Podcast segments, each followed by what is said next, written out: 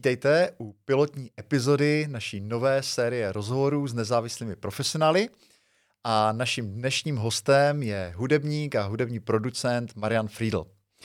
Pokud Mariana neznáte, je to člověk, který se pohybuje napříč hudebními žánry, vydal spoustu muziky, tady jsou mimo jiné vidět CDčka, které buď, na kterých je buď podepsaný, nebo se na nich osobně podílel. A tomhle rozhovoru jsme se dotkli jak jeho práce na volné noze, jak si ji organizuje, jak vznikají jeho projekty, ale pokud si dáte ten čas a poslechnete si ten rozhovor celý, tak hlavně v té druhé polovině jsme se bavili i, i o hlubších, niterných věcech, které se dotýkají umění, toho, jak on vnímá svou roli, co by hudebníka v rámci oboru, v rámci společnosti komentuje tam velice rozsáhle svůj kreativní proces, takže to pro vás může být přínosné i pokud uh, jste odborníci, děláte nějakou odbornou činnost, ale vedle toho se začínáte zaměřovat na tvorbu nějakého vlastního obsahu. Takže jsme se bavili o kreativitě, o tom, jak se vyrovnávat se zpětnou vazbou, jakým způsobem stimulovat uh, sebe a orientovat se k nějakým jako dalším budoucím projektům a výkonům. Takže Marian otevřeně sdílí to, jaké jsou jeho zkušenosti s různými typy produkcí, uh, sdílí i problémy, na kterých uh, musel pracovat, aby vlastně do, dosáhl vlastně toho výsledku, který je naprosto fenomenální. Uh, jeho například CDčko Bránci a vodci získalo Anděla, ale má i spoustu dalších projektů, které nejsou tolik známé, ale stojí za pozornost a Marian i veli, velmi pečlivě a detailně vysvětluje, čím se dotkly jeho muzikantské, umělecké duše a čím by třeba mohli oslovit i vás. Takže partnerem tohohle podcastu, tohoto rozhovoru je na volné noze.cz, portál nezávislých profesionálů, kde kromě novinek eh, ze světa podnikání na volné noze najdete i náš newsletter, eh, který doporučuji si přihlásit, stejně jako odběr našeho kanálu, pokud vás tenhle ten rozhovor zaujme. A mimo jiné tam najdete i největší, nejpoužívanější katalog českých nezávislých profesionálů, kde pokud jste sami na volné noze, můžete inzerovat své služby, svoji nabídku a nejširší veřejnost, včetně té firemní, vás může napřímo oslovit bez jakéhokoliv zprostředkovávání, bez jakýchkoliv provizí. Prostě přímo můžete komunikovat se svým zákazníkem bez jakýchkoliv omezení. Takže pokud jste na volné noze a hledáte nové příležitosti, chcete se exponovat novým uh, klientům, novým zakázkám, novým příležitostem, tohle je místo, kde byste rozhodně měli být. Uh, mé jméno je Robert Vlach a vítám vás u těchto nových rozhovorů a teď už Marian Friedl a jeho pohled na hudbu dělanou profesionálně a s láskou. Tak, jak je na volné noze? Jak se ti daří poslední dobou? Dlouho, no. jsme se ne, dlouho jsme se nebavili o tvém podnikání. My jsme s tebou vlastně dělali jeden rozhovor, který byl uh, na srazu, když si dostal Anděla, že ho tam přivezl, takže to bude 6 let. Zřejmě. A to bylo výročí zrovna na uh, volné nohy, vzpomínáš? Jo. A to bylo, myslím, na sněmovní 7. Že jo? Toto, uh, ten je k dispozici na našem YouTube. Ale jak, jak to šlo od té doby? No teď zrovna, když sedím tady a dívám se na to studio, které vzniklo právě pro tento účel, tedy vlastně pro tvoje rozhovory, tak si říkám, jak jsem vlastně vděčný. Já jsem vděčný člověk za to, že, že tady můžu být, je čtvrtek dopoledne a součástí mé práce je, že prostě navštívím tady krásné nové studio a můžu si tady povídat s Robertem Vlachem, čili já jsem z tohoto hlediska absolutně šťastný. Navíc ještě já bych dneska teďka se vracím k té volné noze. Já jsem sice na volné noze, ale pořád jsem taky jištěný tím, že jsem i zaměstnanec, že já mám jako menší sice, ale pořád úvazek taky v základní umělecké škole a mám taky malinkatý úvazek na univerzitě. A zrovna dneska, teď dopoledne, jsem měl být na pedagogické radě. Mm-hmm. Jo, a teďka jde o to, jak moc jsem na volné noze, jak moc jsem zaměstnanec, jestli si můžu dovolit teda na té pedagogické radě nebýt. No. Tak oni tě tam určitě mají rádi, že jo? To ano, to jistě, ale když jsi zaměstnanec, tak máš i určité povinnosti, jako které jsou jiné, než jenom to, co bys tam měl dělat. Čili já bych měl učit děti, že? Ale současně bych měl no, se účastnit no, taky počkej, tak to je, to je ale jako umělecká škola nebo nějaká hudební, že jo? Takže pedagogická rada spočívá v čem? No, tak ta se koná každého čtvrt roku a je potřeba tam zhodnotit eh, jako celkové směřování školy a samozřejmě taky všechny moje žáky a tak podobně. Jo. Jako, řeší se tam někdy důležité, někdy méně důležité věci. Aha.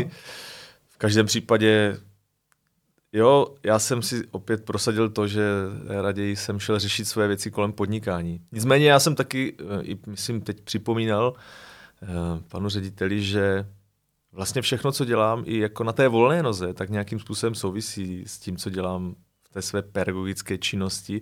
Nehledě na to, že to je PR, ale není to jenom PR pro moji práci, ale jako toho volnonožce, toho muzikanta na volné noze, ale je to taky PR vlastně pro ty instituce, ve kterých jsem zaměstnancem. Takže když někde hraju, tak vlastně současně taky jako reprezentuju i tu školu, já to vím. Taky na řadě těch mých alb tam najdete napsáno, jo, že to bylo s podporou základní školy, nebo že jsme to tam přímo natočili a tak podobně. V rozhovorech často o tom se zmiňuju a tak podobně. Takže vlastně ty, ty dva světy, ten zaměstnanecký a ten volnonožecký, jsou úplně provázané v mém případě. Eh, my, když jsme vykopli tady ten rozhovor takhle na sítích, eh, tak eh, byla tam možnost položit dotaz a přišel jeden jako zajímavý, já ho tady přečtu možná. Filip Larmer se ptá, jak se začít důstojně v vozovkách, teda, jak se začít důstojně v závorce i rodinu živit hudbou, jo? Eh, k čemu se určitě dostaneme, ale eh, tak mi napadá, když už si teda začalo té škole, eh, bavíš se někdy se svými studenty o tom, jaké to je jako živit se jako hudebník, nebo zůstáváte čistě u toho hraní? Ne, to řešíme, zvlášť s těmi staršími. A pochopitelně, že protože to dělám posledních 12 let, myslím teďka učím v hudebce, tak mám spoustu absolventů, kteří už teďka zase jsou činnými ve svých profesích a mimo jiné taky jako v hudbě, no. takže já jsem velmi otevřeně s nimi o tom mluvil, ale myslím si, že asi by si vzpomněli, především teda ti současní profesionální muzikanti, že jsem jim taky vždycky říkal, že to není pro každého, ale že jestli jako nemají dostatek té touhy, a chutí, tak se to pozná prostě tím, že to nebudou dělat. Já teďka zrovna o Vánocích jsem vedl takový rozhovor s jedním eh, šikovným muzikantem a výtvarníkem a ten právě má jako na mé poměry teda enormní úvazek, jako nadúvazek vlastně v několika hudebkách a v podstatě chtěl si se mnou promluvit právě proto, protože ví, že já jsem v tomto dost radikální a těm mým žákům a studentům vždycky říkám, jako sen se dá realizovat teď, když je člověku 20, jo, 30, jako ten, to prostě je pohoda, to je strašná pohoda. Jestliže ale se někdo začne bát už ve 20, jo, jak se uživím, jako co se bude dít, jako a Franta už má auto a já ještě nemám auto, tak to prostě nemůžu dělat. To je jako na psychiku tak náročné, že to prostě neustojí. A tenhle ten jako můj partner v tomto rozhovoru právě jako si chtěl se mnou o tom promluvit, protože sám má pocit, že přece to necháme až ve chvíli, kdy už si budu, až, až budu zajištěný. Jako, jo? Takže teďka vlastně budu jako e, tím zaměstnancem a tak. Utečou podstatné roky k tomu, aby se člověk rozvíjel aby jako propadl té věci do té míry, že pro to udělá všechno. Já věřím tomu, že to někdo dokáže jako i ve 40, jo, ale je to prostě strašná pohoda, když je člověku 20 a pustí se do takovéhle věcí, že se rozhodne, že se bude živit třeba hudbou. No ale pak je taky rozdíl, jako jak se to hudbou člověk živí, že? Protože dneska se ten úspěch velmi snadno měří v těch měřících, které jsou dneska tak široce akceptovatelné, jo? nebo akceptované. Jako počkej, teď myslíš jako nějakou poslechovost, jo? No, jasně, jo. jasně. Aha. Tak že je to jeden asi z měřítek jako úspěchu populární hudby, řekněme, že jo? Ale jako, hmm. nebo už se tak měří jako i umělecká hudba? No, hraje to, jako stále, hudba, která hraje to stále větší roli, jako eh, když tě prostě budou poslouchat, když budeš mít followery, tak eh, ta pravděpodobnost, že tě někde na festival vezmou, je mnohem vyšší, než když je nebudeš mít. Že? Můžeš dělat sakra kvalitní hudbu. A pochopitelně některé žánry na tom fičí víc, jako, že když je to třeba pop a tak. Některé míň, klasická hudba třeba ale prostě to hraje nějakou roli. Jo a je, je hloupost tady tomu tlaku podléhat. Na druhou stranu, já jsem jako pochopil v tom svém podnikání, že ten marketing nějakou roli musí hrát. Že prostě v tom moři nabídek je fakt těžké se prosadit. Mám tady prostě štos CDček, že jo, ale kdo vlastně o tom ví, že jsem ty CDčka vydal. Mě baví na tom pracovat, mě baví je vydávat, já mám rád, když to potom je v rukách, a že se můžu ohlédnout, můžu si to pustit a zjistit, co jsem dělal před deseti lety, jak jsem uvažoval o, o muzice. Ale vůbec mě nebaví s tím chodit od dveří ke dveřím a neustále ťukat a říkat, hele, já jsem vydal desku, nechci si to poslechnout. no, ale kdo tohle to umí, tak je zase v pohodě. Taky, že jo, dneska je vidět ten trend, že vlastně v oblasti toho popu i v tom jako širším měřítku jako popu, jako víc alternativního, míň alternativního, jako myslím, že vyhrávají singly prostě. Strašně kapely chtějí vydávat singly na internetu, že jo, a, a, ty svoje fanoušky tím jako živit. Nad, nad tím, že by vydávali CDčka přímo v tomhletom žánru nebo v tomhletom světě hudebním, jako moc asi nepřemýšlejí, no. Mm. Pak třeba je to zhrnutí za nějakou dobu a tak, no. ale mě to zase nezajímá, jako mě, mě vždycky baví, že, že vznikne něco konkrétního, že s nějakým konkrétním obsahem, s uspořádáním, s nějakou dramaturgií, s nějakou délkou. To je teďka legrace. Já jsem si teďka zrovna četl uh, recenze, protože hm, stále odebírám nádherný časopis Harmonie, který všem doporučuju, který je teda zaměřený samozřejmě jako na klasickou hudbu, world music, a v životě jsem o něm neslyšel. No, no, myslel jsem si to.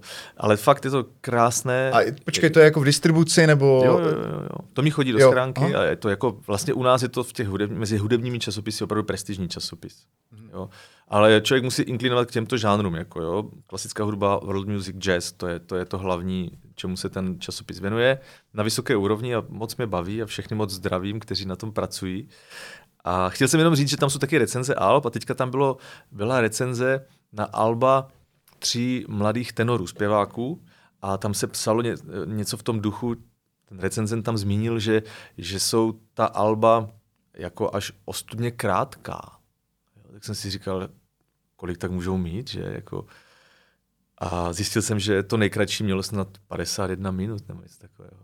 Či to je vidět, že v tomhle, v této oblasti jako vydat desku, která má prostě méně než 55 minut, je vlastně jako ostuda. Jo. A to je přesně i takový můj pocit, že když už něco takového dělám, tak to je teda jako vlastně velké jedno umělecké dílo, které musí skvěle vypadat, musí mít jasný obsah, jasné sdělení a musí toho člověka, myslím teďka bavím, bavím se pořád o těch CDčkách, že musí mě někam odnést jo, a musí něco představit a tak. Ale vlastně pak se bavím s dalšími lidmi z showbiznisu a ti mi řeknou, CDčka, asi blázen, jako, koho to dneska zajímá. A nebo když už, tak to je jenom vizitka, to je tak, jako 30 minut už je moc, protože prostě to by to poslouchal, že jo. No to je úplně jiný způsob uvažování. Mm-hmm. No, teda to je uh, zajímavý vhled teda do toho průmyslu, jak to je, nebo průmyslu do toho odvětví. A já se vrátím ještě na začátek úplně, jo? Tak dejme tomu teda, že se bavíte s tím studentem o tom, jak teda se živit hudbou. Mm-hmm. A že se tě na to zeptá vůbec. Co, co mu řekneš, co, jaké jsou jakoby první kroky, nebo protože pro tebe bylo hodně těžké, že jo, se jako nějakým způsobem uchytit na volné noze. Já jsem někde četl, že uh, ty jsi měl od, začát, od začátku sen, vlastně už jako na škole jsi měl sen, uh, živit se jako hudebník na volné noze, že jo. A takže mě zajímají v podstatě dvě věci. Jednak, jak, jak moc se liší ten sen od té reality, protože to je vždycky zajímavé jako sledovat nebo se zeptat lidí, jak tohle to vnímají, jaká byla ta původní představa a jaká je ta realita, kterou pak žijou. Ale uh, taky co na základě tady tohohle radíš těm lidem, kteří ten sen mají. Jako, jak, jak, jak by měli jako ho realizovat nebo jak ho naplnit. Protože jakože podnikání nebo řekněme, i, i když je to takhle jako činnost na volné noze, tak je dost pragmatická činnost. Že? Musí ti to v konečném důsledku nějak vycházet, musí ti, musíš být schopen, ty máš tři děti, uživit rodinu, a musíš být schopen vlastně překonat tady ty období, jak byl covid, jak eh, teďka vlastně i dopad té války na Ukrajině na tvůj obor asi je velký. Uh, tak uh, jak, jak teda skloubit to pragmatické s tou jako láskou k tomu umění? Jak, co, co jim jako radíš? Nebo když se o tom bavíte, co jim jako říkáš těm lidem, těm, těm dospívajícím hudebníkům? No v zásadě už jsem to řekl, jo. Jako to první, co říkám, hele... No, no to jo, to je pravda. A já jsem to myslel ve smyslu, jako jestli spolu probíráte jakoby praktické kroky. Jestli, jestli vlastně k tomu vede nějaká cesta, nebo jo, jako, mm, já nevím, abych to možná nějak konkretizoval tu otázku, jo. Když um, se třeba baví marketeři spolu, tak občas se dává juniorním marketérům rada, že mají nejdřív se jít nechat zaměstnat třeba na pár let do nějaké agentury, podívat se, jak to tam chodí, ten biznis, jak se dělá, budou spravovat nějakého klienta, jo, osahají si to a je to třeba podle některých jako dobrý odraz k tomu, aby byli na volné noze, že se pak mohou osamostatnit. Takže je, nějak, je nějaká taková jakoby prošlapaná cesta ve vašem odvětví. Uh, ty hraješ krásnou hudbu, uh, možná, možná bychom mohli i konkretizovat, jako jaké žánry hraješ a na jaké nástroje hraješ trochu, ať to jakoby přiblížíme, že jo? protože ty nehraješ jakoby pop většinou, ty hraješ jazz, hraješ folklorní hudbu, world music, nevím, zapomněl jsem na něco? No, to je někdy těžké trošku specifikovat, ale já se k tomu dostanu, jako co vlastně hraju, abych nezapomněl, eh, ty totiž vlastně mluvíš o dvou různých věcech, víš, když se ptal na to, jako co, co jim radím, jestli jsou nějaké praktické kroky a tak, jo. Mhm. A to jsou dvě různé věci. Jedna věc je podnikání a druhá věc je muzika. Jo, v mém případě je to tak, že se snažím to spojovat a v tom podnikání jsem extrémně slabý. Jo. Známe se mi 22 let, já neustále poslouchám tvoje rady, ale realizuju z nich kolik. Jako, jo. Jednou za čas a pak k tomu dojdu třeba po několika letech, že a vlastně jako je to pro mě pořád dost složité. Jako chápat, jako, jak má fungovat podnikání, co všechno musím dělat z hlediska brandu, z hlediska marketingu, z hlediska PR, peklo, jo. A teďka do toho přišly všechny tyhle ty virtuální možnosti, které jsou pro mě dost složité. Já vlastně jako jsem rád za to, že můžu žít svůj normální běžný život a ne, nemusím ho trávit tolik na sítích a tak. Nicméně zjistíš, že to vlastně nejde, že musíš mít TikTok, že musíš mít uh, Twitter, že musíš mít to a ono. Já z toho vlastně nemám zatím skoro nic, jako, že můj můj osobní facebookový profil slouží jenom ke komunikaci, nic tam nikdy nedávám, nezabývám se tím, pak mám kapelový, který dělá někdo jiný, ani to ne, neobsluhuji já. A, a tak jako. Čili tím chci říct, že to podnikání je jedna disciplína, eh, kde se vůbec necítím, eh, že bych měl někomu radit. Ale ptají se tě na to bez pochyby. Eh, ptají a já vždycky říkám, že no hele, můžu ti říct, co jako se nemá dělat, jo, a, a určitě jako je dobré, že jsem i možná v mnohem jako špatný příklad. Ale pak je ta muzika a tam prostě radím vždycky to tež. E, nic se nedá nahradit poctivou prací, nesnáším zkratky. Prostě jako fakt ne, jako... Že, nic se ne, eh, že, že se poctivá práce se nedá nahradit. Ne. Takhle. Jo, tak, jo. tak já jsem to myslel. Aha. Poctivá práce se prostě nedá nahradit. Prostě na prvním místě je vždycky to řemeslo, pro mě.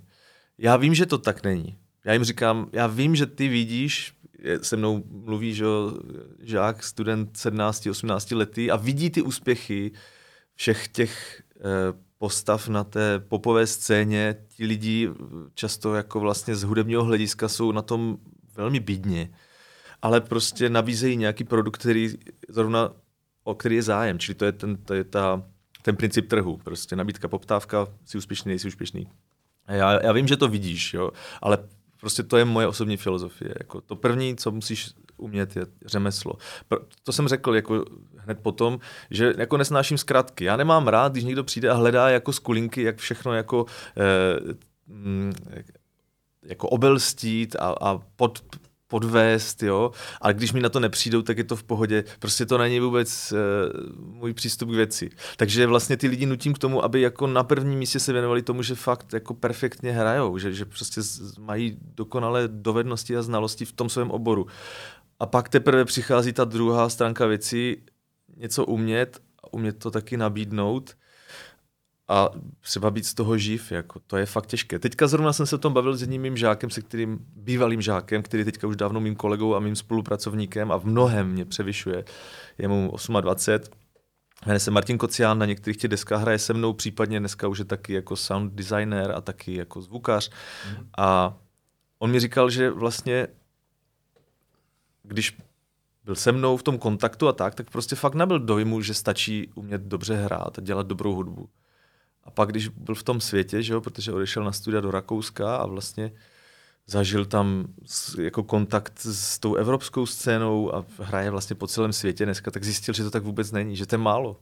Že nestačí jenom umět hrát. A to, to je právě to, co jsem to pořád do něho lil, jako hele, musíš hlavně prostě všechno zvládnout, všechno musíš znát, jo, pak jak jako, není to úplně tak, no, nestačí to. Uh, jasný, a teda, tak ty říkáš, bavíme se možná o těch slepých uličkách občas, jo, s těmi studenty, tak co jsou teda slepé uličky, které si myslíš, že nefungují?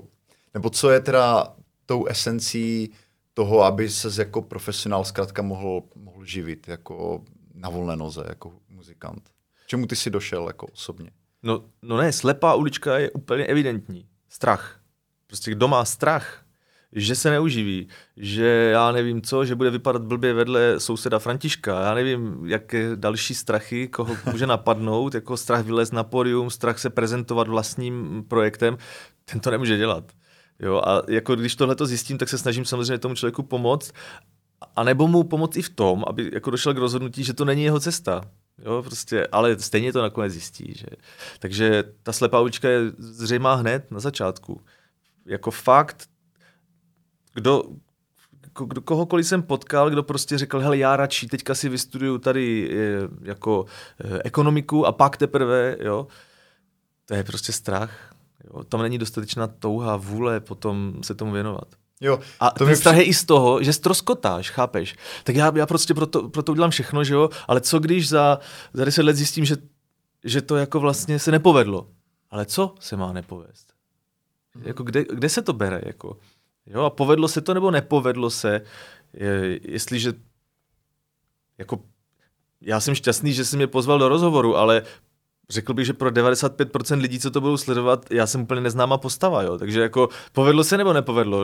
A povedlo se to v jakém smyslu? Když stejně musím mít teďka úvazek ještě v hudebce vlastně a na té plně, plně na volné noze nejsem. Jasně, já jsem roky pracoval na tom, abych si snižoval úvazek do té míry, že fakt jako budu mít nějakou možnost i komunikace se studenty, s žáky a současně vlastně budu mít něco jako pevného, ale ta míra by měla být taková, abych byl schopen pořád tvořit muziku, abych se mohl kdykoliv rozhodnout a jít za tím. Jako, jo? Prostě přijde nabídka, přijde podnět a já ho začnu realizovat. Pochopitelně, že posledních já nevím, kolika, třech, čtyřech letech se to tak radikálně všechno zhoršilo a vlastně definitivně se to zhoršilo loni, když prostě došlo k té invazi. Jo. A já sleduju uh, od té doby, co jsem prostě se stal tím podnikatelem, tak tu ekonomiku opravdu sleduju. Teď dokonce mi chodí i časopis Ekonom, že? protože jsem byl nominován na živnostníka roku. Takže uh, teď, teď, teď jsem v tom dost hluboce. Čili eh, zase se vracím, co se povedlo nebo nepovedlo. Jo? Jako teď momentálně je situace, kdy jsem si musel navýšit úvezek prostě proto, abych vůbec mohl přežít jako hudebník. A obdivuju ty, kteří naplno jako hudebníci existují, jo? ale na tom okraji. Ti, kteří v tom trhu jsou v tom, co nabízí jako... Eh, v tom mainstreamu. V tom mainstreamu, tam už se točí tak velké jako finance a všechno možné, tak je to určitě práce a tak, ale to mě tak nezajímá, protože já si vlastně jakoby stejně vybírám tu muziku. Když to slyším, když slyším, co se hraje v rádiu, mě by to prostě nebavilo poslouchat. Na mě to je příliš banální, jako příliš povrchní. Ale to neznamená, že to neplní svoji funkci. Jo? Jako já proti tomu vůbec nic nemám a chápu, že jako lidi to potřebují. A jsem šťastný, že lidi potřebují muziku. Jo? To je další věc, které se často dostávám se svými studenty, že jim říkám, no, že byly takové prognózy, že hudba jako živá hudba, že musí zmizet, že? že prostě jak začali eh, eh, komponovat počítače a tak, a vůbec, že se dá vlastně všechno na počítači udělat, nepotřebuješ ani ty živé muzikanty, takže by to mohlo zmizet. No. Ale stejně muzika je pro nás pořád jako důležitá, myslím, jako živá muzika. A vůbec nejkrásnější je, a to je něco, co myslím ti asi úplně nepřenesu, když tu muziku můžeš dělat. Že prostě může si s muzikantama zahrát. Jo. Aspoň ten zpěv, když si člověk aspoň s někým dalším zaspívá, to je neuvěřitelný pocit. Prostě, a teď si vem, že když to řešíme, jako kde se vzala hudba, jo, nebo jaký je původ hudby a tak, tak pochopitelně, že my to nevíme. Jo. My jediné, čím se, hm, čeho se můžeme dotýkat, je nějakých, nějakých dedukcí. Jo. A tak předpokládáme, že už jako vývojová forma člověka, která se označuje jako homo habilis, čili vlastně jako člověk zručný, takže už tam zřejmě snad můžou být kořeny hudby. To je strašně dávná historie, to je nějakých, myslím, období 1,5 až 2,5 milionu zpět. Jo. Čili strašně dlouhá doba kdysi a pak to nějakou dobu muselo trvat, že, než se to vyvinulo zase k další fázi a takhle. E, kdyby to tak opravdu bylo, že už tehdy tím, že bouchl těma dvěma kamenama ten, tento proto člověk o sebe a zjistil, že to vydává zvuk, a začal to používat v rámci svých nějakých rituálů, protože my víme, že hudba určitě byla spojena nejprve s těmi mytickými představami, tak je to teda ale šíleně dlouhá historie, kdy ta hudba nás provází jako lidské kultury. Možná starší než jazyk. Je to dost možné. Uh, mně se moc líbilo uh, to, co ty si řekl o tom strachu, protože uh, já mám rád knížky od Stevena Pressfielda, on hodně mluví o odporu, že on uh, v knížce Turning Pro, tam myslím nevyšla česky, tak uh, tam mluví o tom, že lidé si občas volí jako stínovou kariéru, protože se bojí jako jít naplno do toho, co, k čemu mají nějaké vnitřní volání, řekněme. A, takže to, to, to s tím jako docela rezonuje. Jak, jakým způsobem teda ty jsi překonával ten strach, že? protože to znamená, že s ním máš vlastní zkušenost, že se to týkalo bez pochyby i tebe nějakým způsobem.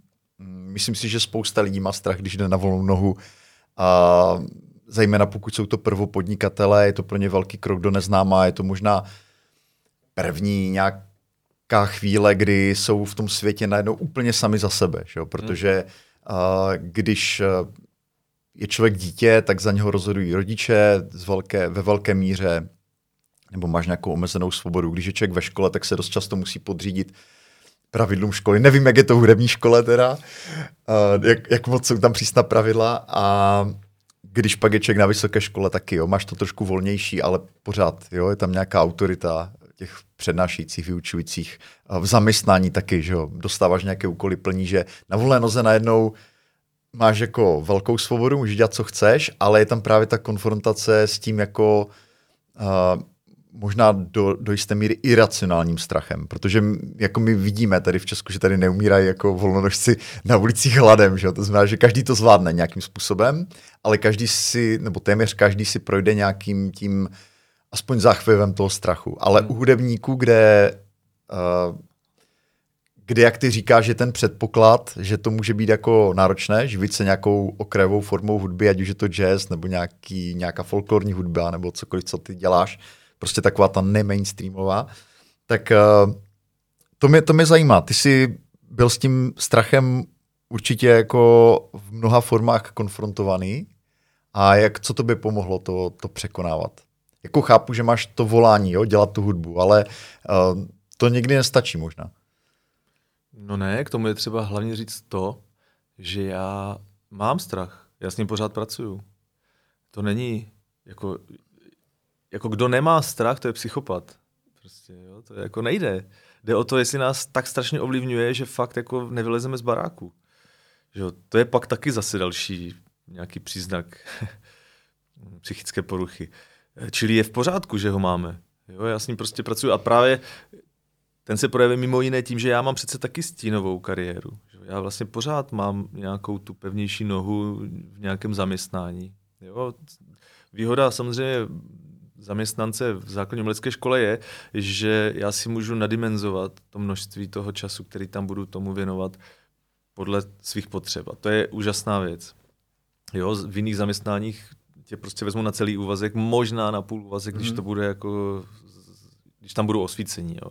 Ale v hudebce je to tak, že e, klidně tam můžu být jen dvě hodiny týdně. A to je něco, jako, co mi velmi pomáhá. Najít něco takového, takovýhle ostrůvek, kde jistoty. jistoty je prostě fakt něco, co pomůže člověku překonat takový strach. Ale já vím, že v jiných oborech to není tak jednoduché. Jo. Nehledě na to, že získat dneska místo z je taky dost složitá věc. Jo. To. A je ještě paradox ten, že já jsem byl tak přesvědčený o tom, že, že se budu věnovat jenom hudbě a že budu jenom hrát, že když jsem vlastně odcházel z Prahy sem na Moravu, tak eh, mi zavolal zrovna s ohodou okolností můj kamarád, že odchází ze, ze základní umělecké školy ve Frenštátě a že jestli bych místo něho nastoupil, že se doslechl, že se vracím. A já jsem mu řekl, se zbláznil. Já přece nebudu učit. To jako vůbec, já se, něco takového mi vůbec nenapadlo nikdy. Jo.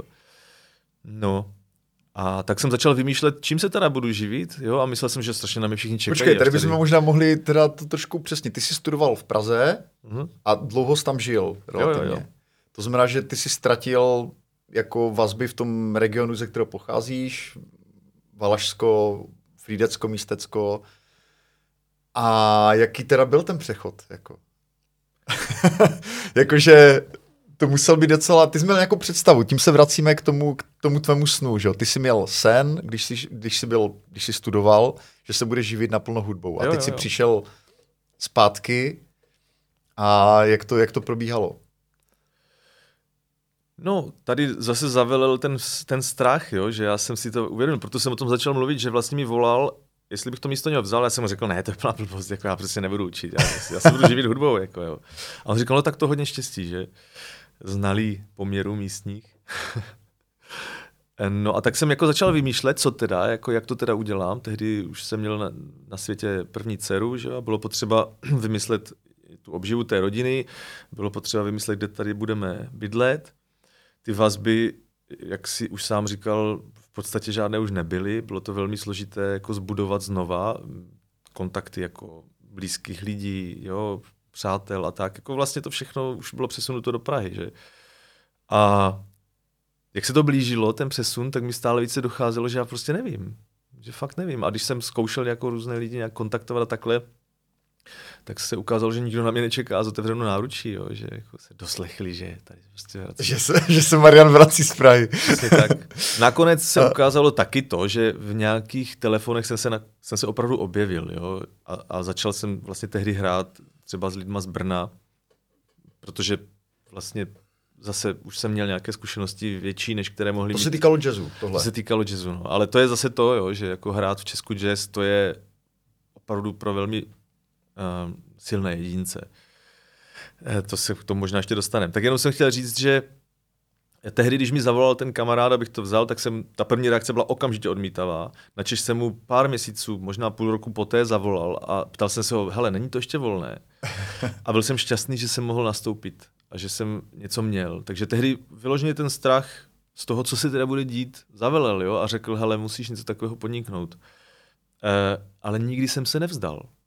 Já jsem prostě do toho šel s tím, že teďka nastoupím s takovýmhle úvazkem a udělám všechno pro to, abych za rok ho měl nižší. A na tom jsem pracoval. Takže, takže to dno, jakoby to první, bylo, že ty jsi se zkrátka vrátil na Valašsko a teď si zjistil, že sice bydlíte nějak, ale že co jsi dělal, když jsi teda nehrál? Jakože jezdil jsi do Prahy ještě hrát, nebo jaký byl ten, jaká byl ta první, předpokládám, že jo teda, že jsi, že jsi ještě využíval nějakých svých vazeb jinde? Ne, do Prahy to bylo nereálné, to, jako, to by nikdo nezaplatil. OK, takže, uh, takže ty si zkrátka obvolával, obcházel kontakty prostě ve svém okolí a snažil si se vybudit místní k zájmu jazz? Jo, jo, přesně tohle a taky jsem hodně hrál. Hrál jsem opravdu s kýmkoliv, kdo mi zavolal, šel jsem okamžitě hrát a snažil jsem se prostě získávat kontakty, no. budoval jsem je. Ale ty si řekl, že to bylo nějaké dno, to nebylo vůbec žádné dno, vlastně to byla plná pohoda.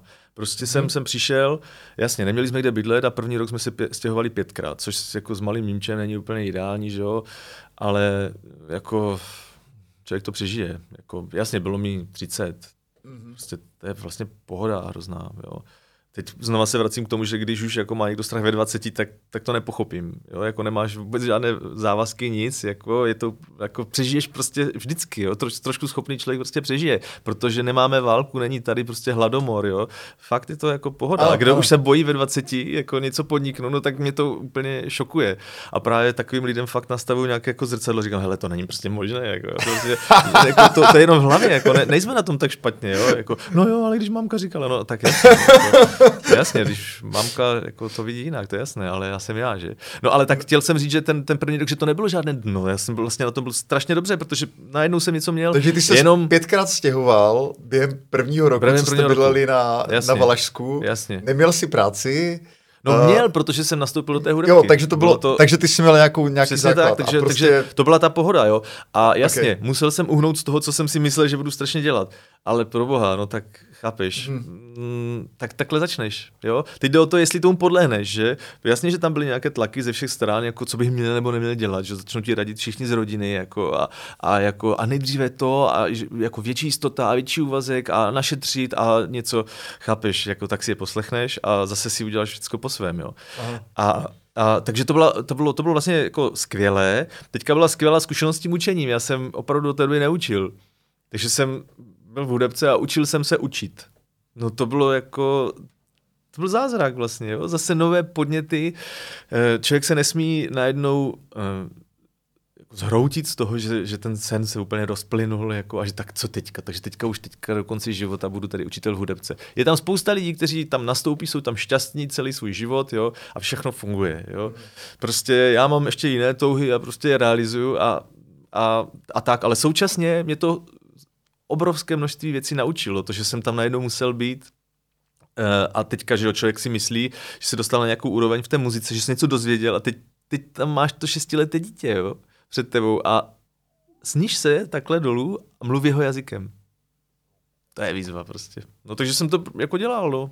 A, a fakt mi to posunulo neuvěřitelným způsobem. A pak eh, ty děti rostou, každé má jiné potřeby, každé má jiné nadání, nehledě na to, že já učím spousty nástrojů, takže mu mě to nemůže být ani nuda v té hudebce, protože svého času jsem měl 6 hodin a každou hodinu jsem učil jiný nástroj. Jo, tak to je prostě paráda. To je jako, tam, tam, tam nemůže dojít k nějaké rutině, že? Uh, na kolik nástrojů hraješ? To nevím. To, tak orientačně, nebo kdybys to zkusil vyjmenovat aspoň, ať mají, ať mají lidi, co nás poslouchají, představu. No ne, tak můžu... Já vím, že ty jsi multiinstrumentalista, Jasně. jo, ale sám vlastně nevím úplně přesně, na jaké všechny nástroje hraješ.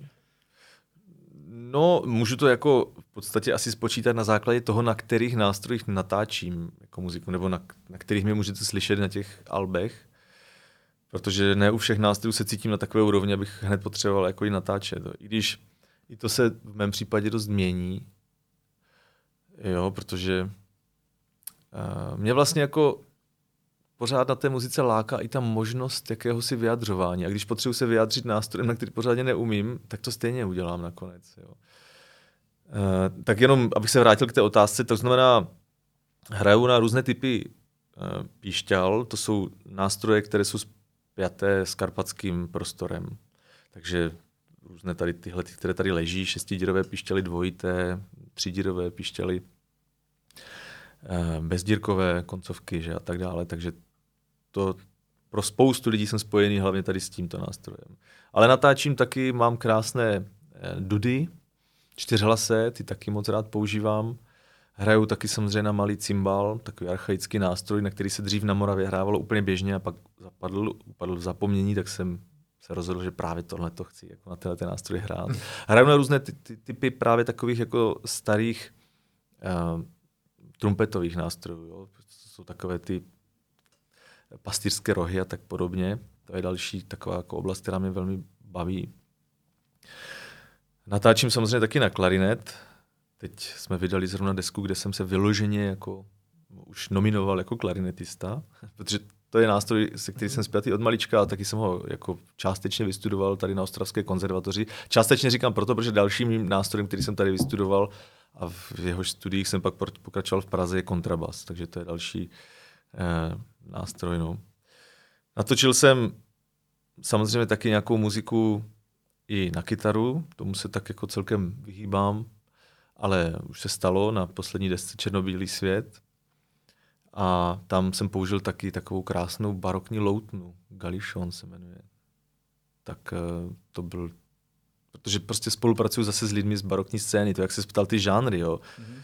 tak to je takové dost eh, vlastně složité říct, co jsou ty žánry, možná spíš, které jsou hlavní, protože teďka jsem začal spolupracovat zrovna s těmito hráči z té barokní scény a uh, úplně nevím, co třeba vzniká, protože teď, teď přes uh, víkend jsme natáčeli moc, moc zajímavý projekt, ke kterému mě přivedla moje spoluhráčka Marta Kratochvílová, hráčka na barokní traverzo, čili jako nástroj barokní příčná flétna.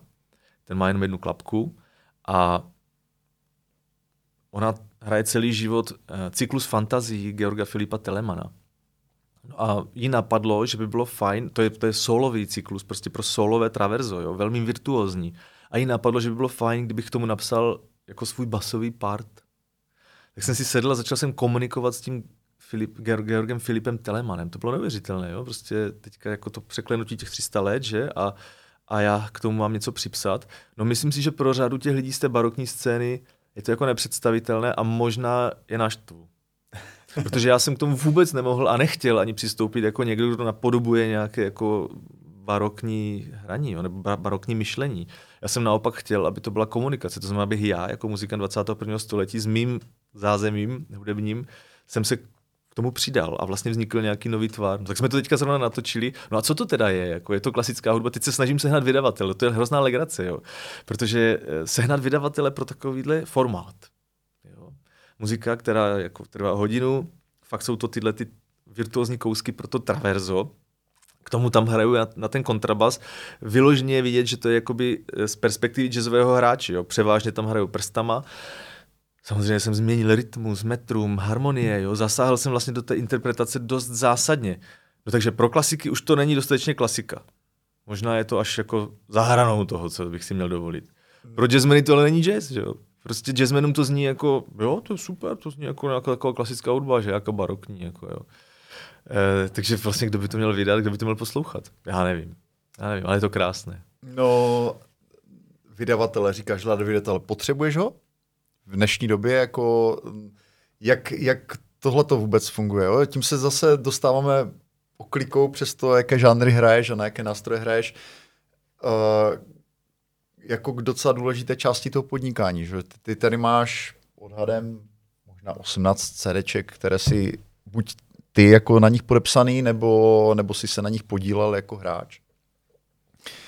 Takže jak, jak důležitá je pro tebe vlastně tady ta, tady ta spolupráce s tím vydavatelem? Já si myslím, že hodně lidí má dneska představu, že si můžou ty věci vydávat sami, že, že si to prostě hodí někde na YouTube nebo možná na Spotify. Uh, ty ale říkáš, že vydavatel, nebo to tak chápu, že je potřebný že tam jako hraje nějakou důležitou roli. Takže jak, jak vypadá tady ten proces?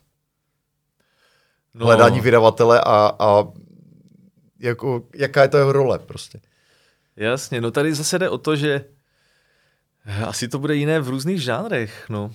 Teď jsem zrovna četl krásný článek, eh, protože jsem zastupován OSA, tak mi chodí taky časopis eh, tady toho autorského svazu, který se jmenuje Out or In. a tam byl hezký článek, ve kterém se právě píše, že dneska vlastně je umělcem každý, právě proto, protože došlo k takové radikální demokratizaci že, toho hmm. produkování nebo jako zveřejňování hudby. A uváděli tam, že denně se na těch hudebních platformách objeví 70 až 80 tisíc nové hudby v celosvětovém měřítku. Skladeb. Skladeb, no. Jasně, přesně tak. Jako ne, že by tam vznik, že by se tam objevily alba. Vůbec ne, ne. A takhle se ani neuvažuje právě, že v tom, v tom virtuálním světě se uvažuje vlastně v těch singlech, jo. Takže, no ale i tak to je, to je teda peklo, jo. To je strašně velké množství muziky. No a o co všem jde, jako eh, dostat se do toho moře a pochopitelně nějak zaujmout. Že? Takže uh, já věřím tomu, že v nějak nějakém žánru, v nějakém tom mainstreamu, asi tohle to je nějaká ta hlavní cesta. Budovat si vlastně tu, tu vlastní fanouškovskou základnu čistě přes ty virtuální, v to, přes to virtuální prostředí.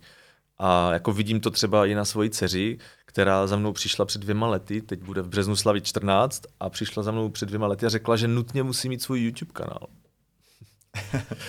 A já jsem říkal, proč? No, protože všichni, které já sleduju, mají svůj YouTube kanál. Že? Ona prostě sleduje ty, ty muzikanty, kteří se snaží být těmi uh, influencery v té muzice. A ona tvoří muziku. Jasně, ona je jako zpěvačka a mm, tanečnice a moc to jako všechno baví a dělá to jako dobře, jo.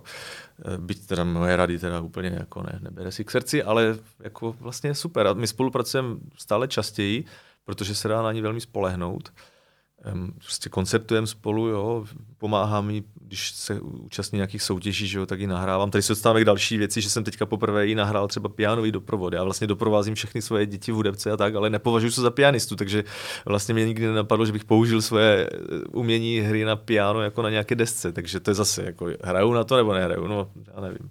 Ale v každém případě jsem chtěl jenom říct, že ta dcera za mnou přišla, že to jako nutně potřebuje. To mě nenapadlo, jo. Já svůj YouTube kanál, u kterého ty se jenom tak uchechtl a řekl, hele, 176 followerů, to je, to je nic. Že? Tak to prostě pro mě byl neuvěřitelný krok, jakože já mám svůj vlastní YouTube kanál a ten vlastně slouží skutečně jako moje výkladní skříň v tom smyslu, že když potřebuju sehnat koncert, když se potřebuji nabídnout nějakému organizátorovi nebo mě osloví, no tak já mu můžu poslat taky, protože vím, že lidi dneska milují vizuál, tak já mu můžu poslat také video, ne odkaz přímo na celý YouTube kanál, ale prostě přímo to video, které se týká toho jeho festivalu, kam by mu pasoval zrovna ten projekt, protože já těch projektů mám samozřejmě celou řadu a musí si ten mm, jako pořadatel vybrat, ale často už mi volají jako s nějakým záměrem a já mu řeknu, hele, víc by se tam hodilo tohle, tohle to je třeba záznam z tohle toho koncertu a šup, pošlu mu to. Čili pro mě vůbec jako to není ten YouTube kanál proto, abych strašně ho furt živil a pořád jako zháněl další a další ty lidi, co tam budou pravidelně se chodit dívat, tak že jim to zazvoní, že jsem něco vydal. Jo. Nicméně ta moje dcera právě uvažuje jinak jo, a řekla, že ho strašně chce mít. No a teďka, teďka šlo o tu debatu, jako jestli to je vhodné, jo. Že jsem si říkal, jako, proč by ve 12 měl mít někdo svůj YouTube kanál? Co to za blbost?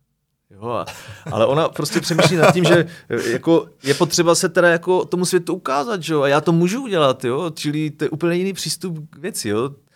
A já jsem mi řekl, no, v žádném případě, jako, to, mně se to nelíbí, protože ty se tím vlastně vystavuješ tomu velkému světu budeš muset reagovat na to a na to nejsi zralá. Jako. Mně se zdá, že prostě nejsi zralá. Jo? Teď jsem si projevil jako ten správný fotr, který má strach o tu svoji dcerunku. Že? A řekl jsem tehdy, jako, já bych to viděl tak, tak ve 14. Pak jsem zjistil, že eh, dokonce ten, ten YouTube to má i nějak limitováno, že teprve ve 14. člověk si může založit svůj ve 13, kanál. No, tak nějak. Nevím. Aha. Zdá se mi, že jsem to tehdy i zpětně zkoumal a zjistil jsem, že jsem se jako tak jako trefil. Moje dcera má teď v březnu 14 přišla a řekla, pamatuješ si, že chci mít svůj YouTube kanál? Samozřejmě jsem říkal, říkal, říkali, jsme, říkali jsme v 15, že? že? Jsme říkali v 15, že? No. A ty, ty, teď jsme ale jako nějak, myslím, odbočili. Ty se ptal na toho vydavatele. No jasně. Čili jako z hlediska toho virtuálního světa, na co potřebuješ nějakého vydavatele? Ty potřebuješ hlavně ty, ty followery, ty, ty, ty subscribery, jako, že jo? jako o to vlastně jde. No ale to, co dělám já, jako už jsem o tom dneska jim mluvil, narazil jsem na to, že mě jako ty alba baví jako celek. Já prostě se pořád na to dívám, že to album je jedno velké umělecké dílo. Ono musí vypadat skvěle vizuálně, musí být bez chyby, jako z hlediska textového, samozřejmě typografického a všeho možného. A musí mít ten obsah, který mě fakt jako natchne a někam mě odveze. Prostě jako mám vždycky pocit, když si pustím album, že potřebuji, aby mě, abych odplul s ním někam, někam jinam.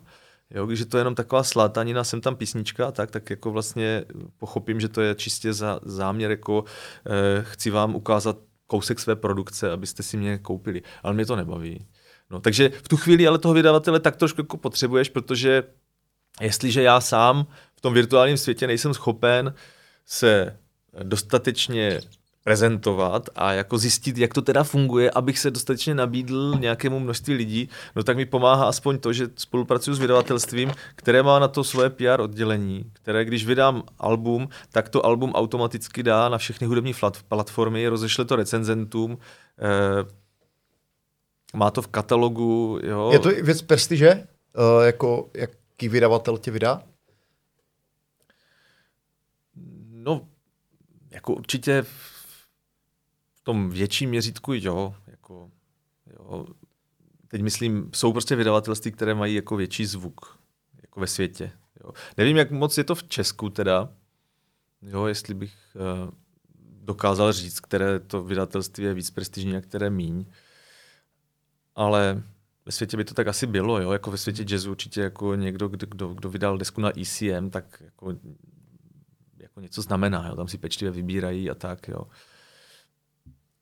Ale to asi není to hlavní. Jo. Já už jsem o tom dneska mluvil, že, že mně se líbí aspoň to, že mi nabídnou v podstatě tohle, protože pokud se bavíme o financích, zase v muzice, kterou dělám já, určitě to funguje jinak, jako když, když vyprodáváš o arény, jo, tak, tak to vydavatelství ti rádo zaklepe na dveře a prostě budete zastupovat a uzavře s tebou nějakou smlouvu a já nevím co.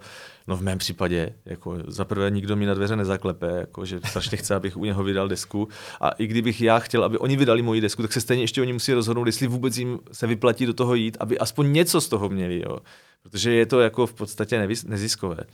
Takže teď jsem to zrovna říkal, že, že jsme natočili nádhernou muziku, za kterou si fakt stojím a myslím si, že bude opravdu dobrá ta deska s tím telemanem. Jo, ta komunikace vlastně té barokní scény a jazzové scény.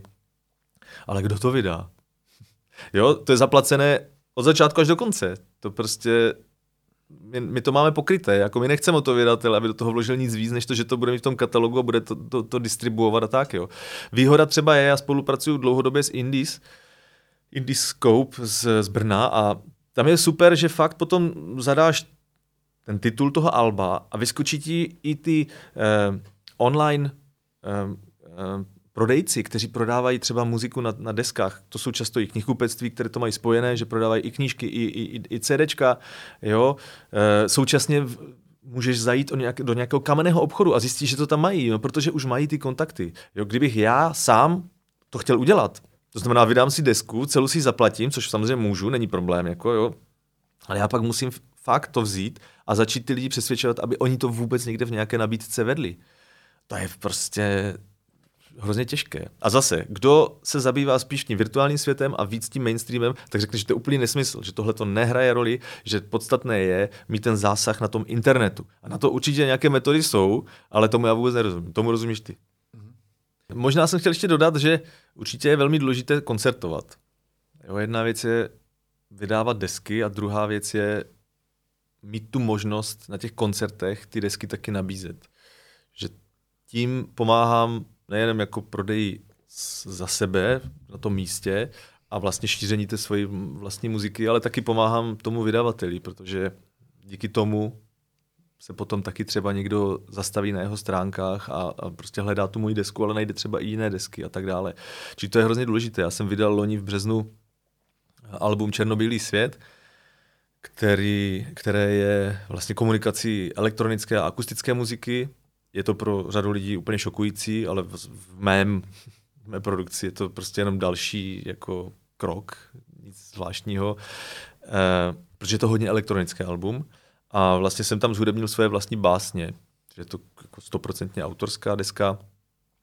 No nicméně to je jakoby ta produkce elektronická, jakoby ta počítačová je tam tak velká, že my s tím nemůžeme koncertovat.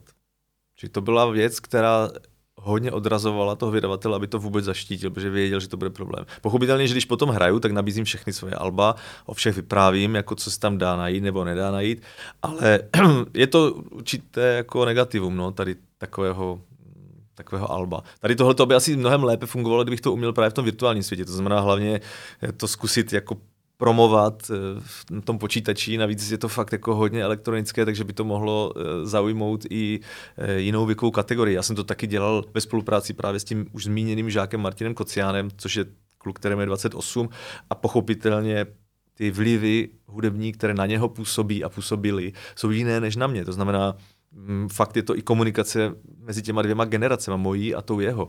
A ale prostě vydali jsme to jako album a je dost možné, že se moc jako dobře prodávat nebude, že se v podstatě se o něm ani neví. Jo. Jako to vznikla jedna recenze eh, a to ještě na základě toho, že jsem tomu recenzentovi tu desku poslal, takže mu bylo trapné jako tu recenzi nenapsat. Jo.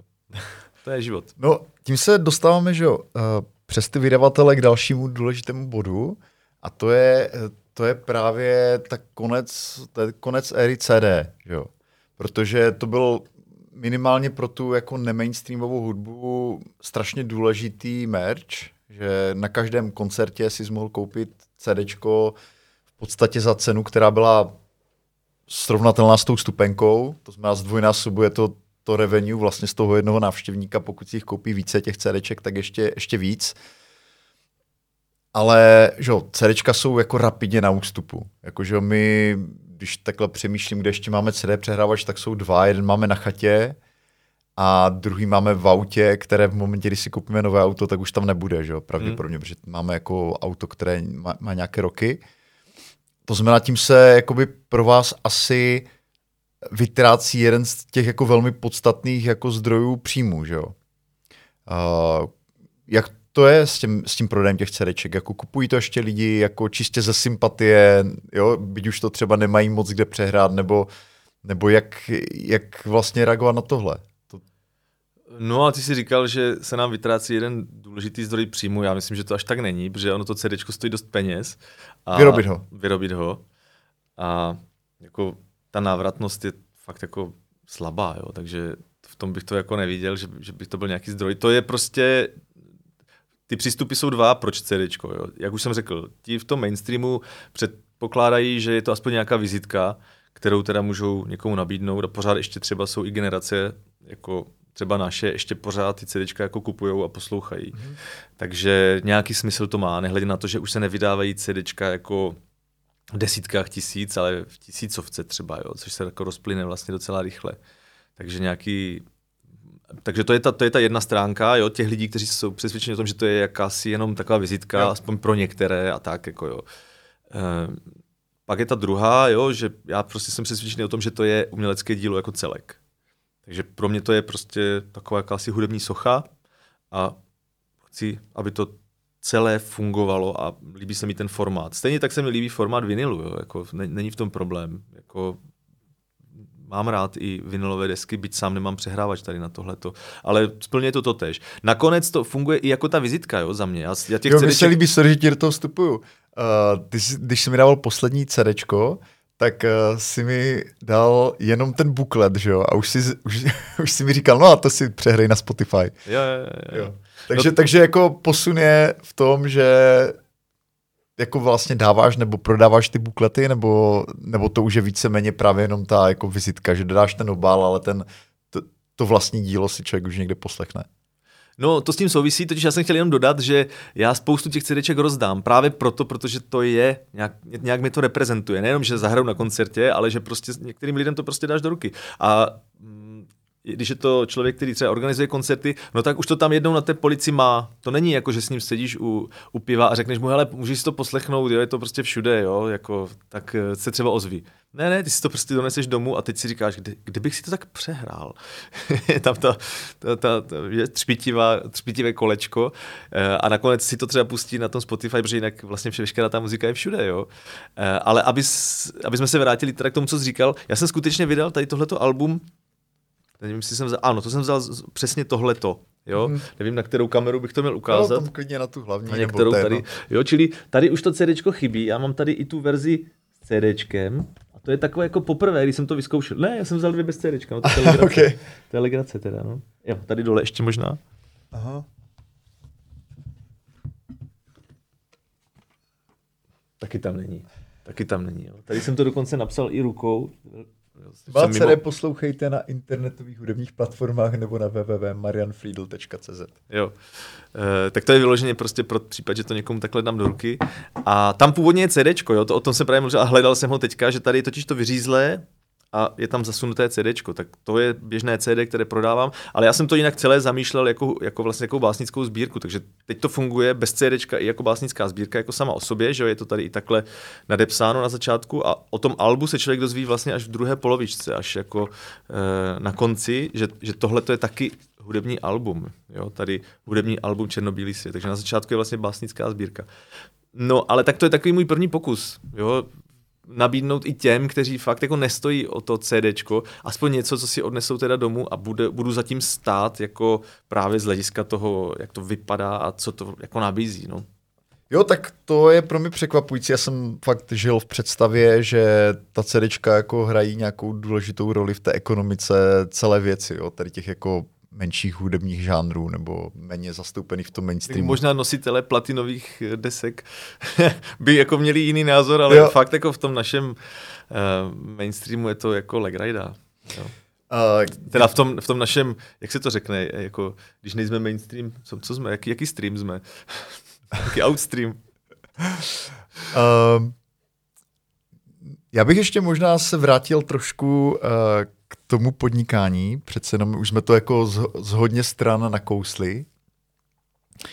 A ty si teda tím pádem, pokud to dobře chápu, na volné noze 20 let, možná jako takhle jako hudebník, že jo? od nějakých začátků až po současnost. Co byly nějaké největší posuny pro tebe, jako aha momenty, věci, které jsi jako uvědomil a jako by dostali tě, dostali tě dál?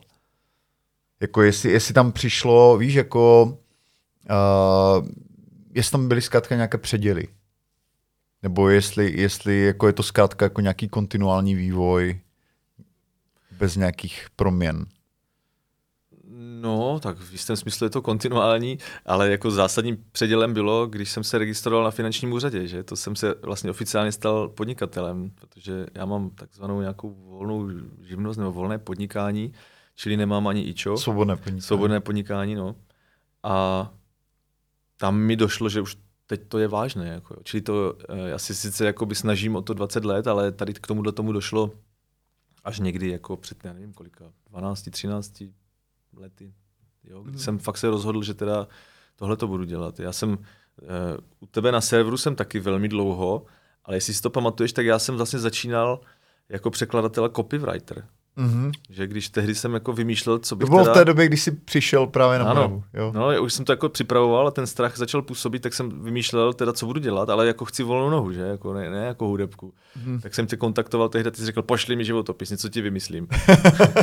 a, a, stal jsem se jako copywriterem a, a, bylo to pro mě utrpení. Bylo jasné, že tudy cesta nevede, že strach jako sice je fajn, ale, ale tohle to fakt jako že dělat nechci. No. Já jsem, já jsem uh, za celou moji roční kariéru copywritera nevzal jediný kšeft.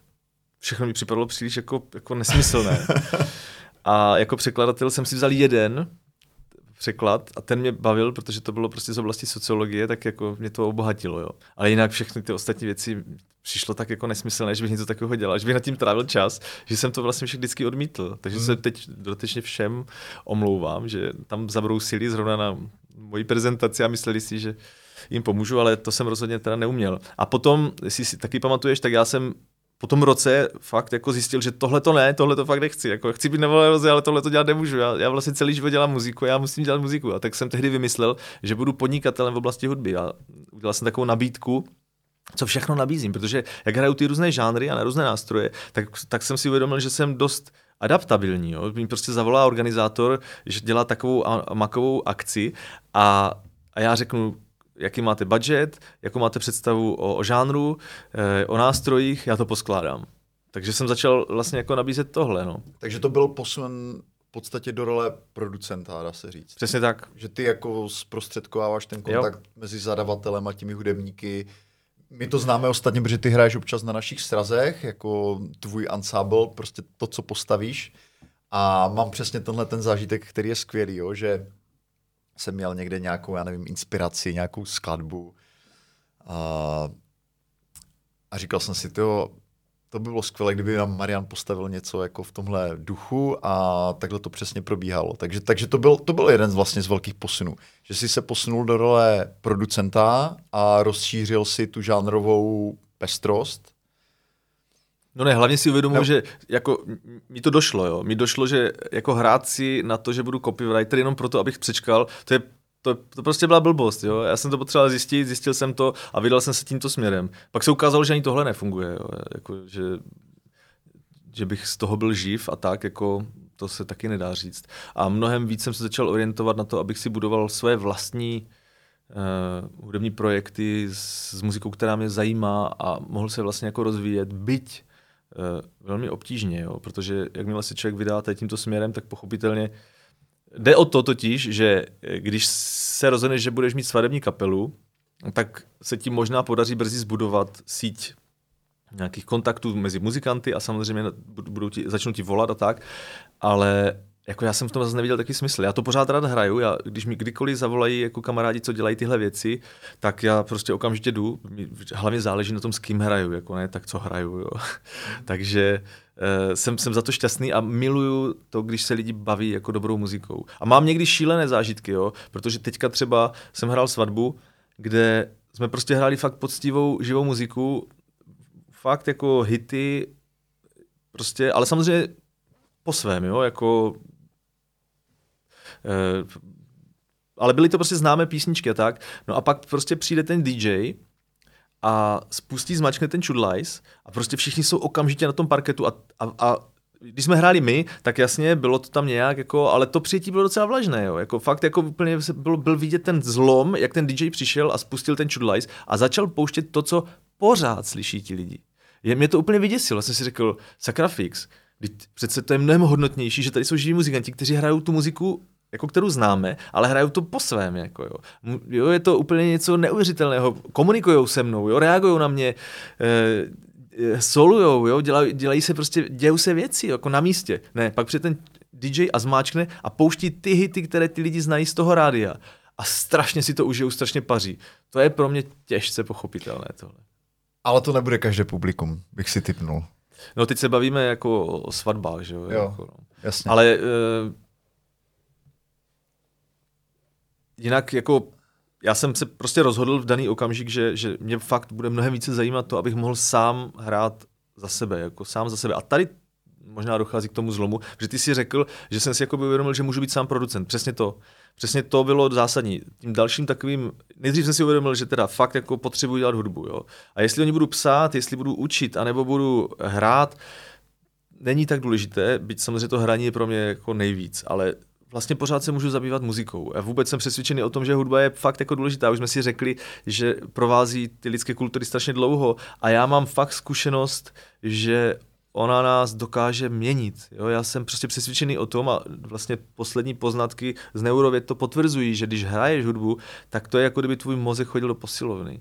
Prostě dělá z nás tak trošku jiné lidi. A prostě myslím si, že harmonizuje člověka. Vidím to i na těch dětech. Kolikrát přijdou velmi rozjívené děti a řekneš si, že tohle to nikdy neuklidníš. A prostě za rok vypadá úplně jinak. Jo? A harmonizuje prostě svět. Podle mě je tohle to naše, náš, náš jako, naše poslání, myslím nás muzikantů. Harmonizovat svět, prostě hrát, vytvářet taky jako síť mezinárodních kontaktů a tak dále. Takže to jsem si uvědomil. A pak ten další krok Dělej byl... muziku, ne válku. Jo, jo, jo, jo. A. Eh, a pak jsem si ale uvědomil ještě jeden, a to je ten další jako důležitý aha efekt. Takže tohle to bylo první, jako chci fakt jako dělat tohle, prostě budu dělat muziku za každou cenu. A pak, eh, pak, pak přišla další věc, a to bylo v roce 2015 nebo 16, nevím, natáčeli jsme album uh, Beránci a vlci a bylo to v podstatě náhodou. Bylo to takové jako šokující pro mě, protože... Jak na, je, je, uh, no, to rozveď. Já jsem trochu. dostal totiž jako možnost realizovat své vize o, o moravské world music v rámci festivalu Folkové prázdniny v Náměští nad Oslavou. A vytvořil jsem tam koncert pro tu hlavní stage, a, který se jmenoval Z kořenů k world music. A tehdy jsem vlastně poprvé propojil ty scény folklorní a jazzovou a jako představil jsem takovou jako svoji vlastní vizi, jak k tomu chci přistupovat. No a mm, v tom publiku tehdy byl majitel právě toho vydavatelství Indiscope, Milan Páleš, a ten, aniž bych to věděl, tak podal eh, žádost o grant, abych to mohl natočit. No a najednou mi zavolal a řekl, hele, vyšel nám tenhle ten grant, je na tobě, jestli se toho ujmeš nebo ne. Možná bys to mohl trochu popsat, uh, propojil dvě scény, to znamená, že tam to je poměrně velký ansábl, že tam vystupuje kolem 40 hudebníků, ne, na tom pódiu. 25. 25. A to znamená, že tam je jako jazzová sekce, sbor, že jo, co, kdo, do, co tam je ještě za hudebníky nebo za... No to právě, to je právě legrace, jo, protože když ten Milan mi zavolal, tak vlastně on zavolal na základě koncertu, který proběhl v té náměstí a tam jsme vlastně vystoupili jazzová scéna, čili jazzová kapela, pak tam byl uh, ženský sbor, eh, lidový sbor z, z Kudlovic, a pak tam bylo trio, které jsem měl tehdy s Jitkou Šuranskou a s Martinem Krajíčkem, čili World Music trio. No a my jsme ovšem tam použili muziku, která už byla třeba někde nahrána, anebo jsme ji chystali, že ji teprve budeme nahrávat, protože jsem neměl vůbec představu, co dál. Já jsem chtěl jenom jakoby ukázat ty možnosti. A ten Milan mi zavolal a řekl, hele, je to na tobě, pojď to natočit. Já jsem říkal, ale to nejde. Jako část té muziky je natočená a část teďka budeme natáčet s Triem Zitkou, čili jako já nemám matroš. On říkal, no tak, tak, tak se rozhodni, udělej jak chceš, prostě máš to na stole jako a, a dělej, co umíš. A nastal jako velmi... Čili mu se to tak líbilo, jo. že jako z náhlo nějakou popudu Přesně tak. řekl prostě podám grant a Marian Přesně to tak. natočí. Přesně tak. Takže ta deska Ale... je mimochodem jako naprosto úžasná. Jenom, že já jsem ji musel znovu vymyslet. Neslyšel, to byl že? právě ten problém, že já jsem to musel znovu vymyslet. Já jsem nemohl použít ten materiál, který byl na tom koncertě. Takže on sám nevěděl, co vlastně jako natočím. A já jsem to dlouho taky nevěděl. Já jsem prostě pak měsíc vymýšlel tu koncepci a pak jsem tvrdě makal, abych to stihl všechno připravit, protože když a, a už jsem taky k tomu při, při, přistoupil úplně jinak a vlastně jsem pozval čtyři různé kapely, z nich jsem udělal jeden ensemble. Takže vlastně tam byla, bylo to trio zmíněné jítky, pak tam byly, eh, byla jazzová kapela, byla tam teda i kapela Beskická, Ruky na dudy moje, která je zaměřena na ty archaické styly hry, archaické nástroje a znova ten sbor uh, z té Jižní Moravy. Takže čtyři ansámbly, z nichž měl vzniknout jeden společný orchestr, který bude pak vlastně repre- prezentovat. Už to někdy udělal někdo v Česku tady tohle? Nevím, jestli až v té míře jako určitě nějaké větší projekty jako vznikaly, jo, pamatuju si na takové jako propojení, které mě velmi inspirovalo, to, byl, to byla deska o slunovratu Hradišťanů, který taky tehdy přizval právě mm-hmm. uh, jazzové muzikanty a to byla deska, která mě velmi jako bavila. Nevím už přesně ani z kterého to bylo roku, někdy kolem snad roku 2000 možná, že mohla vyjít. Velmi inspirativní muzika. Potom ty desky, které vznikaly až potom, tak vlastně mě stále méně zajímaly, až, až mě ta produkce vlastně už dneska, myslím, Hradišťanu vůbec neoslovuje. Ale to tehdy jako bylo velmi zásadní. Takže asi něco takového podobného v tomto duchu vlastně už existovalo. Ale jenom jsem chtěl říct, že vlastně jsem to musel teda zbudovat úplně od znova a napsat tu muziku pro těch 25 lidí. Jo. E, to znamená, že fakt to musíš důkladně promyslet. To není jako tak, že, že se sejdeme ve studiu a začneme to vymýšlet na místě. 25 lidí prostě, než něco vymyslí, to strašně trvá. A všechno stojí strašné prachy. Jo. Takže ty si v tom studiu a víš, že ti letí ten čas a letí ti peníze a letí taky ten termín, protože sehnat 25 lidí na jeden termín je, je prostě umění. A to se povedlo a vědělo se, že když to teď natočíme a bude to teď použitelné, tak my stihneme splnit ten grant, který vlastně se ukončí tím, že já položím do 31. prosince na stůl desku, jo. Ale e, chápeš, dozvěděl jsem se to, já, já nevím, v září, v říjnu jsem to začal celé vlastně dávat dohromady a v průběhu listopadu jsme to vlastně natočili a zpracovali, aby to fakt jako nakonec bylo. To byl neuvěřitelný maraton. Dokonce do poslední chvíle jsem nevěděl, jestli to vůbec budeme schopni natočit a vydat, co z toho bude, protože ve studiu, když to bylo, my jsme nikdy se nesešli předtím. Jo? My, ten, ty čtyři ansambly poprvé se seznámili ve studiu a měli jsme to natočit. Teď pro toho zvukaře to bylo něco neuvěřitelného. Jako říkal, ty jsi úplně zbláznil, jako jak to chceš natočit. Prostě to, to, jako tam budou všude přeslechy, tam bude všechno. Teďka my jsme to neuměli, my jsme to museli cvičit v tom studiu. Ale rychle, protože nebyl čas a nebyly peníze. No něco šíleného. A proč o tom vyprávím? Protože tehdy jsem, abych to zvládl, tak jsem si jako představil, že musím tam mít ještě člověka, který mi to hlídá z té režie já prostě jsem interpret a ten, který bude udělovat ty rady, jako jak na to a co máme dělat, nemáme dělat a tak, budu všechno odkyvávat jako v tom studiu, ale potřebuji někoho, kdo mi to bude hlídat ten záznam v tom studiu vedle toho zvukaře. A tak jsem se rozhodl, že mi tu režii nebo to hudebního producenta bude dělat Stanko Paluch, to je ohromná hvězda jazzových houslí, vynikající skladatel, aranžer slovenský a e, můj kamarád. No, takže jsem Stanka tehdy pozval a on vážně onemocněl tak vážně, že vlastně jako dva dny předtím mi řekl, že prostě do toho studia nepřijde. A tam byl další důležitý zlom, protože jsem najednou musel být na odvodu těch židlích. Musel jsem být v tom studiu jako interpret a ten, který to celé šefuje při té, produ- při té produkci, ale musím sedět taky v tom studiu a prostě hlídat ten záznam. Jako to, co z toho nakonec vlastně poleze ven, že za to budu taky zodpovídat. Jako co vezmeme, co nevezmeme, kdy to střihneme a tak dále. To bylo něco šíleného protože prostě pro mě to znamenalo vlastně jako od rána do noci, fakt hluboko do noci, plné soustředění. A tehdy jsem si poprvé uvědomil, že to dokážu. Takže od té doby vlastně si veškerou hudební produkci dělám sám a spolehám se na to, že se prostě pod to podepíšu a hotovo. A když potom někdo řekne, je to paskvil, tak to bude na mě. Jo, nemám tam nikoho, kdo by ještě se k tomu vyjadřoval. Samozřejmě, že komunikuju s těmi muzikanty, kteří jsou skvělí. Jo. A teď hlavně poslední roky fakt spolupracuju s mladými muzikanty, kteří jsou vlastně stejná generace jako ten zmíněný Martin Kocián. Jo. To je saxofonista Štěpán Flagár, bubeník Míša Věřgoň. S náma hrává ještě moje, moje generace na kytaru Rosťahus. To jsou skvělí muzikanti, na již radu vždycky dám, ale stejně to poslední rozhodnutí mám po každé já. Jako v muzice demokracie je strašně super, ale jenom do určité míry. Jo. Jako vyslechnout všechny eh, je fajn, ale jinak, jako, jakmile se stane, že na tom placu je moc kuchařů, no tak z té večeře nic není. Uh, ta, ta deska je super, já jsem to už teda říkal, ale ještě to jednou zopakuju. Pro mě obrovský hudební zážitek, já jsem to viděl párkrát i naživo. Překvapil tě ten výsledek? Jako, když to poprvé slyšel jako smíchané, nebo už to měl, už to nebyl schopen vnímat a překvapil tě až ten ohlas, protože ona vlastně dostala Anděla, že jo, máme ho tady. Ta deska je to, je to dneska asi tvoje nejznámější jako dílo, pořád se poslouchá, řekl bych. Byť teda už to nehrajete naživo. Uh, takže jaká, jak, jak tě, jaká byla ta odezva? No, Takhle, já jsem byl vyděšený z toho. Já jsem fakt jako si říkal, já jsem to už potom chtěl splnit jenom proto, protože jsem část těch peněz profinancoval. A tam hrozilo, že budu to muset zaplatit, že jo, když to jako nedokážu. Když, to, když tu desku nepoložím do toho 31. prosince jako na stůl, tak hrozilo, že to ještě budu muset zaplatit, že jo, to, co jsem už profinancoval. Hmm. Čili to bylo jediné, k čemu jsem se upínal. Jako, ať vznikne, co vznikne, jako já musím zvládnout ten, ten grant. Takže a teďka to, jak to vzniklo na tom místě, samozřejmě ty ansámbly se ukázaly být zvoleny správně, protože byla skvělá atmosféra. Jak v noci, tak přes den.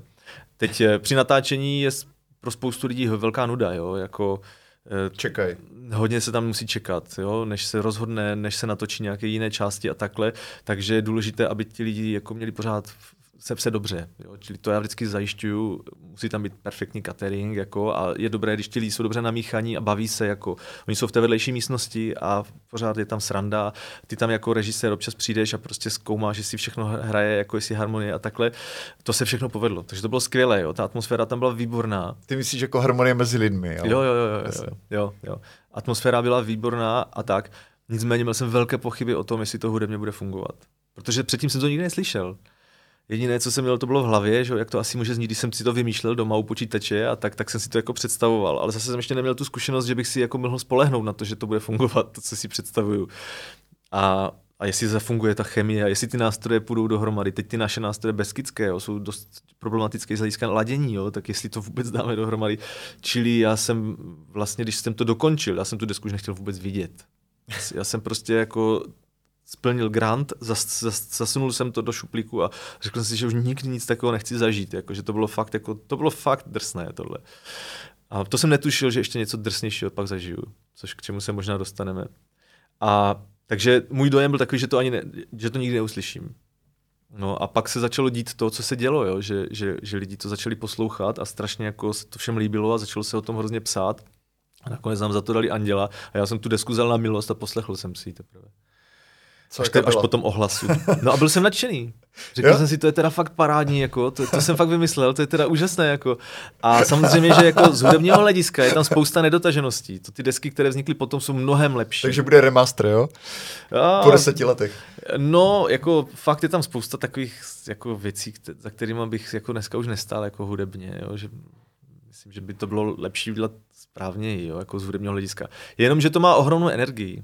Jo, to množství lidí, i ty přeslechy, jo, to, že jsme to vlastně museli natočit tak trošku jako živák, to všechno hraje roli, no, tak jsou tam chyby, ale prostě z toho něco vyzařuje a to něco je asi to, co jako udělalo ten dojem. A pak že jo, to, že nějaká deska, protože ty si zmínil, že to je asi moje nejznámější deska já vlastně jako neustále se setkávám s tím, že znají lidi jenom tuhle desku, jo. Jako furt se mi na to všichni ptají, jo, na, na Beránka velký, jako bych ne, nevydal, že jo, potom tu, tu celou řadu tak dalších desek, jo. Byla to někde i nějaká jako vybraná jako deska desetiletí, v podstatě jo, jo, jo. česká na nějakém hudebním serveru, že jo, Jasně. prostě má, mělo to obrovský jako ohlas, uh, ty produkce, které byly naživo, že jo, v Beskydech, jinde, nebo prostě tady na Beskidsku, uh, to mě, to mě zajímá taky. Uh, tam je hodně toho valašského folkloru, té, té původní muziky, a, což je jako komunita, která je že jo, z podstaty věci konzervativní, protože oni jako nějak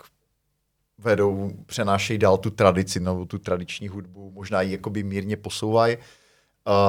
neměl si jako neměl si obavu, že na to bude někdo reagovat, jako že to je příliš jako moderní pojetí toho folkloru? Protože ona je do, do, do jisté míry jako ukořeněná v tom moravském folkloru, že ta deska. Je to tak. Tahle ta deska vyloženě se odkazuje k těm k té tradici východomoravské, stejně jako pak třeba deska 11 podoblásky nebo ruky na dudách a tak, není pravda, že by byla ta deska převážně jako beskidská nebo valašská. Jo. Tam, tam se vlastně putuje přímo na té desce, je to putování, proskoumávání hranice a vlastně my putujeme opravdu z toho severu na ten jih, protože tam je ta spolupráce s tím jihomoravským sborem z Dolňácka, vlastně z Uhersko-Hradišského Dolňácka, že to byla ta propojka přes tu Jitku Šuranskou, která vlastně s tímto sborem spolupracovala, který ona vedla a tak jo. dále. Ale co se týče toho zase jako těch obav, eh, tady jde o tu, o nějakou vlastní cestu. No. Jako moje cesta je, já vlastně se snažím rozumět těm věcem do hloubky. Jo? A jestliže se zabývám tradiční hudbou, tak chci vědět, jaké jsou ty kořeny. Proto jsem strávil spoustu času eh, posloucháním starých nahrávek, proskoumáváním muzeí a depozitářů a, a posloucháním i muzikantů, to jsou kteří nějaké to dělají. jako etnomuzikologické archivy, kde lidi obcházeli hudebníky. A jo, jo. Jak, jak je to staré, ty nahrávky? No takhle, jako nejstarší nahrávka lidové hudby v Česku je tuším z roku 1907 a ta teda pochází z, z jižních Čech.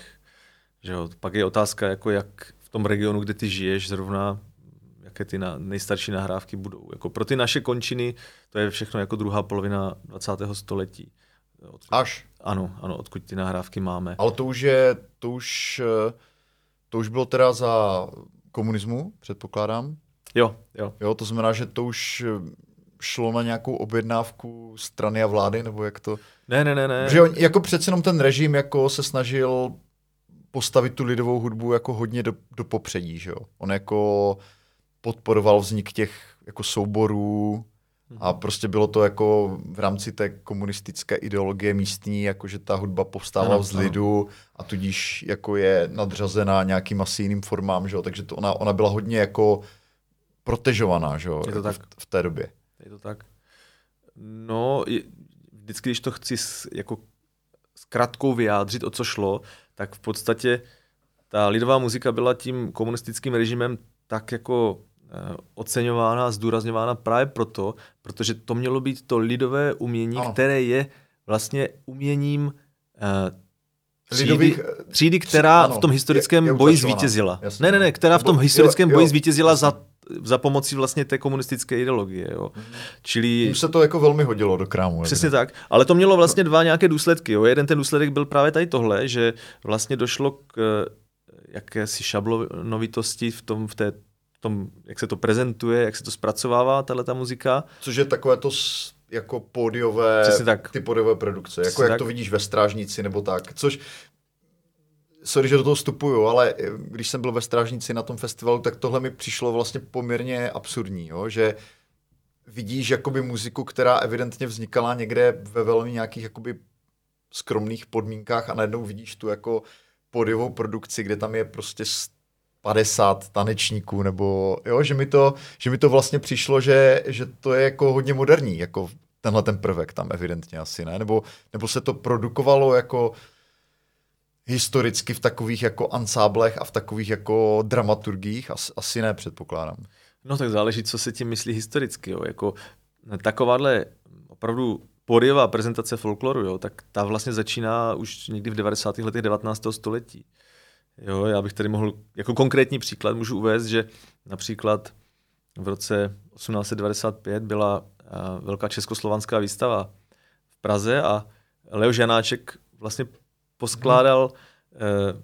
Prostě vyzval tanečníky z Kozlovic a k ním přizval muzikanty z Kunčic pod Ondřeníkem, aby hmm. tam jeli prezentovat tu svoji muziku a ty svoje tance. Ale oni měli taky nácviky na to. Jo. Jo? To tež se prostě stalo, jo, že tam zase jela kapela z Horňácka a tak podobně.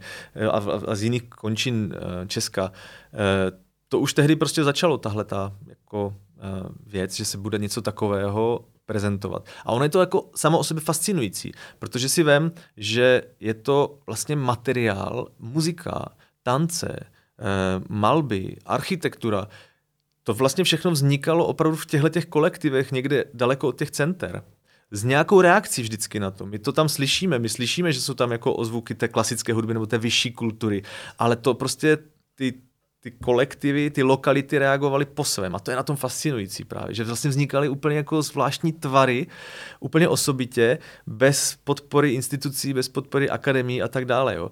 A pak si toho právě někdo všiml, jako například u nás třeba ten Leo Žanáček a řekl, hele, to, to má ale ohromnou hodnotu. Jako to, to, co tady vzniklo, to je vlastně strašně zajímavé. Jo?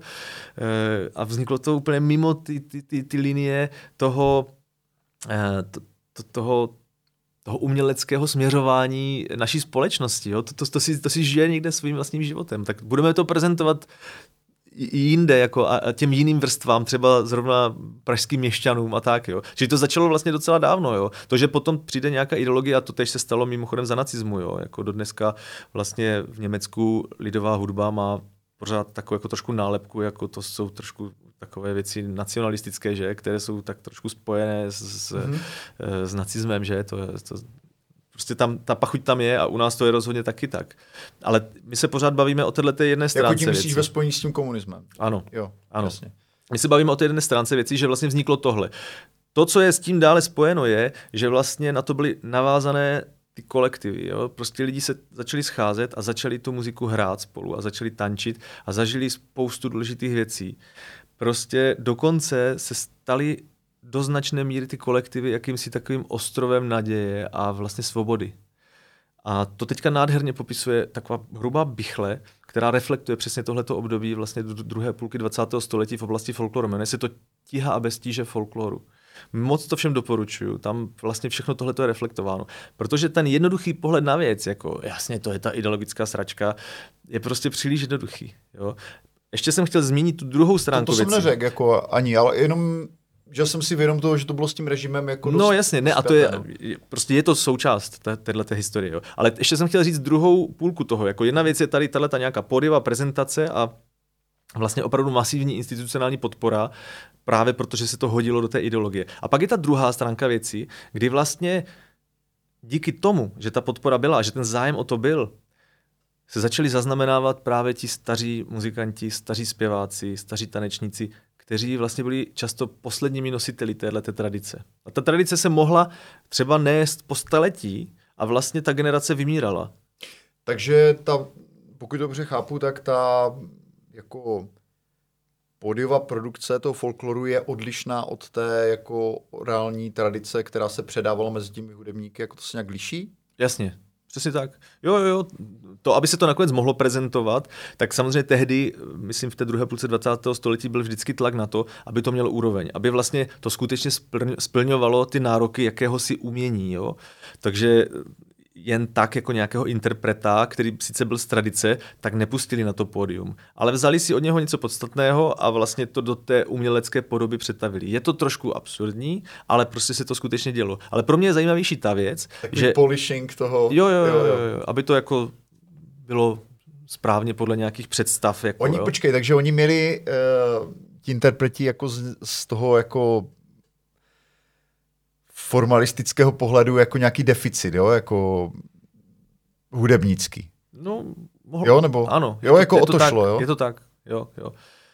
Jo, a zase i tam se dělá spousta zajímavých věcí, jo, jako na různých nahrávkách se najednou objeví jako někdo, jo, zajímavý a tam najednou slyšíš prostě, to je teda hloubka tradice, prostě tam jsou fakt takové niance, že si říkáš, to jsou, to je prostě něco, jo. Ale v, t- v tom mainstreamu rozhodně to bylo teda tak, že bylo potřeba jako ukazovat tu správnou věc. To, to došlo, dokonce šlo tak daleko, že eh, protože se to týkalo celého toho východního bloku, tak eh, v Maďarsku na tohleto zareagovali hnutím, které se označuje jako Tanzha, taneční domy. Prostě v 80. letech ti lidi, kteří jako se snažili vymezit vůči tady tomuhle tomu prezentování folkloru a také vlastně vůči režimu, tak se začali zabývat tím, jak teda ti poni interpreti hrajou. A hodně začali jezdit do takových zachovalých míst, kde ta tradice se udržovala mezi těmi lidovými muzikanty a od nich se učili a tuhle tu tradici začali pak vlastně jako zpracovávat jako živý, žitý folklor. Jo? Prostě proto ty taneční domy, že oni se začali scházet a vlastně hráli tímto starým stylem a hráli ty staré tance a nešlo jim o to, aby to prezentovali. Jako nešlo o to primární vytváření nějakého jevištního projevu, ale vlastně o to, aby oni sami mohli tady tohleto hrát. A byla to snaha vlastně se vymezit vůči, tomu establishmentu. Jo. Tak to bylo zajímavé hnutí, jo, k kterému došlo a díky tomu vlastně taky tam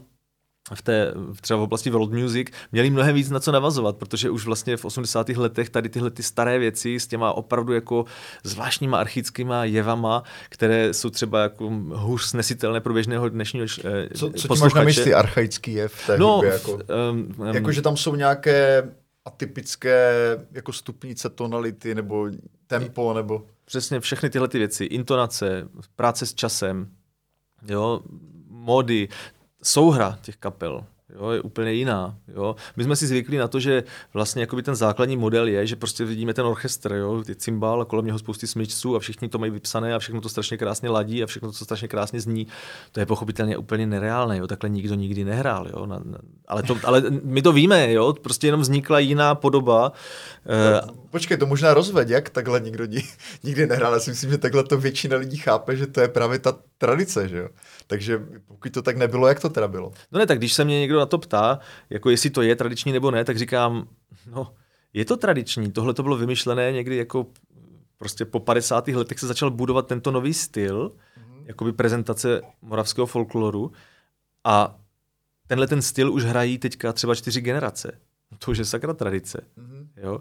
Čili, ale to, že to vzniklo a že my vlastně známe nahrávky předtím jako a znějí úplně jinak, než ty, které znějí potom po té půlce 20. století, to je prostě normální. Dokonce vlastně my víme... Takže oni do té doby hráli jako v jiných sestavách, nebo Jasně, hráli jinak, jinak vypadala ta produkce, jo, vlastně. Jasně, vypadalo to jinak. Měli jiný styl hry, protože prostě samozřejmě nebyli školení muzikanti, že jo. E, byly to menší sestavy, protože těch muzikantů nikdy nebylo dost, jo.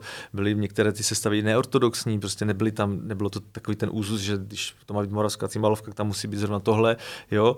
A nehledě na to, že eh, my máme dneska jakoby spojenou tu Moravu hlavně s tou cimbalovou muzikou, což je tradice, která vlastně jako je silně ovlivněná právě jako uherskou kulturou, jako do, do níž můžeme v jistém smyslu počítat i to Slovensko, které nás samozřejmě extrémně ovlivnilo ta, v tom, jak vzniká, jak, jak, jak, jakou má podobu dnešní vlastně tradiční hudba Moravy, ale eh, ty smyčcové kapely jako zanikly.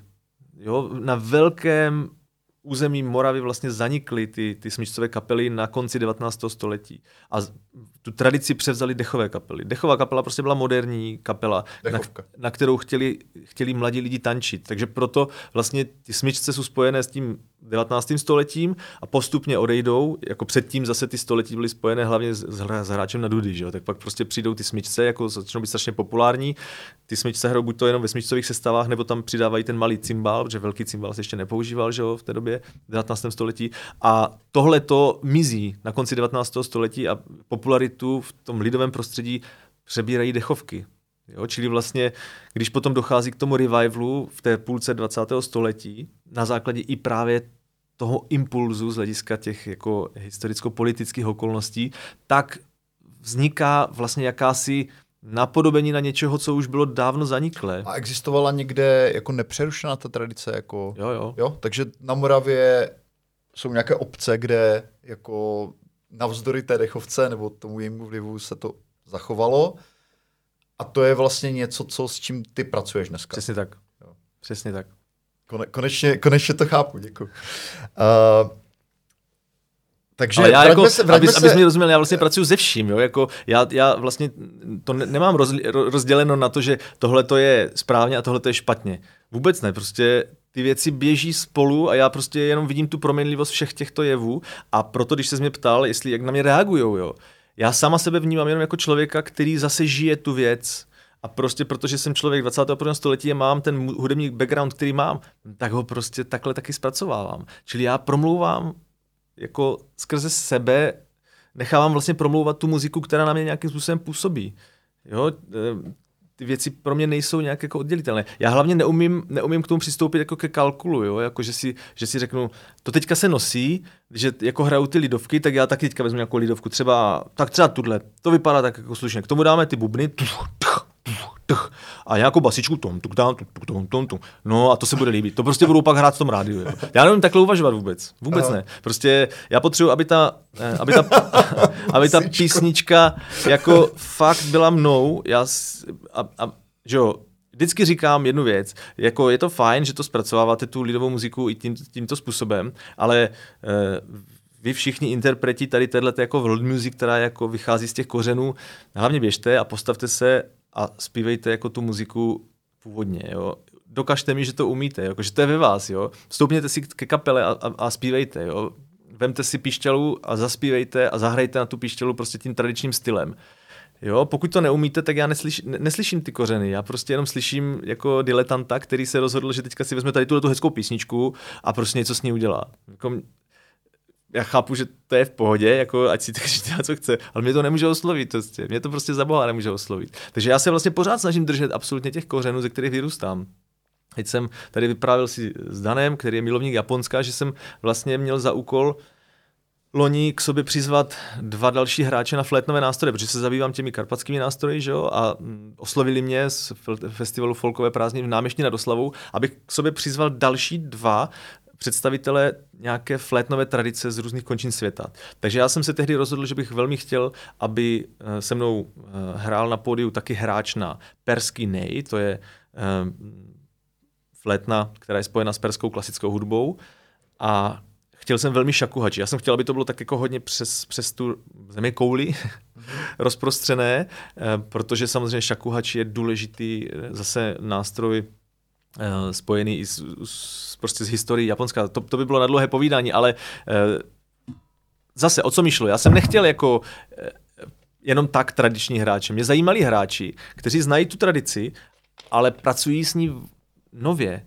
Takže vlastně dělají to tež, jo? Jako znám ty kořeny, jsem schopen to hrát, ale současně já promlouvám mým vlastním jazykem, který je zakořeněný. No takže pokud jde o toho Japonce, tak tam se mi to nepovedlo, tam fakt měl jsem vybraného velmi zajímavého hráče, který je znalcem právě té tradič, toho tradičního honkyoku, ale současně vlastně hraje na shakuhachi taky jako moderní hudbu, soudobou, hraje na tom jazz a tak, ale kvůli covidu se to nakonec nezrealizovalo, takže my jsme to nahradili a místo něj pak eh, vystoupila takže vlastně na tom pódiu nakonec hrál skutečně na Persky Nej, můj eh, dnes už kamarád a taky kolega z jiných projektů eh, Mehdi Aminian Jazi, který je původem z Isfahánu a žije ve Vídni a na ten třetí flétnový nástroj jsem pozval hráčku na rumunský náj. Tady jenom upozorňuji na to, že perský nej a rumunský naj je trošku něco jiného, byť teda samozřejmě ten kořen toho slova je stejný.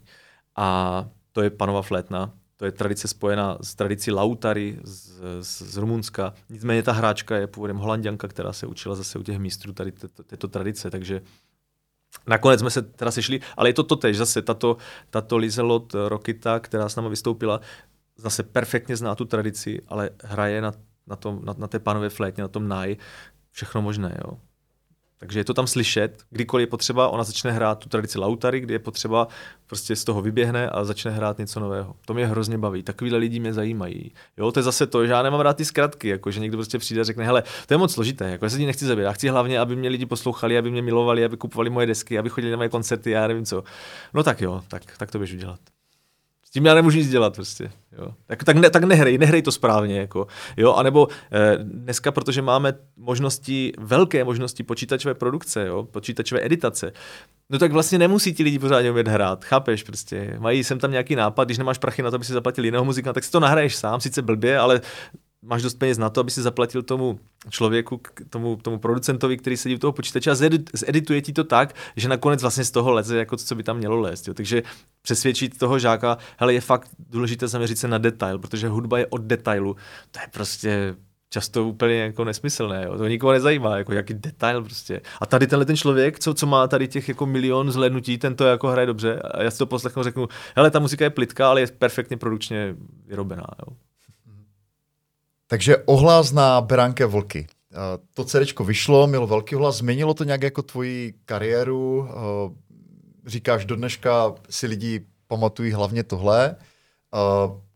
Ta představa obecná je, že když člověk má takhle úspěšný projekt za sebou, takže mu to otevře jako dveře k novým nějakým možnostem nebo příležitostem. Byl to pro tebe jako nějaký milník v tomhle směru?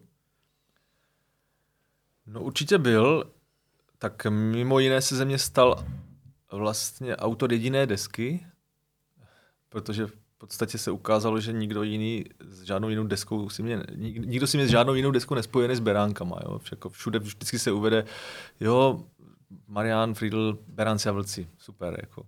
Takže jo, jako kdyby fakt jsem nic potom neudělal, takže, takže tohle to se radikálně změnilo, ale my jsme se už na začátku bavili o tom, jaké jsou takové nějaké ty zlomové okamžiky. Já už jsem zmínil, že u Beránku to bylo v tom, že jsem najednou neměl toho režiséra a musel jsem si to začít dělat sám.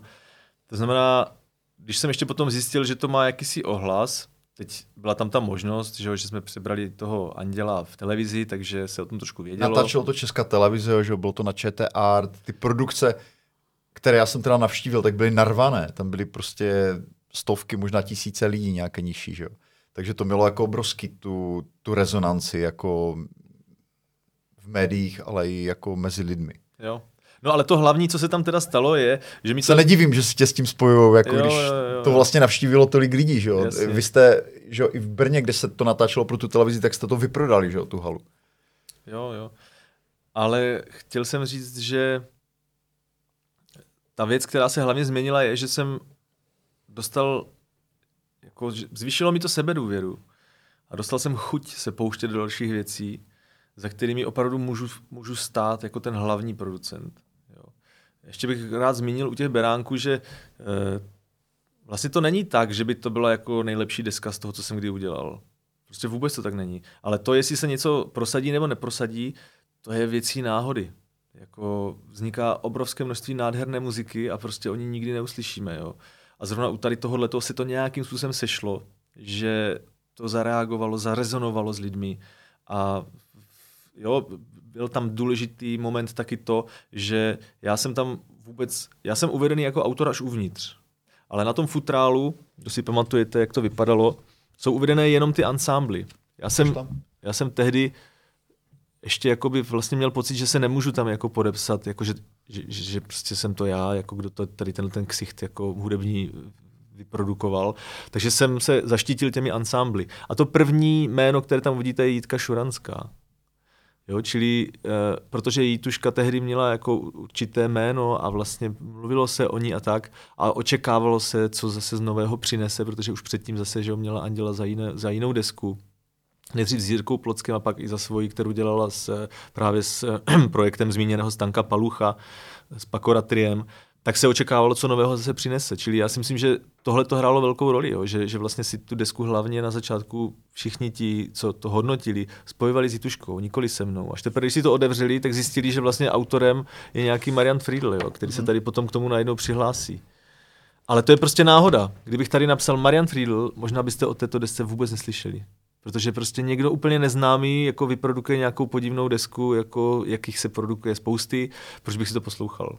Mm-hmm. Jo, takže prostě určitě hrajou roli ty, tyhle ty věci. Nicméně já jsem díky této náhodě jo, získal tu sebedůvěru, že to jako vlastně můžu dělat. No a tak jsem se poušť, začal pouštět do dalších věcí. A ještě bych rád připomněl, že já mám dost často jako muziku tak trošku jako spojenou s nějakýma vizuálníma představama. A rok poté, co jsme vydali tohle, tak mi zase zavolal ten vydavatel Milan Páleš a řekl, že jako podávají žádost o grant na nějaký vizuální, vizuální doprovod nějakého z projektu, jestli se toho nechci ujmout já právě v rámci Beránku. Jo. A já už jsem v té době ty vizuální představy měl a furt jsem si říkal, jak by to bylo krásné. Myslíš jako vizuální, jako toho, jak to bude vypadat na pódiu? Ne, Nebo... ne, ne, nějaký vizuální doprovod ve smyslu třeba film, jo. film. On třeba mluvil i o tom, že by to mohl být i tanec, jo, jako nějaký a tak, jako že by to vlastně bylo ještě jo, spojené prostě s dalším, s dalšími vněmi, jo s nějakým dalším uměním třeba, jo, nebo výtvarným uměním nějakým způsobem a tak dále. Ale já už jsem dávno měl v hlavě film, já jsem si jako tak jako říkal, to by bylo strašně krásné mít k tomu natočený film. Úplně blbost, jo. Ta blbost začíná už tím, že tahle deska je 60 minut v kuse, tam není pauza. A takhle jsme to i hráli. To je svita prostě, kde fakt to fičí, jedno na druhé navazuje a není tam pauza. To všichni mi říkali, to je blbost, to nikdo nebude poslouchat, protože nikdo nemá čas na to, aby si 60 minut sedl a prostě poslouchal v kuse hudbu, jako to je jedna písnička vlastně, jako, že 60 minutová písnička, to je nesmysl, prostě to, nedělej to. Když jsem to dával dohromady, že tak mi říkali, nedělej to, to prostě odděl to, jo, to ať jsou to jednotlivé písničky. Já jsem říkal, ne, ne, já to slyším tak, na to takhle strašně chci, jako. No, takže jsem to udělal a pak jsme to, pak jsme to museli začít realizovat pódiově, což jsem nečekal, protože jestliže ten projekt vznikl jenom ve studiu, tak prostě jsem jako viděl, jak je to složité, jo. A vůbec mi nenapadlo, že to někdy jako na pódiu provedeme. No jenže pak byl ten ohlas a řekli mi, jde to udělat pódiově. No tak jsem si sedl a začal přemýšlet, jak. Jak to udělat pódiově, jo.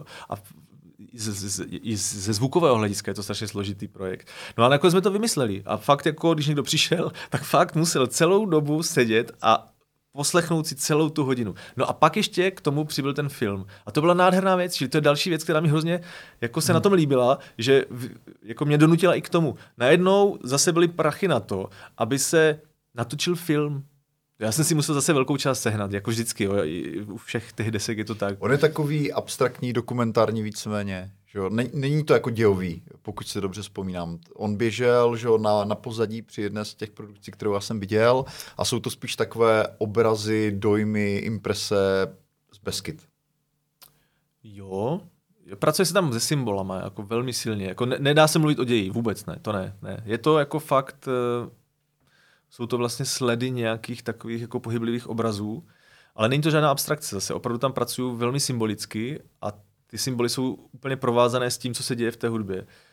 A, a celé to vlastně vzniklo, takže já jsem ty představy vizuálně nějaké měl. Já jsem si prostě sedl a minutu po minutě jsem vypsal, co, co, co, co potřebuje natočit a kde a jak. Mm. A pozval jsem k tomu tehdy svého dobrého kamaráda, filmaře Ivoše Bystřičana. Mm. A, a bylo to neuvěřitelný jako punk, jo. Prostě tohle natáčení bylo šílené. Ale, ale prostě vlastně to vzniklo, jo, a moc se mi to líbí. Můžete to vidět na YouTube, jo, já jsem to potom umístil celé, vlastně, že běží tenhle ten film, mm-hmm. hodinový, a pod tím běží záznam z jednoho, živý záznam z živého koncertu. Uh, takže, takže ten dojem z toho můžete vidět, taky můžete sledovat. Jakoby, protože když jsme to potom dělali mm, jakoby koncertně, tak pochopitelně za náma bylo plátno. A člověk si mohl vybírat, jestli se víc soustředí na to nebo na ono. Jo? Protože i na tom pódiu se dělala, dělá spousta věcí. Právě tím, že se ty, ty ansámbly různě pro, proplétají, tak tam se dělá i jako nějaká akce, jo? že někdo někam odchází, přichází takhle. Takže to vlastně bylo pořád, myslím, zajímavé. A chvilku hraje tam ta strana, pak tam ta, pak se to sleje dohromady a tak. Ale pak jsem k tomu ještě přidal ten film a kdyby to někdo teda si chtěl prohlédnout jenom čistě z hlediska toho, jak, jak, jak vlastně jsem vymyslel tu vizuální stránku věci, tak je to možné teďka vidět na tom YouTube, mm-hmm. kde ta pozornost je čistě vlastně jenom jako na ten film. No. To byla krásná práce. Ty jsi říkal, že jsi eh, jako producent pak zažil ještě šílenější zkušenost, než bylo to natáčení těch beránků, takže, takže o co šlo? Eh, no, nám se potom jakoby vlastně přihodila velmi nešťastná událost, protože eh, ta, ta moje spoluhráčka, kamarádka Jituška Šuranská, houslistka, zpěvačka, ze kterou jsme natočili tohle nádherné album Divé husy, tak, tak nás bohužel navždy opustila. A e, pro mě to prostě byl neuvěřitelný šok. A součástí toho, jak se s tím vyrovnat, bylo, že jsem prostě se rozhodl, ráno jednoho, jednoho rána jsem prostě vstal a e, řekl jsem si, natočím album, který věnuju.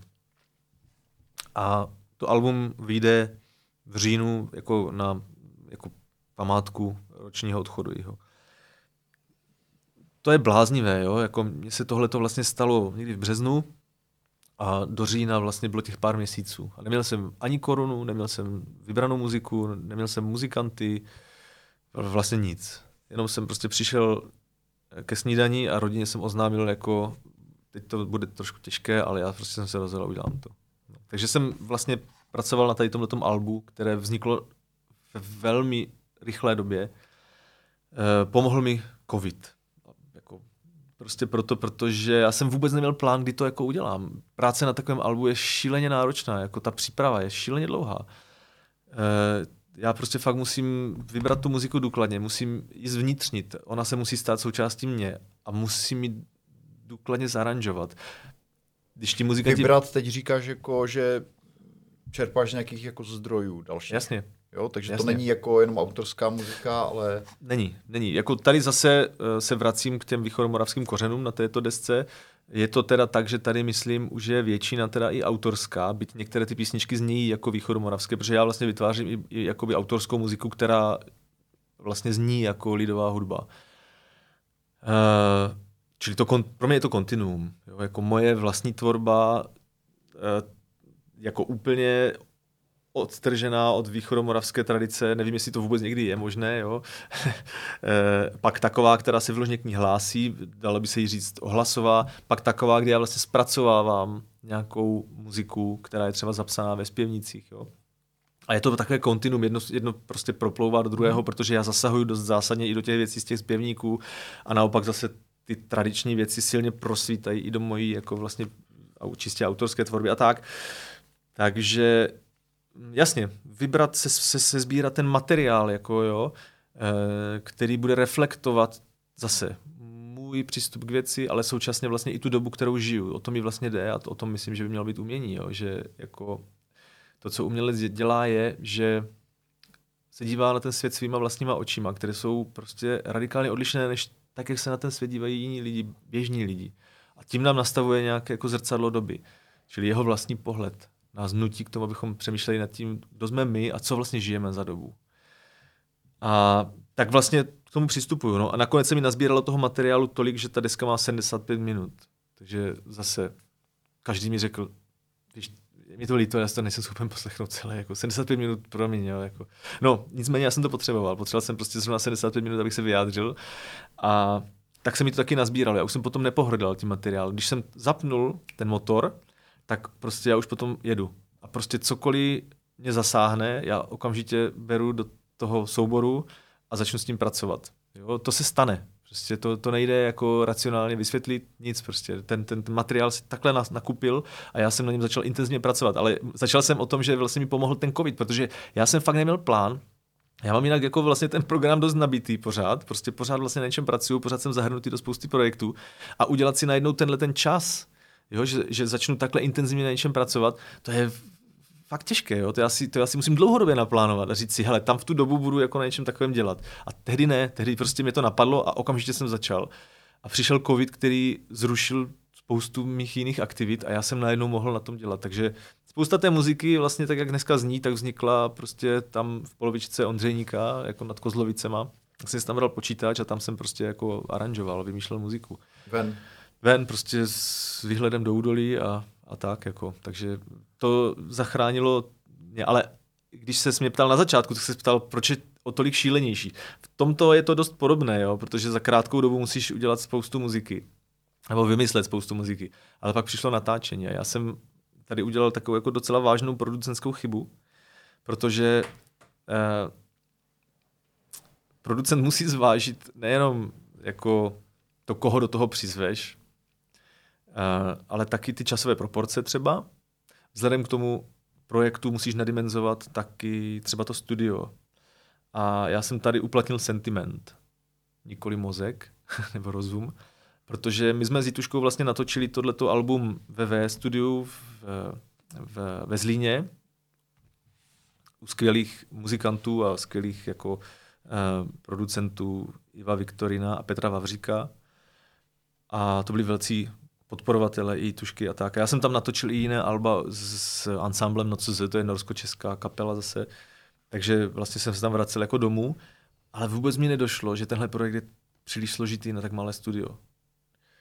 A nastaly teda ohromné potíže. Ohromné technické potíže, které prostě byly vyvolané opravdu tím, že to studio má nějaké parametry a nějaké zaběhané postupy, jak pracuje a já jsem tam přišel úplně s jiným systémem uh, práce a velmi tvrdě jsem narazil. Takže nám začal utíkat čas takovým způsobem, že bylo jasné, že jako já to nemám šanci dokončit. No. A tehdy mě zachránili právě ti mladí muzikanti moji. A tady to zase jako vidím, jak ta generace těchto těch lidí je úplně jinak připravena na tu dobu 21. století. Jo. Protože jak se to začalo hroutit, aby jsme neustále všechno překáblovávali a pořád hledali nějaké bzučení a něco se prostě dělo. Jo. A v hruze vlastně pořád očekávali ti mm, v tom studiu, jako s jakým dalším šíleným projektem, s, jak, s jakou další kombinací šílenou nástrojovou přijdu v následující písničce. Jo. Když jsme překonali jeden problém, tak vlastně že už, už bylo jasné, že přijdou další, protože těch písniček je tam celkem 15, 16 je vlastně jako nahrávka z živého koncertu, takže to je 15 různých nástrojových sestav. To není jako, že přijde roková kapela, jednu to nastaví a pak nahrajou všechny písničky. Prostě tady to fakt tak, že pokaždé to musíš nově nastavit. A teďka těch lidí je tam moc, protože zase jsem tam pozval jako hosty třeba ten sbor, pozval jsem tam ty kluky z ruky na dudy. Ne ve všem tam hrajou, ale prostě chtěl jsem, aby tam ten ozev toho těch beránků byl, aby tam ten zvuk se objevil. Jo. No tam studio je malé, takže to, prostě to bylo šílené. A tehdy právě už se to začalo úplně hroutit a bylo jasné, že jsem zklamal, že jako producent jsem prostě úplně mimo a nemáme šanci to za ty vlastně tři dny natočit. Jo, a zase poskládat to dohromady, zaplatit další den natáčení, všechno byly ohromné problémy. Jo. To jako, když jsem to chtěl stihnout do toho 28. října, tak prostě to bylo bez, bez možnosti to jako realizovat. A v tu chvíli právě přijde ta mladá generace jo, a řekne tomu Ivovi Viktorinovi, prosím tě, Ivo, a na čem tady vlastně děláš? Jako, na jakém softwaru? A teď on jim řekne to jméno, to softwaru, a oni řeknou, hm, to neznáme. No to nemůžete znát, to málo kdo jako, že má jako. A oni, tak hm, my se zkusíme na to podívat a že bychom pak se dali k tomu pultu sami. Teďka jako, že to nemůžete zvládnout, já jsem si to učil několik let. Oni ne, tak my to zkusíme jenom, jo, tak uvidíme. Hele, zítra ráno si řekneme. Oni prostě přes noc ten software seženou a naučí se ho ovládat a na druhý den už sedí u pultu. Jo, to, to prostě bylo něco nepředstavitelného jako i pro toho Iva, jako jo, starého harcovníka prostě v tom nahrávacím průmyslu. To bylo fakt šokující. My jsme všichni seděli s otevřenou hubou. Takže díky tomu ti kluci normálně sedli k tomu pultu a najednou se začalo natáčet permanentně. Takže my jsme poslední natáčecí den začínal ráno v 8 a končil o půl osmé na druhý den ráno. Protože jsme chtěli všechno stihnout natočit. První že jo, noc se končilo někdy v půl páté, jo, předtím se končilo ve tři, pak se končilo v půl osmé a nakonec jsme to nahráli, ale jako byli jsme úplně zničení. A opět jsem odcházel ze studia a řekl jsem si, že co tam teďka bude, že? Jako, jak, jaké, v jaké podobě to máme, protože to člověk prostě je úplně v jiném světě a jako honí se ti toho spoustu hlavou a musíš si říct, mám vůbec ještě schopnosti rozhodovat se správně? Nevíš, prostě doufáš, jo. No a vznikla neuvěřitelná deska. Prostě pro mě tohle to je jako jedna z nejkrásnějších, na kterých jsem se kdy podílel. No, s ohromnou atmosférou. Vlastně to nikoho nezaujalo, vůbec to nikoho nezajímá, ta deska. Vůbec se o tom nemluví, nikdo jako nikdy jako ve spojení se mnou jako ne, nezná tady tenhle ten termín, ale pro mě je teda úplně zásadní. A vlastně se mi stává spíš jiná věc, že mi potom potkají lidi po letech a řeknou, hele, já jsem to prostě nemohl strávit tu desku na poprvé. No a, a pak se k tomu vrátí po letech a zjistí, že, že vlastně je krásná. No. A vydržíš to potom. Těch to je krásné. Uh, ohlas. Uh, ta tvoje hudba, že ty, ty sám občas koncertuješ uh, v zahraničí, protože jsi součástí možná i nějakých mezinárodních projektů, nebo občas se ten moravský folklor někam dostane. A občas tě hrajou v nějakých zahraničních radích. A jak, to, jak to probíhá taková jako Liší se to nějak od uh, koncertování v Česku? Když jako reprezentuješ tu svoji hudbu nebo zemi, prostě někde úplně v nějaké kultuře, která má prostě jiný ten hudební background. Že jo, my, jako, když to ještě možná trošku doplním, uh, uh, nebo jak já vnímám ten žánr world music, jo? že my jsme jako často fascinováni tou odlišnou kulturou, že, jo? že chceme slyšet to, jak zní hudba jinde, že? takže to, co je pro nás běžné, tak je jinde jako nové. Uh, takže jak, jak, jak probíhá tady tohle, jako tady ten aspekt, jako, nebo světový ohlas, nebo té, té tvojí hudby? Jaká, jaká je ta reakce? Jako je jiná než eh, to, co slyšíš tady v Česku? Ne, vůbec ne. Já vůbec nevím, jako jak to působí, že nakonec. Ono je třeba taky říct, že já koncertuju s různými projekty, jako ne všechny zase jsou už jako... To, jsou, to, jsou, to je hraní v klubech, předpokládám. No. Že, jo, že to jsou jako nějaké klubové věci, prostě, že jedete do nějakého klubu někde v Londýně nebo, nebo někde a tam jasně, hrajete. Jasně. A tak kdybys to měl trošku přiblížit, jako co tam vlastně panuje za atmosféra, co tam chodí za lidi, co to je vlastně jako za, za zážitek pro tebe? No ne, tak v Evropě jsme doma. Jako, ať mi každý říká, kdo chce, co chce. Jako, jako Evropa prostě je jeden, jedna kultura. Jasně, že mě baví ty odlišnosti, které existují a jsou a jsou perfektní a já chci, se udrží jako rozdíl prostě mezi mentalitou Portugalců a Slováků. Jako, jo ale jinak vlastně sdílíme úplně stejnou kulturu a reagujeme stejně, to prostě není nic zvláštního. Jako něco zvláštního je, když jdeš hrát do Saudské Arabie, že jo, tam jako no, nevíš, tam že si taky, že jo? Tak, no, tak tam nevíš, to... že si jako přijdou vůbec Saudové, že jo, si tě poslechnou, protože vlastně by neměli, jo. Jako... A v jakém kontextu jsi tam hrál, nebo kde jsi tam vystupoval? No tam... Jsi hrál uh, Saudské Arabii a ve Spojených Arabských Emirátech. Jo, jo, jo, to jsou takové jako nej, nejexotičtější, jako, že jo, jinak v Evropě všude možně, prostě, já nevím, v Londýně, v Berlíně, stejně tak v Budapešti, jako v Bruselu a tak dále. Jako, že, ale jak říkám, tady to není nic jako tak zvláštního. Jo. No, ta, ta, ta Saudská Arabie ta byla jako zajímavá a k tomu mě přizval Jiří Slavík, eh, jehož otec tam tehdy byl ambasadorem a prostě pořádali tam občas jako nějaké taky jako koncerty českých kapel. No. Takže Jiří Slavík, a prostě geniální muzikant a, a skladatel, s ním jako moc rád spolupracuju, tak mě tehdy přizval, abych tam s, s ním zajel. No. Tak to bylo právě zajímavé z tohoto hlediska, protože samozřejmě ten přístup jako, je tam jako k té hudbě eh, spíše odmítavý z náboženských důvodů. Tam je ten postoj k tomu, k té hudbě opravdu jako... Uh, to nechápu. Je, jako... No, jakoby z hlediska striktního výkladu islámu vlastně jako hudba je spíše škodlivá, jako protože odvádí nás od těch podstatných věcí a podstatnou věcí je náš vztah k Bohu. A je to něco, co prostě jako nás jenom rozptiluje. Takže tam, kde je ten výklad rigidní, tak potom taky muzikanti to mají těžké. Jo. Mm-hmm. A ta Saudská Arabie je prostě takový. Ale přitom, já teda nerozumím tomu nějak do hloubky, jo, rozhodně, ale uh, součástí té islamské tradice je hudba, ne? Jakoby ano. v rámci modliteb a tak. Ano. Ano, a všude se k ní přistupuje taky jinak, jo? to prostě záleží na tom výkladu, jo? ale to, to nikoho asi nepřekvapí, kdo se setkal s, s nějakým jako islámským světem, tak zjistí, že všude to jinak, to se nedá říct, že jako tam, kde je... Jasně, takže, takže vy jste byli jako pre- reprezentovat jako českou kulturu. Přesně tak. Jo. A tam právě je to teda tak, že v podstatě uh, se dá očekávat, že nebudou tam hudební nástroje k mání, nebudou tam koncertní haly a jakoby ti saudové samotní na tu muziku jako nepřijdou. Jo. A to všechno se v podstatě nakonec i tak jako stalo, jo, že opravdu my jsme vlastně hráli především pro ty lidi, kteří jsou tam z, jako ti expati vlastně, jako ti, kteří tam jako jsou za prací zvenku, jo, ne ti místní. Jo, a samozřejmě potřebovali jsme si počít kontrabas, v celé Saudské Arábii nebyl kontrabas. To nebylo možné. Prostě.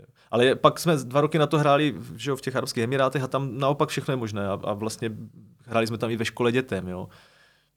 Jak říkám, to, to prostě závisí na tom, jaký je ten výklad, kde, jaká je ta kultura. No. Úplně jinak se dařilo muzikantům v Iránu v 70. letech a úplně jinak dnes.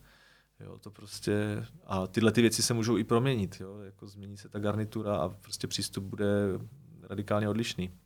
Tak to jsem chtěl jenom říct, že ono to záleží, s jakým projektem si a v jaké si zemi a tak, ale Evropa je vlastně jako dost podobná, jo. Takže jo, že Stane se ti občas, že ti napíše někdo ze světa, že jako zachytil tu tvoji muziku. Já, já vím, že ty spolupracuješ se zahraničními hudebníky, že jo? Kteří třeba přijedou někde, já nevím, z Kanady nebo z Ameriky a prostě zajímá je asi zajímají je třeba ty tradiční nástroje nebo, ně, nebo něco takového, ale uh, jakoby běží někdy ten kontakt právě přesto, že se někdo dostane k té tvojí muzice v cizině a vlastně osloví tě? Nebo to je spíš takovými jakoby kontakty mezi těmi muzikanty a přes nějaké osobní vazby? No nepamatuju si, že by se mi to stalo, že by mě někdo přímo oslovil jenom tak, jako že by na to narazil někde, jo? že by zaslechl tu muziku. Spíš prostě dostane přímo jako typ poslechni si tohle toho muzikanta, třeba se ti to bude líbit a můžeš ho kontaktovat, může něco vzniknout. Jako to, je, to je spíš, než že by to byla jako náhoda, že by na to někdo tak jako narazil, to, to si nepamatuju. No ale jinak jako je to, mě, mě na tom baví ta věc, jo, jako když dělám tuhle muziku, tak jako je to je to celé absurdní, jo? Jako, pro koho to vlastně děláš? Tak ty, ty, ty uděláš tuhle desku, jo, a pak zjistíš, že vlastně není kde hrát, jo, protože nejsou na to posluchači. Jako kdyby to vlastně poslouchal, jako to jako zajímá, jo, a teďka někde vy, vy, se ukáže, že teďka si to poslechnou tady nějací tví Uh, posluchači, diváci, jo, a řeknu si, no ale je to fajn, ale jsem o něm fakt nikdy neslyšel, jako proč, proč tam je ten štos těch desek, že? Tak pro koho to vlastně dělá? No já to vlastně dělám všechno jen pro sebe. A baví mě ta možnost jako hrát na nějakém takovém větším hřišti, jo? To, to mi na tom přijde úžasné. Takže já jsem šťastný, jo, jednou za čas prostě přijde takový přehled, že mě třeba hrajou v Austrálii. Ne, nejenom mě, jako jo, ale prostě oni tam sledují tu produkci world music a protože jsou zase navázáni na nějaké jiné lidi, kteří tady jako dávají navenek najevo, co se tady děje, no tak se tam k ním dostávají i moje desky. Tak je to perfektní, prostě pak najednou zjistíš, že tě hrajou v Austrálii, tak je to skvělé, jo. Recenze na, na, na desku tuhle, nám přišly dvě z Ameriky, jedna z Maďarska, jedna z Holandska. Jo, Jaké je to fajn. Eh, no, z Maďarska byly vlast, ta byla vlastně velmi jako taková rezervovaná, protože tady to je taky přehled fakt všeho možného, jo. To je totiž vlastně částečně kompilace, je to vlastně zhrnutí ze čtyřech desek předchozích plus 20 nových minut jsme natočili za covidu a celé to je jako věnováno popularizaci guide, tedy dude, jak se nám říká guidy a v rukou ještě navíc toho mého spoluhráče Vlasty Biačka. To celé jsem vymyslel hlavně jako, že jsem chtěl... On je vlastně taky grafik na volné noze? E, přesně tak, jo. přesně tak. No a on zrovna stál 60, ne, já jsem si říkal, to by bylo důstojné, jako jednak ty máš 60, spolupracujeme spolu přes 20 let a ještě hraješ na tenhle ten nástroj, e, pojďme udělat takovou nějakou věc, kde to všechno zhrneme, jako ukážeme, co vlastně děláme, jako jo. Takže jsme to udělali a jak jsem říkal, z toho Maďarska přišla rezervovaná recenze a to hlavně z toho důvodu, že se jim tam nelíbily právě ty polohy hodně archaické. Mně to jako přišlo takové, že jsem si to tak jako četl po svém a řekl jsem si, no jo, Jím totiž tyhle ty archaické polohy nepřijdou vůbec zvláštní, protože oni se k ním vrátili už v 80. letech. To byla ta souvislost s tím Tanzhas, jo. Takže dneska vlastně každá druhá kapela tam hraje takhle, jako jo. Zatímco v našich končinách, když my hrajeme tímhle stylem na ty staré nástroje, my jsme úplně unikátní. To vlastně jako takovýmhle stylem, s, těma, s, těma, s touhle kombinací nástrojů nehraje nikdo u nás. Možná jako nikde na světě, jo. Takže a vlastně nejvíc oceňoval to, kde jsem nejdál, jakoby v tom propojení s tou moderní muzikou. Protože tam je teda přehled, tam uslyšíš úplně jako muziku fakt dřevní a na druhé straně i špetku elektroniky, anebo právě jako hodně jazzové věci, jako takové jako groovové a tak dále. Takže to ten Maďar jako oceňoval nejvíc, že to, teď to je vlastně to ono, jako, že co se s tím má dělat, že jo? a tam tohle to nechápu, jako prostě to tam strčili, že jo? ale naopak zase třeba v té Americe, tak tam teda byli z toho úplně unešení, tam jako právě psali, že tohle to je něco, prostě uslyšet vlastně to, z čeho to roste, až kam to může dorůst, jako to jim připadalo teda jako geniální. Jo. Super. Uh, teď jsem, jo, důležitá věc. Uh, to, co si teďka řekl, že uh, ta odezva je někde naprosto nulová. Jo. Jako spousta lidí, teď je, teď je hodně velký trend vlastně obecně v podnikání na volné noze, a takzvaná ekonomika tvůrců. Jo, že lidi, kteří třeba mají nějakou odbornou profesi, tak najednou začínají tvořit nějaký obsah, který se dá nějakým způsobem monetizovat a tak dál. A uh, to znamená, že dost lidí se posouvá jako z, toho, z té role toho odborníka, který je placený za výkon té své profese, víceméně klientem, se posouvá do role jakéhosi tvůrce, který dává to své srdce do nějakých obsahových děl, řekněme. Může to být videokurs, může to být, já nevím, články, YouTube kanál nebo tak. A myslím si, že spousta těch lidí hodně řeší právě to, jako co když budou, co když bude to jejich jako dílo odmítnuto, jo, prostě kritizováno vlastně, nezbudí jako žádný zájem vlastně, jo. A ty evidentně s tím máš dlouholetou zkušenost, jo? že uh, dáváš ze sebe něco, co jako někdy zarazuje obrovsky, někdy vůbec. Takže uh, tohle si myslím, že je zkušenost, která by mohla být jako hodně jako zajímavá pro ostatní, jak jak ty se s tím vlastně jako vyrovnáváš jako vnitřně. Když eh, ty tady prostě potíš krev, jo, uh, scháníš peníze, dáváš dohromady ansábl, prostě úplně zažíváš infarktové studi- jako situace někde ve studiu a pak ta deska vyjde a dostane anděla a jedna a druhá vyjde, která jako naprosto zapadne. Uh, je to pro tebe jako ta zpětná vazba, to přijetí jako důležité a pokud ano, tak jak se teda vyrovnat s tím, když jako ta věc úplně propadne. Já, ne, neptám se teda, jako, jak se vyrovnat s úspěchem, jo? protože um, předpokládám, že to každého potěší, nebo to každý chce, aby to nějak jo, jo. jako rezonovalo s těmi lidmi, ale, ale jak, jak, jak, jak řešíš tohle vlastně?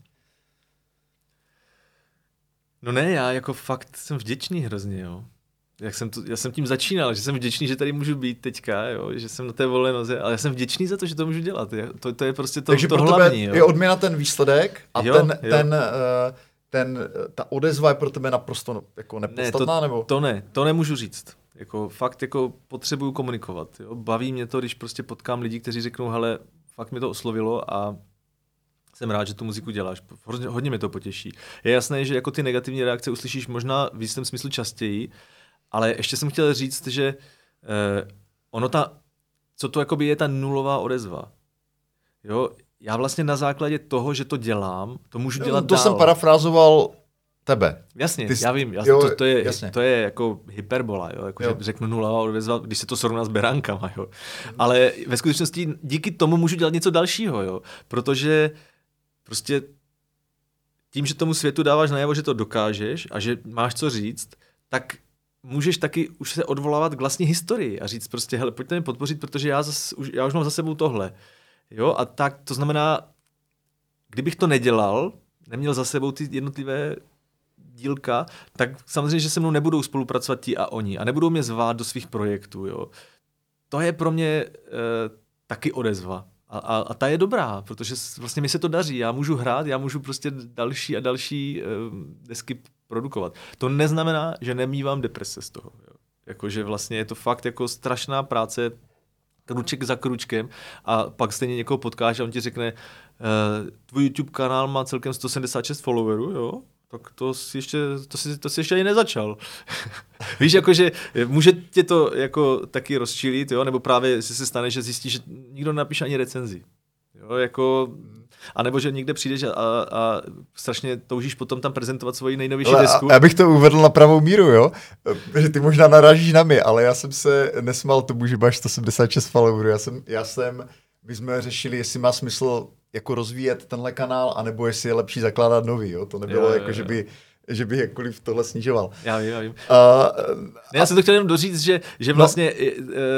jako ten problém je očekávání. Jo. Jestliže ty vstoupíš do toho světa jako nějak té, té produkování té muziky s tím, že očekáváš, že, že budeš mít ty fanoušky a že budeš mít ten prodej a já nevím, a naplněné koncertní sály a nemáš, no tak tě to zničí, pochopitelně. A já s tím tím očekáváním do toho jako nestupuju. A naopak já, já vlastně jako miluju ty lidi, co, co vlastně ty věci dělají, protože prostě potřebují dělat. Já jako já, za, za vrcholně svobodné umění považuji poezii. Jo, to mě prostě fascinuje. Já, já miluju ten pocit, když si prostě sedneš a musíš si napsat nějaké verše. A nevíš proč.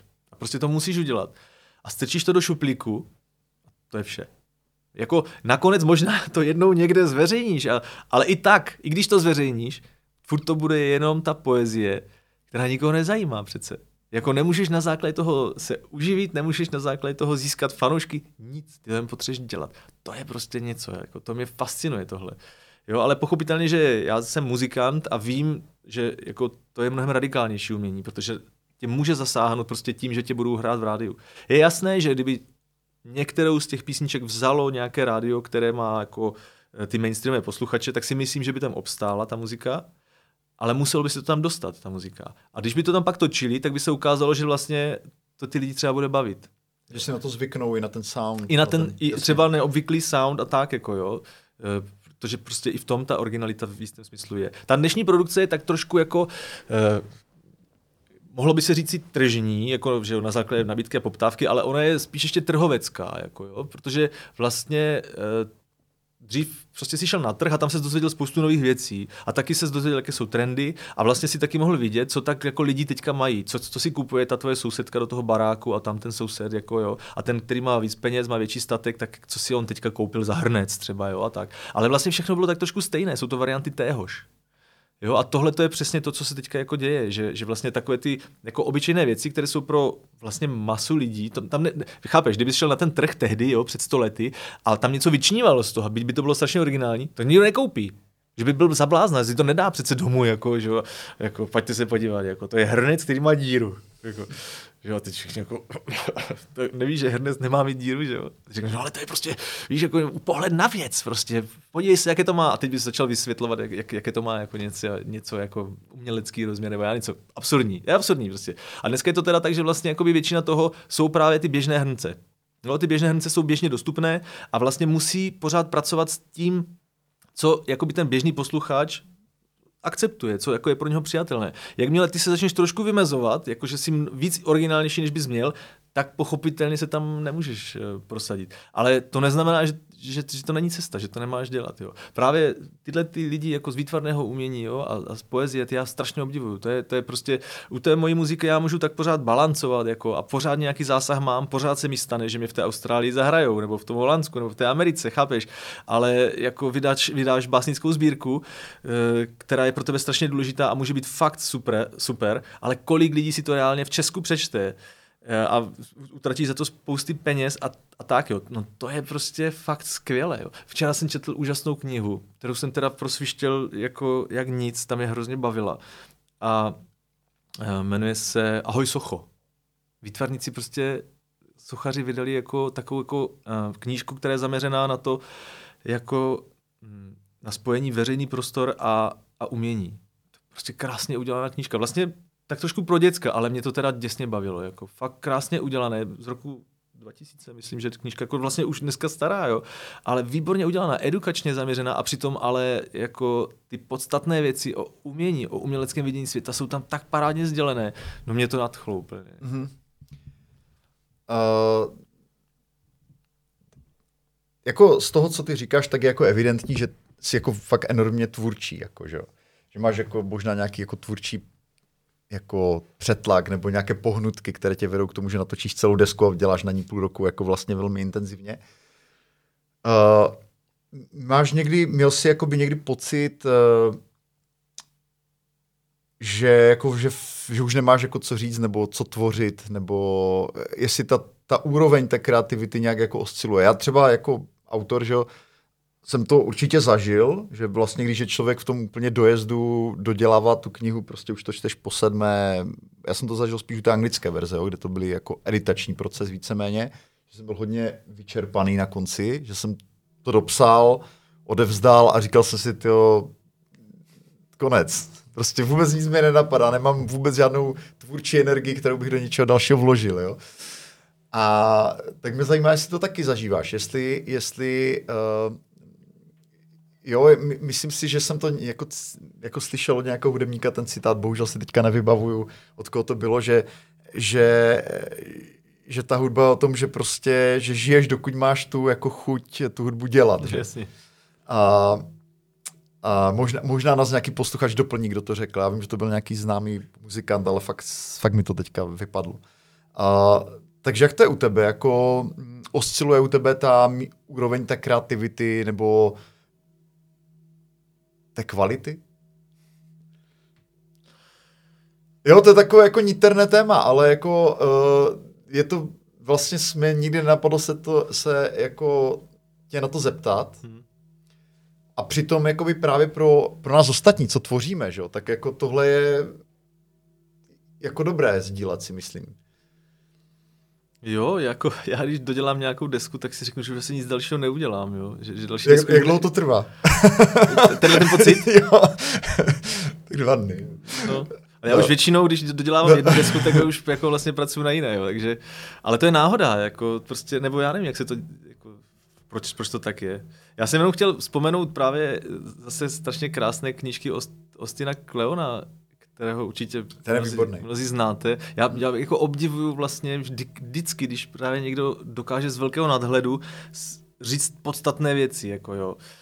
E, já jsem prostě strašně upovídaný ve všem. Já se učím pořád jako v muzice ubrat not, e, ve slově ubrat not, v písmu ubrat slov, e, ve slově ubrat taky slov a tak dále vlastně mi to dělá velký problém. Možná odtud je ten přetlak, jo? Prostě, prostě, prostě potřebuju furt něco a jako říkat a dělat a hrát a tak jako. A pak si přečtu to Ostina Kleona, Myslím teďka konkrétně ty, ty tři jeho knížky, jako Ukaž, co umíš. Eh, ukaž, co děláš. U, ukaž, co děláš, uh, tak jo. Jeď dál. Eh, a ještě, jak se jmenuje ta třetí? Krad jako umělec. Krad jako umělec, jasně. A zrovna Jeď dál je zaměřená právě tady na tuto otázku, že jo, jako jako, co dělat, abych byl pořád kreativní, jo? Jako, abych i po tom, co jsem teďka dostal ten skvělý nápad, zpracoval ho, dostal příště zase dobrý nápad. Jako. A jako by to poslání je tam přesně to, co já zažívám a co zažíváš i ty a každý. Jako, jo? Takže ta odpověď je hrozně jednoduchá. K tomu vede jenom práce. Nic jiného není. Prostě normálně fakt sedíš a prostě pracuješ.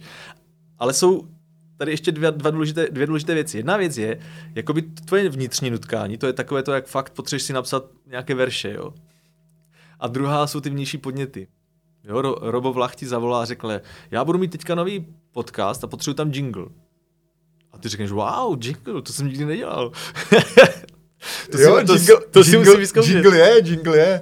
Uh, hrál před tímhle, před tímhle záznamem, že jo. Teda ještě ho máme v takovém nějakém ano. jako lehce rozpracovaném stavu. Já se teda já, se, já, já se teda jsem ti chtěl poděkovat, že se vůbec nechal natlačit do něčeho, co je jako v určitém smyslu právě konvenční nebo mainstreamové, že? protože já jsem tam nechtěl jako jingle, který byl, byl úplně jakoby mimo ten mainstreamový sound, takže za to ti ještě jednou děkuju.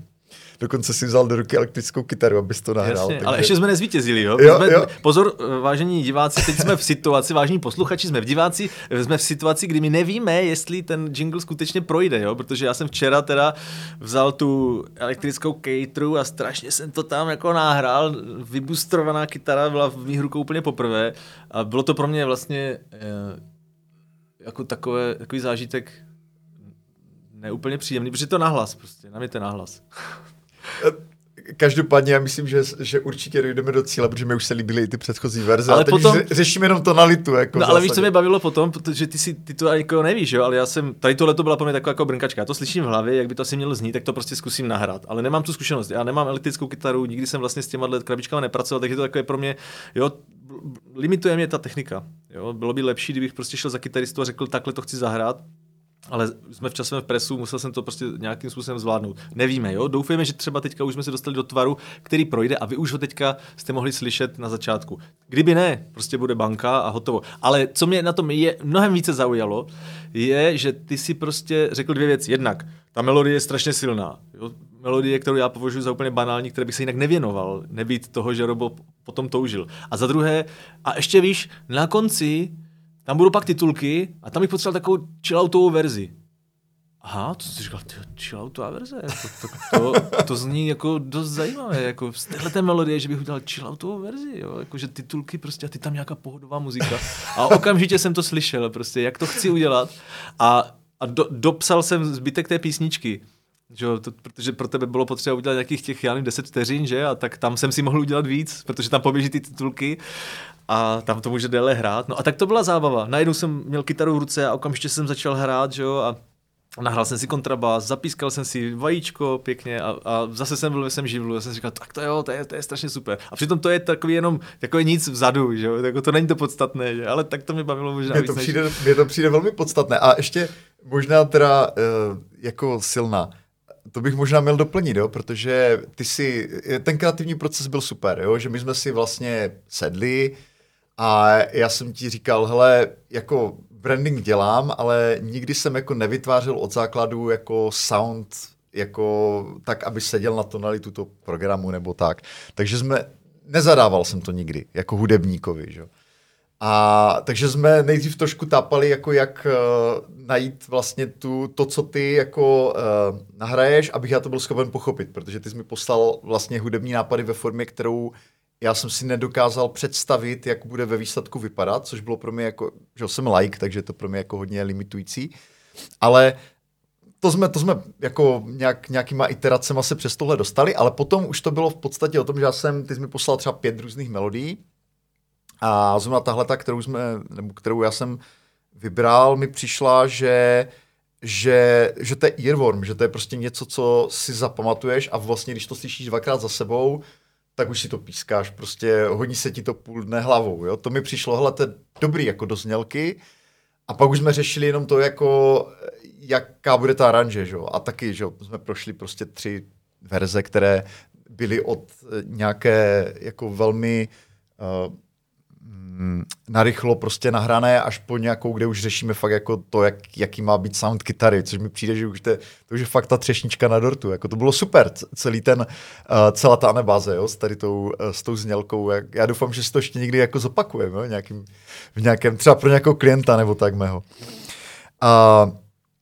Uh, ty jsi narazil na jednu věc, která, uh, nedá mi to jako se tě nezeptat, jo, uh, byť je to teda okrajové. A to je jako ta hudba ve veřejném prostoru, že? protože to je taková občas, když slyším nějaký rozhovor s nějakým hudebníkem, a tak to někdo komentuje. Já jako laik, jako hudební konzument s, s totálně mainstreamovým vkusem, jo? že nejvíc extrémní hudba, kterou poslouchám si ty v podstatě, jo? nebo jako jiná, jo? řekně ne extrémní, ale jiná. Uh, ale i mě jako vlastně, uh, když jdu někde do kavárny nebo do kovorku a slyším po třetí ten den hrát jako od Harryho Style, Stylese, já nevím, Watermelon Sugar High nebo něco takového, tak mě to strašně irituje, jo, jako musím říct. že prostě fakt jako nosím sluchátka, abych to odfiltroval úplně, že mi to přijde vlastně vyložně toxické, jako jo, když je jako veřejný prostor, ať už někde v kavárně nebo tak, prostě zamořený jednou písní, která hraje kdekoliv prostě přijdeš, jo, takže se snažím to nějakým způsobem potlačit nebo nějak prostě mít ty sluchátka, které eliminují šum a ten okolní hluk. Uh, jak vlastně prožíváš tohle ty, kdy- když jako chodíš do nějakých prostor, kde hraje prostě z rádia popová hudba, nebo tak, jako dotýká se tě to nějak, nebo uh, má to na tebe jakýkoliv impact? No tak, jako všichni hudebníci, nesou to těžce. Velmi těžce, no. Já jsem prostě ten, návštěvník takových zařízení, který prosí, jestli by to mohli stlumit nebo vypnout ten reproduktor. A snažím se hledat místo, kde nemusíme jo, sedět pod okay. reproduktorem a tak podobně. No. Ale jakoby z jednoho hlediska to může znít jako povyšenecky. Druhá věc je, že vlastně... Ne, tak to je jako přímá otázka na to, jak to vnímáš ty, to není o tom, no. jestli není o nějakém povýšenectví, to je o tom, jako, jak to prožíváš, jo? jo, jo, jo. Ale ten potíž je samozřejmě v tom, jako jak je to nahlas, což bývá dost jako nepochopitelně nahlas v místnostech, kde se ještě lidi baví, jako jo, a ta, ta míra hluku je tam už dost vysoká. A za druhé, vlastně nejstrašnější je to ve chvíli, kdy to je vyloženě rádio, jo. A tam ještě mezi tím jsou ti příšerní moderátoři. Jak já fakt nepřicházím do kontaktu s tím mainstreamovým rádiem jinak, než tak, že jedu třeba autobusem a poslouchá to šofér, tak pro mě to je po každé setkání úplně z, jako z mimozemšťany. Jo, a když se k tomu připojí to, co se tam hraje, tak to je jako úplně složité, no. Ale zase, já jsem jako dost takový, že já hodně vydržím. Jo, ne, mě to jenom zkrátka zajímalo, protože ale, ale, je jasné, ale, že ty ale... tou muzikou tak žiješ, že jo, že mě zajímalo, jak zkrátka tohle to prožíváš, když my jako lajka to jako dokáže iritovat, jo, nějakým způsobem. Já jsem chtěl říct, že nějak já, moc, ale prostě... Já jsem chtěl říct, že hodně vydržím, ale, ale když třeba mám mít prostě na příjemný oběd, tak, nebo oběd, ještě když to je pracovní, tak je to úplně jedno, ale jo. když třeba na večeři jako s někým a chceš si to hezky povyprávět a mít pěknou atmosféru, tak tam to teda jako fakt nedám, jo. A vzpomínám, uh, Jiří Černý, že slavný náš publicista, ten byl přímo znám tím, že vždycky říkal, hele, tu muziku vypni buď to budeme poslouchat hudbu, nebo si budeme povídat. Jo, to už je úplně jako radikální pohled na věc, ale ukazuje to jako na to, jak, jako úctou on tu muziku bere. Jo? Prostě je to něco, co si jako má poslouchat. Já to takhle nemám. Já si myslím, že je super, když uh, hraje i jako muzika jako background. Dokonce já sám vlastně nabízím i takovou muziku. Jo? Když mi někdo zavolá, že prostě chce do nějaké kavárny, abychom tam přišli zahrát, ale ne koncert, ale prostě jenom, aby tam byla hezká atmosféra s živými muzikanty, já jsem šťastný. Já jdu a nevadí mi, že se lidi baví. Já jsem odehrál tolik oslav, kde polovička osazenstva si jenom povídá, jo, a druhá polovička tančí a třetí polovička spí, že je to jako vlastně jedno. Já jsem šťastný, že si zahrajem. Jo. Ale pak jsou právě situace, kdy si řekneš, tak jako fakt teďka bych chtěl, aby to, aby to bylo jako jinak, jako že nechci tady tuhle tu hrůzu tady poslouchat a tak, jo. Myslím teď právě v kontextu i těch, těch toho běžného rádia s těmi moderátory a tak dále. Jo. Takže někdy to je tak. A zase, ještě se vraťme k tomu veřejnému prostoru, jo. to si tak jako hezky nahodil. Vem si, jak ta hudba je důležitá pro nás. Ona hraje všude. Ona hraje furt.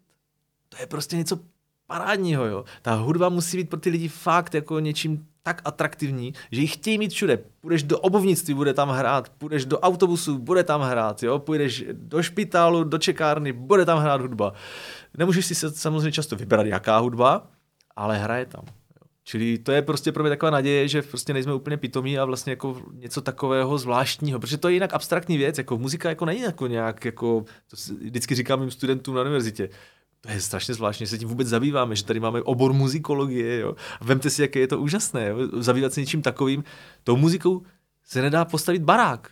Nenakrmíte tím děti. Jo, to je prostě úplná blbost. To prostě, když nebude, tak se nic nestane. Prostě normálně ten svět poběží dál a stejně ji všude slyšíme. Od malička furt slyšíš muziku. Takže se zase vracím i k tomu, co jsem říkal předtím, že jako jednak si myslím, že to je pro člověka jako takového důležité. Víme taky, že to teda působí na ten mozek nějak. A podle mě to prostě může jistým způsobem lidi jako harmonizovat. No. Mm, jak, jak, eh, jaké jsou ty vlivy, které jako způsobily to, že ty se vlastně věnuješ profesně hudbě celý život? Tak tam musel být nějaký jako iniciační asi zážitek, když jsi byl dítě, ne? Nebo velmi malý.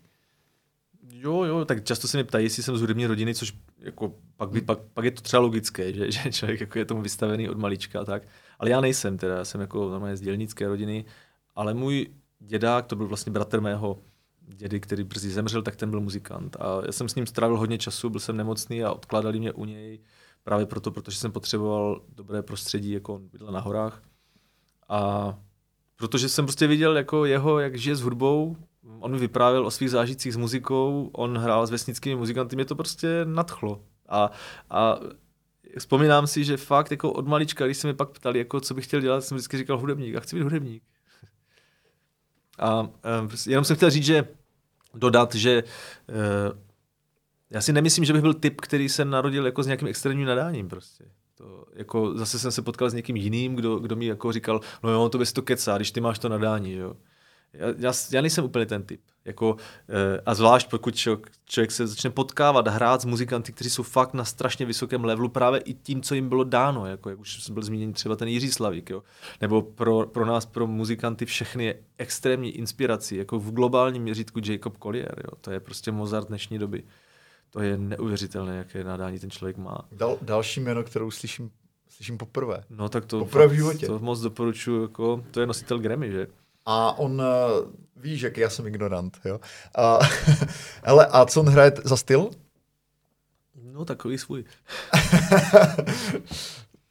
to se nedá úplně přesně říct, jako má i jako, tak vlastně jako popové hm, alba, ale je to fakt jako velmi osobitý pop. Ale on je zajímavý právě i tím, že uh, má na internetu různé svoje jako tutoriály, lekce a tak dále a tam právě vysvětluje, jako jak on k té muzice přistupuje a to je prostě neuvěřitelné sledovat. Tady ještě navíc narážím na ten jingle, jo, protože ty, že si po mně chtěl ten jingle, tak já jsem najednou narazil na ty své technické limity. Mně hodně pomáhá to, že se vrátil ten Martin Kocián z těch rakouských studií a že je vlastně zdatný v tom sound designu a v tom, v tom vlastně v té zvukařině a to mi hodně uvolnilo ruce. Já najednou všechny své nápady můžu realizovat okamžitě, protože zavolám Martinovi a řeknu, hele, vem, vem zvukovku, vem mikráky, jdem natáčet. Jako jo. Super. Já to sám nedokážu. Já to pořád vlastně nedokážu. Neustále odkládám to, kdy se tím začnu zabývat, protože mě prostě ta technika jako ne, nebaví. Jo. To, je, to je fakt jako velký handicap. A teďka u toho jinglu jsem si to zase uvědomil. Já prostě mám nápad, já bych ho mohl okamžitě zpracovat, já ho můžu okamžitě zahrát. Já mám doma prostě spousty nástrojů, na, na většinu z nich na úrovni jako zahraju, jo. aspoň natolik, abych fakt mohl eh, něco takového vyprodukovat. Já bych to mohl udělat takhle, jak to dělá ten Jacob. Ten Jacob, když má ty tutoriály, tak on prostě vytvoří třeba popovou skladbu z fleku. Prostě řekne, tak jak k tomu budu přistupovat? Tak třeba mám tenhle ten nápad, zmáčkne čudlík, dá si takhle mikrofon, tak, tak mám teďka tuhle melodii a k tomu bych mohl vzít, hmm, co třeba takhle, udám takovýhle basový groove, zapne, nahraje. Jo, a k tomu by se hodila asi tak zhruba tahle harmonie, šup. A prostě jede úplně tak, že jako za, já nevím, 10 minut máš hotovou písničku.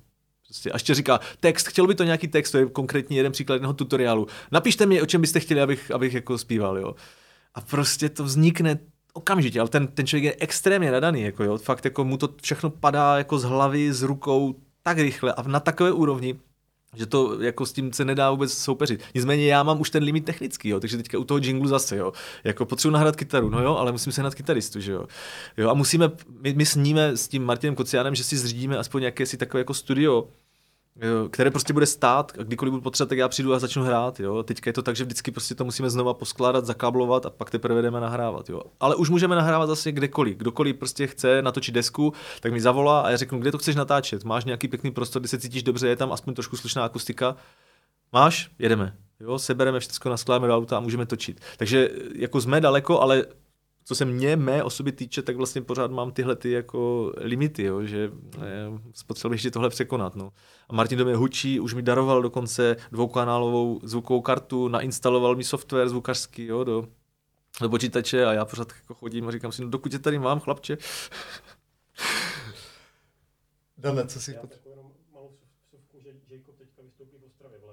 Hezky, no tak to je, ale... To moc doporučuju. To, Dané, klidně nám do toho vstupuj, jako jo, vůbec nemusíš tam, ale si říkal, kurňa, přestali fungovat kamery, nebo vypadl mikrofon, ale taky... tak super tip, takže počkej, a to bude na Colors? Na Colors Wow, takže Marian jdem? No tak eh, jako chtěl bych ho vidět, určitě jako někdy naživo, nevím, jestli ten kontext Colors je úplně ten, který bych potřeboval, ale tak... Eh, Pro, proč, nebo... Je to na no, já nevím, moc, na, já nevím na, které, na jednom místě, nebo... Ne, já nevím, ne. na které stage vystoupí.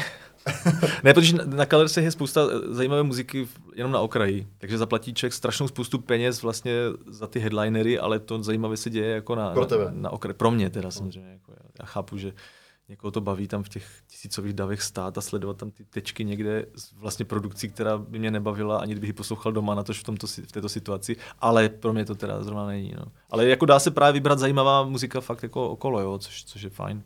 Kdyby nás poslouchal někdo takhle z Beskicka, kdo má volné domácí studio, Tak uh, ještě se vracím k tomu, co jsi říkal předtím, třeba, třeba se ti to splní. Uh, hele, pojďme, uh, když už tady zmiňujeme tu znělku, že bys nám ji zahrál tady na fletnu aspoň. Dobře. Jo? Nebo na různé fletny možná. Jenom taková hudební suvka. Uh, zase s Marianem... Tak můžeme si zrovna tady tuhle. No, klidně, klidně. Ti doliju vodu. Ano. Tak, teďka, když vám ji zahraju, tak určitě všichni si řeknete, co to je za blbost, co to ten robo keca, to vůbec není žádný uh, ušní červ tohle.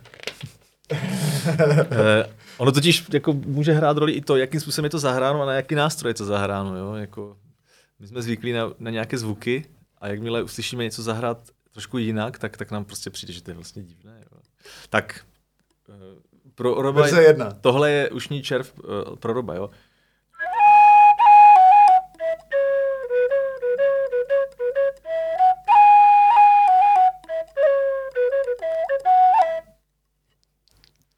Jo, tak, tak je to tak zhruba zahráno, jak jsem to asi zahrál na té kytaře. Teď si to musíte samozřejmě představit. Si představte taky to, jak Robo trpěl, když jsem mu posílal nějaké MIDI verze a musel si představovat. Já jsem říkal, hele, to ale to, to bude na tu kytaru, anebo původně totiž to bylo jinak. Jako jo. Nejdřív, když mi Robo řekl, potřebuji jingle, tak já jsem si okamžitě představil, že pro Roba se mi hodí saxofonový kvartet. Hned jsem slyšel ten to zvuk. To mě zaskočilo, musím, a, musím říct. A, a hned jsem slyšel i ten příběh, protože Roba znám velmi dlouhou dobu a představil jsem si, jak prostě vlastně to zrnéčko toho, co to vyklíčilo teď, že prostě tady máme knížku, že tady máme nějaký ohromný portál, že máme tady nějaké přednášky a think tanky a že máme tady podcast. Takže tohle to všechno vlastně vyklíčilo z toho zrnéčka, které bylo zapuštěno do té pouštní půdy v Mexiku že nevím, jestli znáte tento příběh, ale Roba to napadlo v Mexiku v poušti, že jednou jako bude dělat tyhle věci, že prostě bude podporovat volnožce a tak dále. A mě to okamžitě jako napadlo. A hned jsem slyšel, jak bych na to šel, jak bych to jako hudebně stvárnil, tady tohle, to jako ten růst a tak. Tak jsem to Robovi poslal, ten byl úplně vedle, říkal saxofon.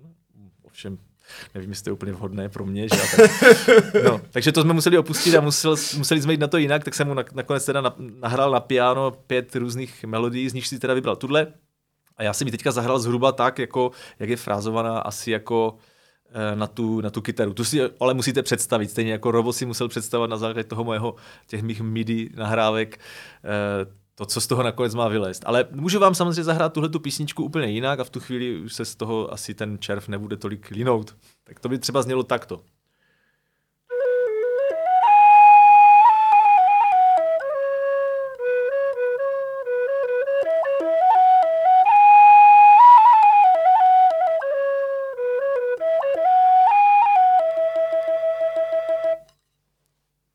Krásný.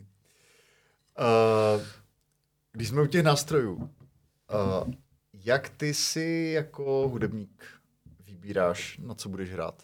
Jako jedna věc jsou píšťaly, které sbíráš, že ty si jako děláš osvětu kolem tady těch starých nástrojů, ale další je ta basa, že jo, kde taková ta populární představa je, že ty kvalitní nástroje jsou prostě enormně drahé, příběh těch Stradivariho houslí a tak, jo, že na co vlastně hraješ, jako na čem pak koncertuješ, jak je to důležité, je to skutečně tak důležité, jak se říká, ta, ten výběr toho nástroje, nebo jak, jak k tomuhle přistupuješ, výběr?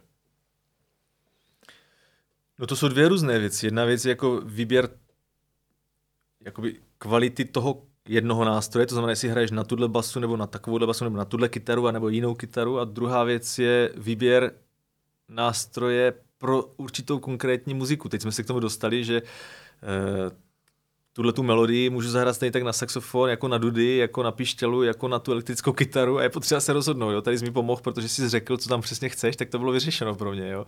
Ale jinak, když dělám svoji vlastní muziku a já si fakt jako, já si myslím, že, že ta moje muzika je známá právě i tím, že je hodně pestrá, jo? takže uslyšíš na tom albu různé souzvuky i kolikrát jako nástrojů, které se v životě v historii nepotkali.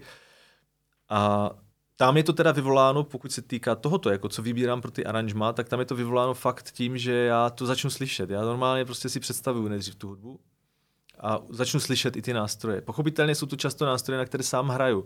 Taky možná je to, to je ten důvod, proč hraju na tolik nástrojů, protože mám prostě takovou jako si banku zvuků v hlavě a už si pak dokážu představovat, co by mi sedělo k té které písničce. Je jasné, že jiný tvůrce by k této samé písničce použil něco jiného.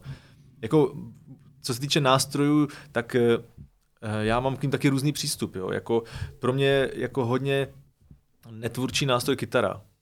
Jo? Většina muziky, kterou dneska slyšíme, vzniká vlastně ve spolupráci s kytarou a proto je tak plná kliše.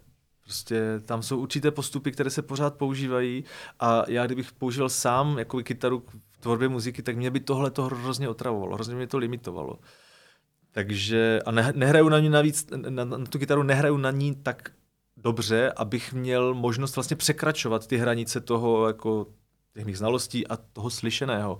Takže eh, i když ji používám ve svých projektech, tak dost vlastně jako ji používám jako koření. To není tak, že bych si ji vzal a prostě tam začal hrát ty rytmy. Jako mě to vlastně vůbec nebaví. OK, tak abych zpřesnil ten uh, dotaz, uh, když si třeba vybíráš basu, jo, hmm. tak uh, že to má možná trošku blízko k těm houslím, jako v tom smyslu, že to je jako konstrukčně náročný nástroj, kde asi uh, výběr toho dřeva, možná nějakých dalších faktorů, nevím vůbec, co to ovlivňuje.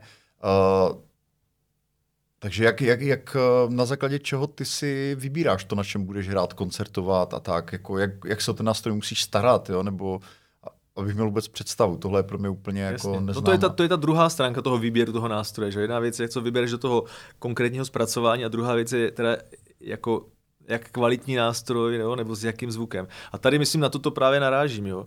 že hm, jedna věc je, když ten nástroj je fakt nekvalitní pak samozřejmě neladí, nedá se správně obsluhovat, jo, třeba tam klapky nefungují a, a tak dále, nevyrovnaný. U kontrabasu prostě hraje velkou roli to, jestli nahoru ti netrčí jedna struna. Když si na něho zahraješ, zjistíš, že D struna strašně řve a ostatní tři struny jsou slabší. No tak to ten nástroj rychle vyřazuje.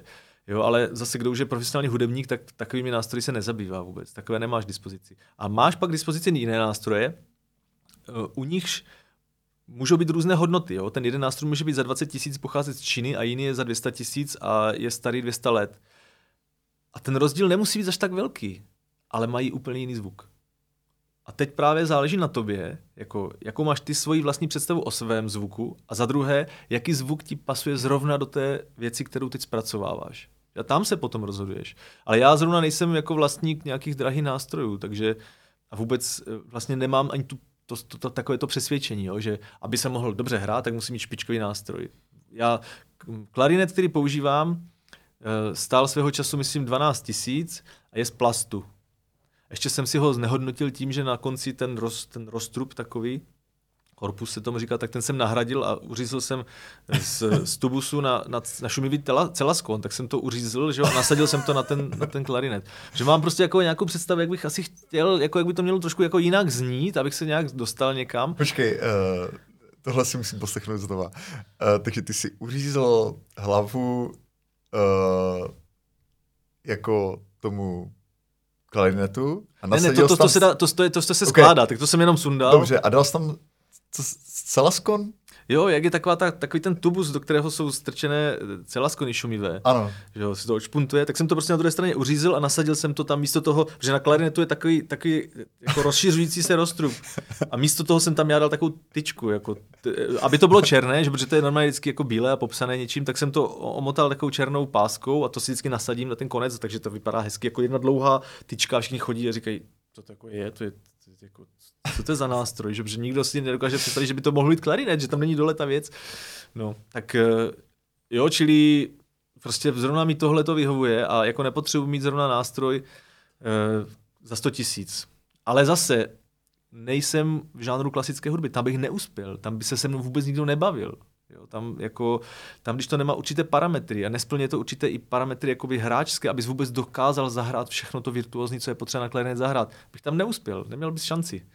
Jo, to jenom vystoupit někde, hnedka by prostě to všichni přišli na soutěží, prostě to, to nemá zvuk, prostě to, to tě diskvalifikuje. Mm-hmm. Takže to, to hodně záleží na tom kontextu, ve kterém se pohybuješ. No. Takže moje nástroje nejsou vůbec uh, drahé a tím se jako moc ani nezabývám. Nehledě na to, že dneska to je tak, že fakt ta produkce těch nástrojů je velká a je to, to ti potvrdí všichni muzikanti, že jsou z toho kolikrát úplně v šoku, jo? že jdou třeba vybírat kytary a v obchodě kytarista projde třeba 20 kytar a zjistí, že jako zvukově třeba se mu mnohem víc líbí kytara za 10 tisíc, než kytara Proč za ne, 50. že jo? Jasně, Jo. jasně. Proč Ale, ne? ale fakt jako i objektivně, jo? že když ty si to poslechneš, tak najednou zjistíš, že fakt jako to tak je. Tam hraje roli spousta dalších věcí, jako značka a, a to, odkud to třeba přijelo sem do toho Česka jo? a tak.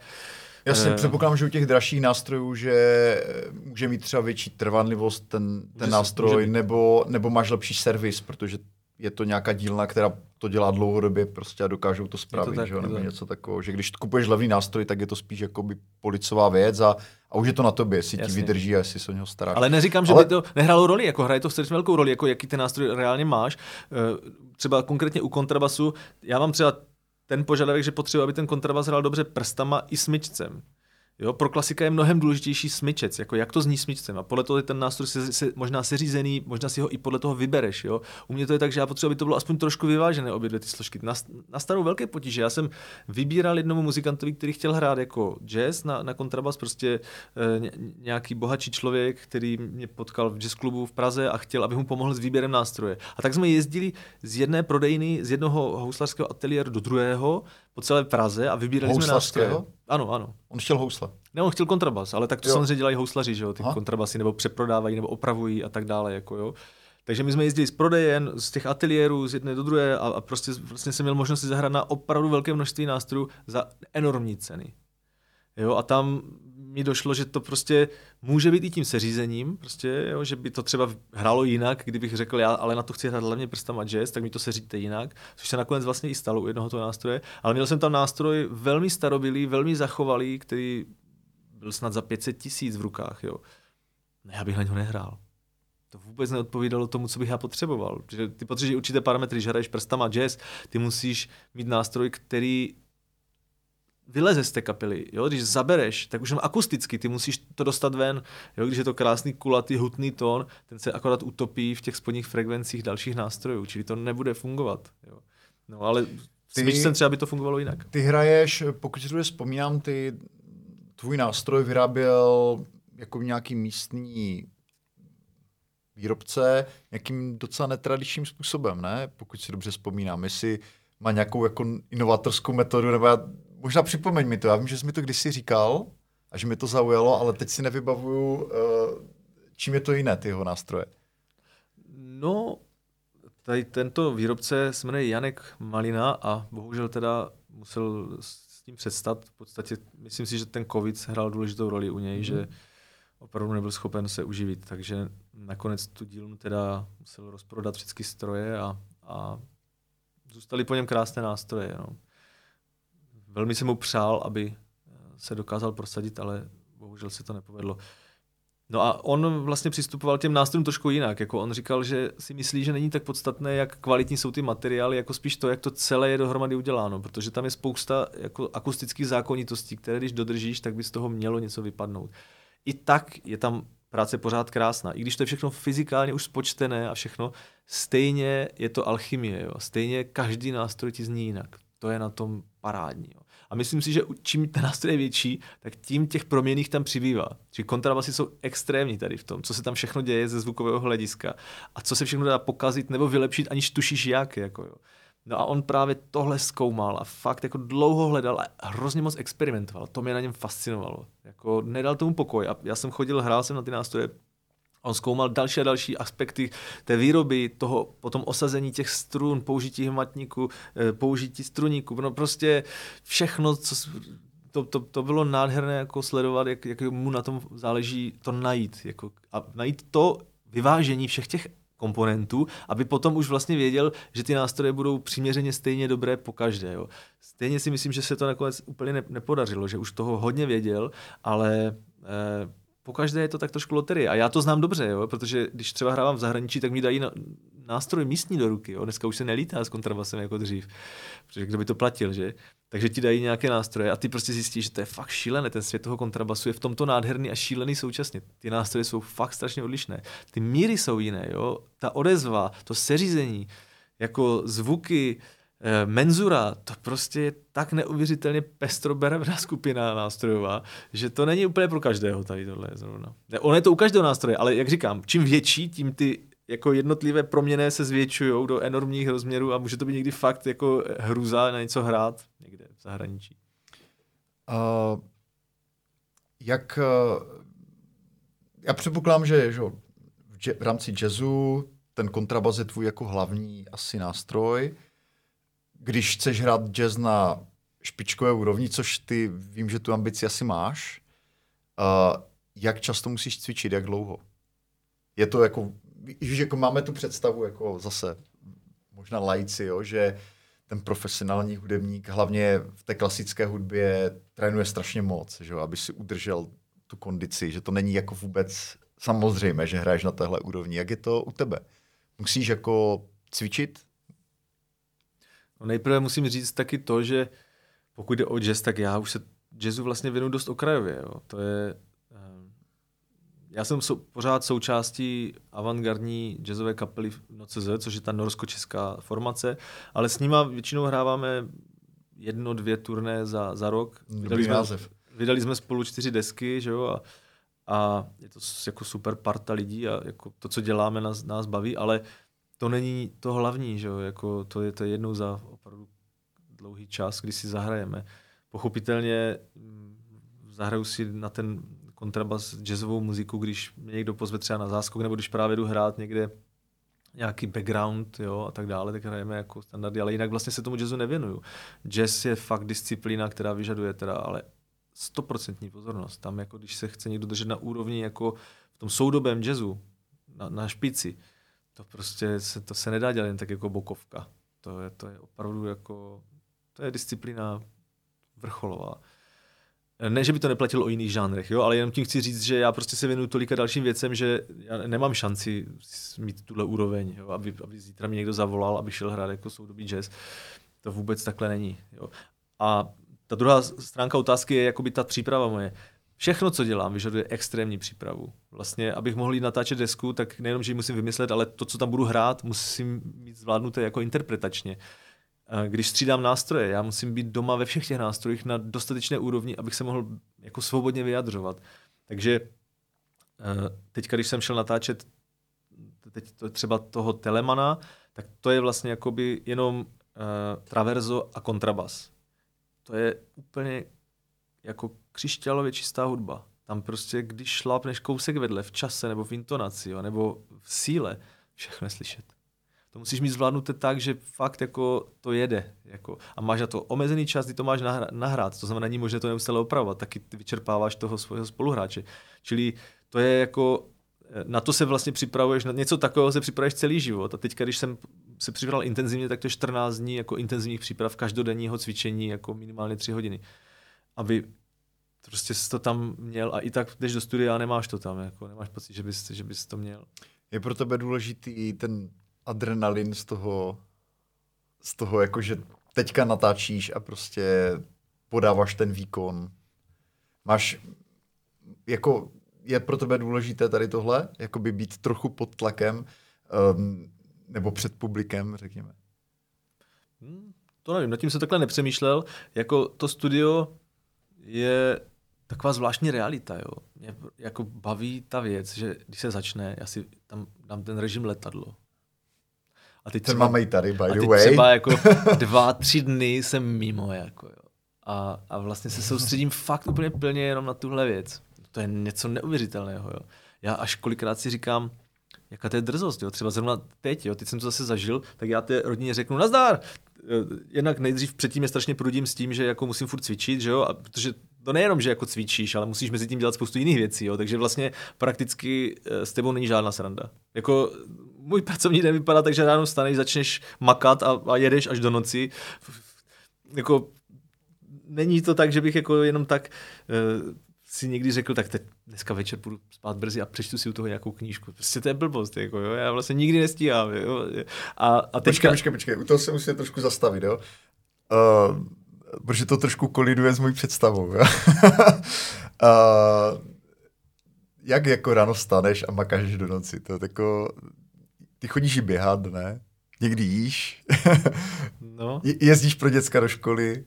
Takže, takže jak teda vlastně vypadá ten tvůj den? Jako teď jsi to vylíčil trošku, jak kdybys byl jako nějaký workoholik, který prostě ráno vezme nástroj do ruky a večer s ním usíná.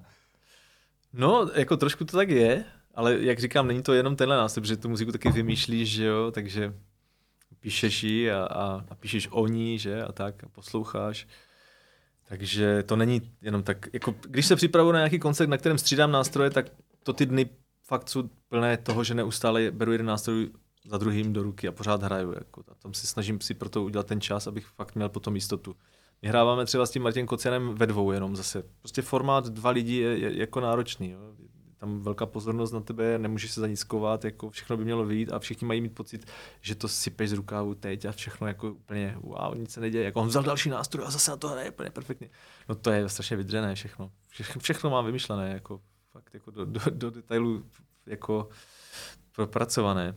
OK, takže ráno vstaneš. No ale to je příklad, a... kdy se chystám na takový koncert. No. Jo? Pak, jsou, pak jsou jiné dny, kdy vlastně pracuješ na spousty jiných věcí, jakože domluváš koncerty a, a opravdu Jasně, jako tak když natáčení. to teda není jako před tím někde natáčením před koncertem, tak jak vypadá ten tvůj jako život na volné noze?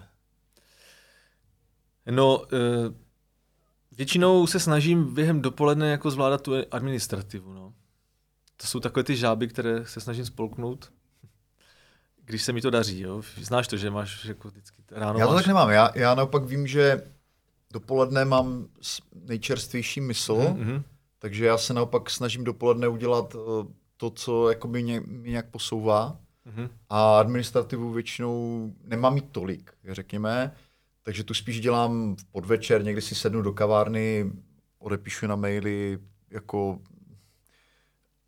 hodně chodím, hodně chodím, takže co můžu, vyřeším telefonicky, jdu tady do parku třeba v Ostravě a dvě hodiny chodím po venku, zavolám prostě lidem, se kterými zrovna mám něco, něco řeším nebo něco rozvíjím, takhle volám tobě třeba vždycky, mm-hmm. jo? takže jestli slyšíš pozadí někde auta nebo, nebo řeku, tak uh, je to proto, že jsem zrovna v parku a, a prostě dostal jsem se k tomu, abych posunul tady tyhle ty věci, ale dopoledne věnuju těm nejnáročnějším činnostem. Mm-hmm. A ty to máš opačně, evidentně. Jo, jo, jo. Já, já jako miluju klid a ticho a to vlastně jako nastává v noci, no. Takže já si to takhle jako odkládám. Odpoledne většinou učím, takže jako fakt ten den je tak jako naplněný. No. Někdy se to stane tak, že v podstatě mám pocit, že jako tu práci jsem už udělal a teď si jdu zaučit. Jako, jo, a pak jsem strávím odpoledne v hudebce že jo, a večer přijdu, pozdravím se s dětma, po večeři a jdu, jdu hrát nebo vymýšlet muziku. No. A většinou to dělám fakt jako intenzivně dlouho, prostě chodím spát kolem jedné. A No a na druhý den zás, no. A vlastně pořád před sebou tlačím strašné množství projektů, jo. Fakt jako ta, ta, ta činnost, když se na začátku ten jeden divák, posluchač ptal, jako... Uh, jak začít důstojně no, i rodinu živit hudbou? No, no, no. Pojďme na to na tu odpověď teda. Já, si, já to nevím, jako jo. Já prostě to rozhodně dělám nedůstojně, protože prakticky fakt, jako já, já se kolikrát zastavím a zjistím, že, že, že vlastně jedu furt, že jako nezastavuju se prakticky nikdy. A jediná moje výhoda je, že já jako mm, to muzikou i odpočívám, protože já když hraju vlastně, nebo když, když jsem na koncertě, tak, tak mě to nabíjí, já jsem, já jsem šťastný. Hro, hodně mi pomáhá to, že hodně cestuju za tou muzikou. To, to, je, to je fakt důležitá součást pro mě. Já si spoustu věcí jako utřídím až teprve po cestách v autě. Zase mám ten klid, jo. A to mě, to mě ničilo za toho covidu velmi. Právě proto jsem vlastně natočil tři desky, že? protože to prostě nejde. Já, já prostě nemůžu jen tak sedět a, jako, a teď, teď jako si budu užívat, že já jsem jako nikdy nepochopil ty lidi, co, co, co prostě pak to hodnotili tak, že říkali, no to byla pohoda, prostě konečně jsem měl klid a tak, jako já jsem byl úplně nešťastný z toho. Prostě. Ale zase to mělo jiné aspekty, že jsem právě mohl se intenzivně věnovat třeba jako desce, která by jinak nemohla vzniknout. Jo? Černobílý svět bych si nemohl dovolit udělat nebýt toho, že to bylo za těchto okolností. Rozlišuješ nějak mezi týdnem a víkendem? Takže pro tebe je to prostě stream uh, střídajících se činností bez ohledu na to, jestli je, tak jako chápu, že muzikanti často hrajou o víkendech. Je to tak, a je to bohužel, jako, protože vlastně jsem nikdy na to nepřišel, neumím si to uspořádat ten život, uh, vždycky jako jenom tak um, s úctou si poslechnu anebo přečtu nějaké jako doporučení, jaké všechny moderní technologie nám můžou pomáhat no, volnonožcům v organizaci vlastního času a, a tak. A, a zase se vrátím k tomu svému starému systému, jako vlastně mi jde všechno hrozně pomalu. Já jsem, já jsem vlastně šíleně pomalý člověk, takže tím to je taky možná i způsobeno. Jo? Jako co by třeba jinému trvalo jako hodinu, tak já dělám třeba tři. Takže jsem tak nějak smířen s tím. A, a v, v podstatě každý rok, když, když začíná nový rok, tak si říkám, ale už to nějak musím jako hm, zjednodušit ten svůj život. Jo? Jako mám těch projektů moc mám moc nástrojů, jo. To chce to nějak smrsknout a už tohle, to, tomu, se, to už, tomu už se nebudu věnovat. Jo. Za chvilku mě někdo zavolá a já prostě propadnu jinglu jo, a začnu prostě přemýšlet tím, jak se to dělá. Taková věc. Začnu zkoumat, jak, jak zní ty jingly, jako jo. Chápeš? A, a jedu. A, a, to je věc, kterou jsem nečekal. Mezi tím, že teď zrovna jsem v situaci, kdy bych měl dokončit vlastně rukopis knížky, která by měla být do konce ledna odevzdaná. Jo? A měl bych dělat hlavně tohle, ale mezi tím vlastně teď v lednu bych se měl účastnit natáčení čtyř desek. Na všechny se musíš připravit. Že jo? Dvě z nich mám na chrbtě úplně, u dvou jsem naštěstí jenom sideman, ale nemůžeš tam přijít a jako vzít tu basu do, ruce, do ruky po 14 dnech, aniž by si předtím zahrál, jo? Jako to jako nejde. Takže zase, jo? musíš to tam nějak do toho života zapracovat. Je zkouškové období, chodí mi texty od studentů, že jo? musím opravovat testy, jo? a tak se to tak jako se všechno pěkně nabalí na sebe a, a zase zjistíš, že aha, 24 hodin, to je strašně málo. uh, jak, dlouho, jak dlouho chodíš běhat? Já už nechodím. Už nechodíš? Já už nechodím, to je právě, ty si myslím to taky zažil, že jsi chodil a už teďka nechodíš, že jo? Já střídám sporty, no. Já bych nejraději jako chodil pěšky, jako to mi, to mi dělá nejlíp a to e, v mém životě nemá velkou, jako velké postavení, byť teda cítím, že to je přesně to, co, když bych jednou už si jako konečně udělal trošku větší volno v životě, tak bych chtěl zapojit do toho života tohle, jo? že si prostě dovolím třeba jednou za dva dní se zajít projít ne dlouho, jo, stačí třeba jenom 4 kilometry. Teď je to teda tak, že miluju svoje úterky v Olomouci, kde učím na univerzitě. Protože tam přijedu vždycky na nádraží a pak na tu univerzitu jdu pěšky. To je prostě parádní. Já si zase všechno utřídím v hlavě a zase se pak vracím jo, a zase si mi to všechno pěkně usadí v hlavě, co jsem zažil a kam směřuju a tak. Perfektní. Jo. Ale jinak e, jezdím hrát, že jo. tak jezdím velké vzdálenosti, no ale stráví spoustu času v autě, stal se se mně možná lepší šofér, jako, ale e, přijedeš, vyložíš ty věci, odehraješ, pak navážeš kontakty, protože e, pokud se vracíme zase k tomu dotazu, jak důstojně, mm-hmm. tak ta důstojnost závisí na tom, jaké máš vztahy s těmi, kteří e, tě pozývají na ty koncerty. To se buduje fakt člověk od člověka aspoň ta síť, kterou já budu. Já, virtuálně by to bylo asi jinak a to tomu nemůžu radit, ale moje, moje síť, to jsou prostě ty osobní kontakty. Všude musíš mít dostatek času na to si s těma lidma povykládat, jako co dělají, jako na čem pracují, myslím teď ti organizátoři, ano. ti, co tam dělají tu kulturu. To jsou často sami muzikanti. Jo, a tohle to vlastně vytváří tu moji možnost zase příště přijet dál nebo do vedlejšího města a tak dále. To žere strašného času, ale neprojdeš se u toho. Jo? Projedeš se parádně stovky kilometrů, ale neprojdeš se. Jo, tak eh, když už třeba jsem potom někde na nějakém natáčení a musím tam třeba strávit tři dny, tak, tak si se nenatáčí v, v kuse, pokud to není můj projekt. Moje projekty většinou se točí tak, že se jako začne a, a jede se nepřetržitě, mezi tím se jí pizza. Jo. Ale u jiných projektů jsem už zažil, že mě potřebovali třeba jako tři hodiny a pak mi dali hodinu volno, tak tam se jdu často projít. Protože když už ta, nastane takovýhle okamžik, tak to strašně miluju, že, že to využiju a fakt i v těch třeba končinách, které neznám, tím spíš se rád projdu. Uh, 24 hodin. Uh, zdá se ti hudba? Máš sny, ve kterých jako komponuješ nebo hraješ? Doka- dokážeš někdy vytáhnout ze svého sna nějakou melodii? Jo, to jo, a to znají všichni muzikanti. A vlastně to znají všichni kreativci. Jako, když začnu na něčem pracovat intenzivně, tak mě to provází i v noci a často se mi stane v takových jako intenzivních chvílích, že ráno vstanu a tu věc, kterou jsem nemohl vyřešit, tak najednou mám, mám v hlavě a vím, jak na to. Já si někdy nechávám právě i jako papír u, u postele, že jo, a vlastně si rovnou něco značím. Ale to, to souvisí, jak říkám, obecně myslím s kreativním jako takovým nějakým přístupem k věci, Eh, vím, že to běžně jako dělají i spisovatelé a tak. Jako, jo. Není to nic zvláštního, takže eh, jakoby v mém případě, protože ta muzika je tak důležitá v mém životě, eh, je spíš těžké dosáhnout toho, abych měl fakt jako ticho. To je, a to, to si kolikrát užívám teprve v tu noc, aby mě neopokopala zase, zase další muzika a někdy je těžké vlastně dostat i tu muziku z hlavy. Jo. Fakt od včera, když jsem ti musel nahrát tu kytaru, tak tady tenhle ten tvůj ušní červ, jo, ten, ten, ten mě teda opravdu už ráno otravoval a nechtěl jsem ho. Ale prostě teď jsem na tom zrovna pracoval, tak nemám na výběr, musím ho tam teďka chvilku ještě mít a zase se ho zbavím. Jo, je, je těžké se ho zbavit docela.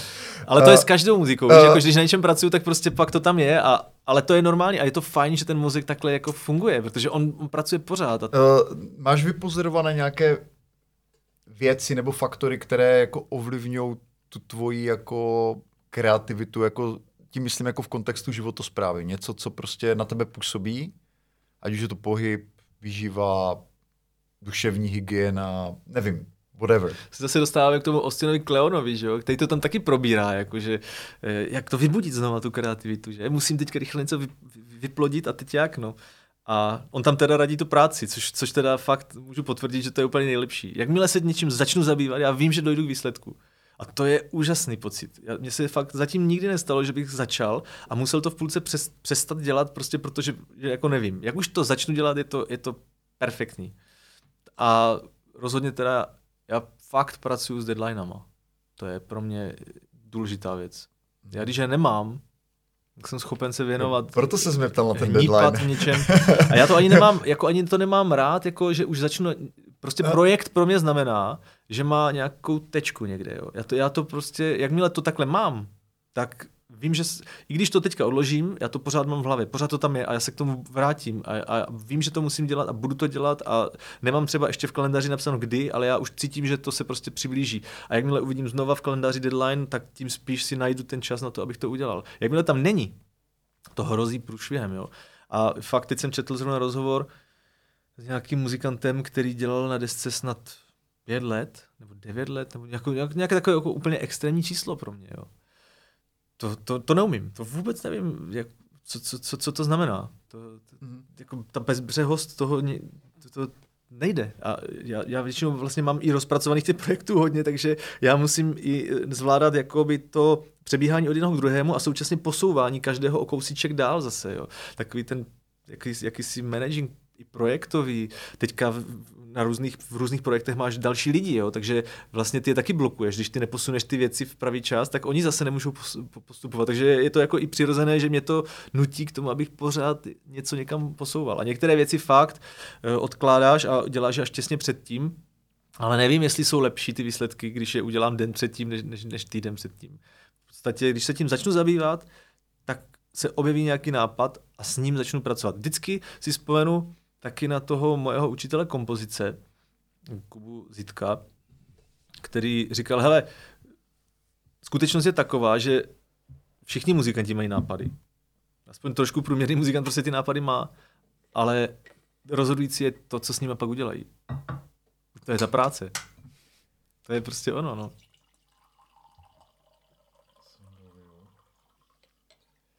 Ale já jsem si tady, když jsem si pročítal nějaké tvoje podklady, co mám ještě z minulosti, tak mi tam jako uh, mě tam úplně fascinovala jedna věta, i tady trošku parafrázu, ona byla delší, ale podnikání je vlastně mým bojem, v němž zbraněmi jsou láska, hudební nástroje a pracovitost.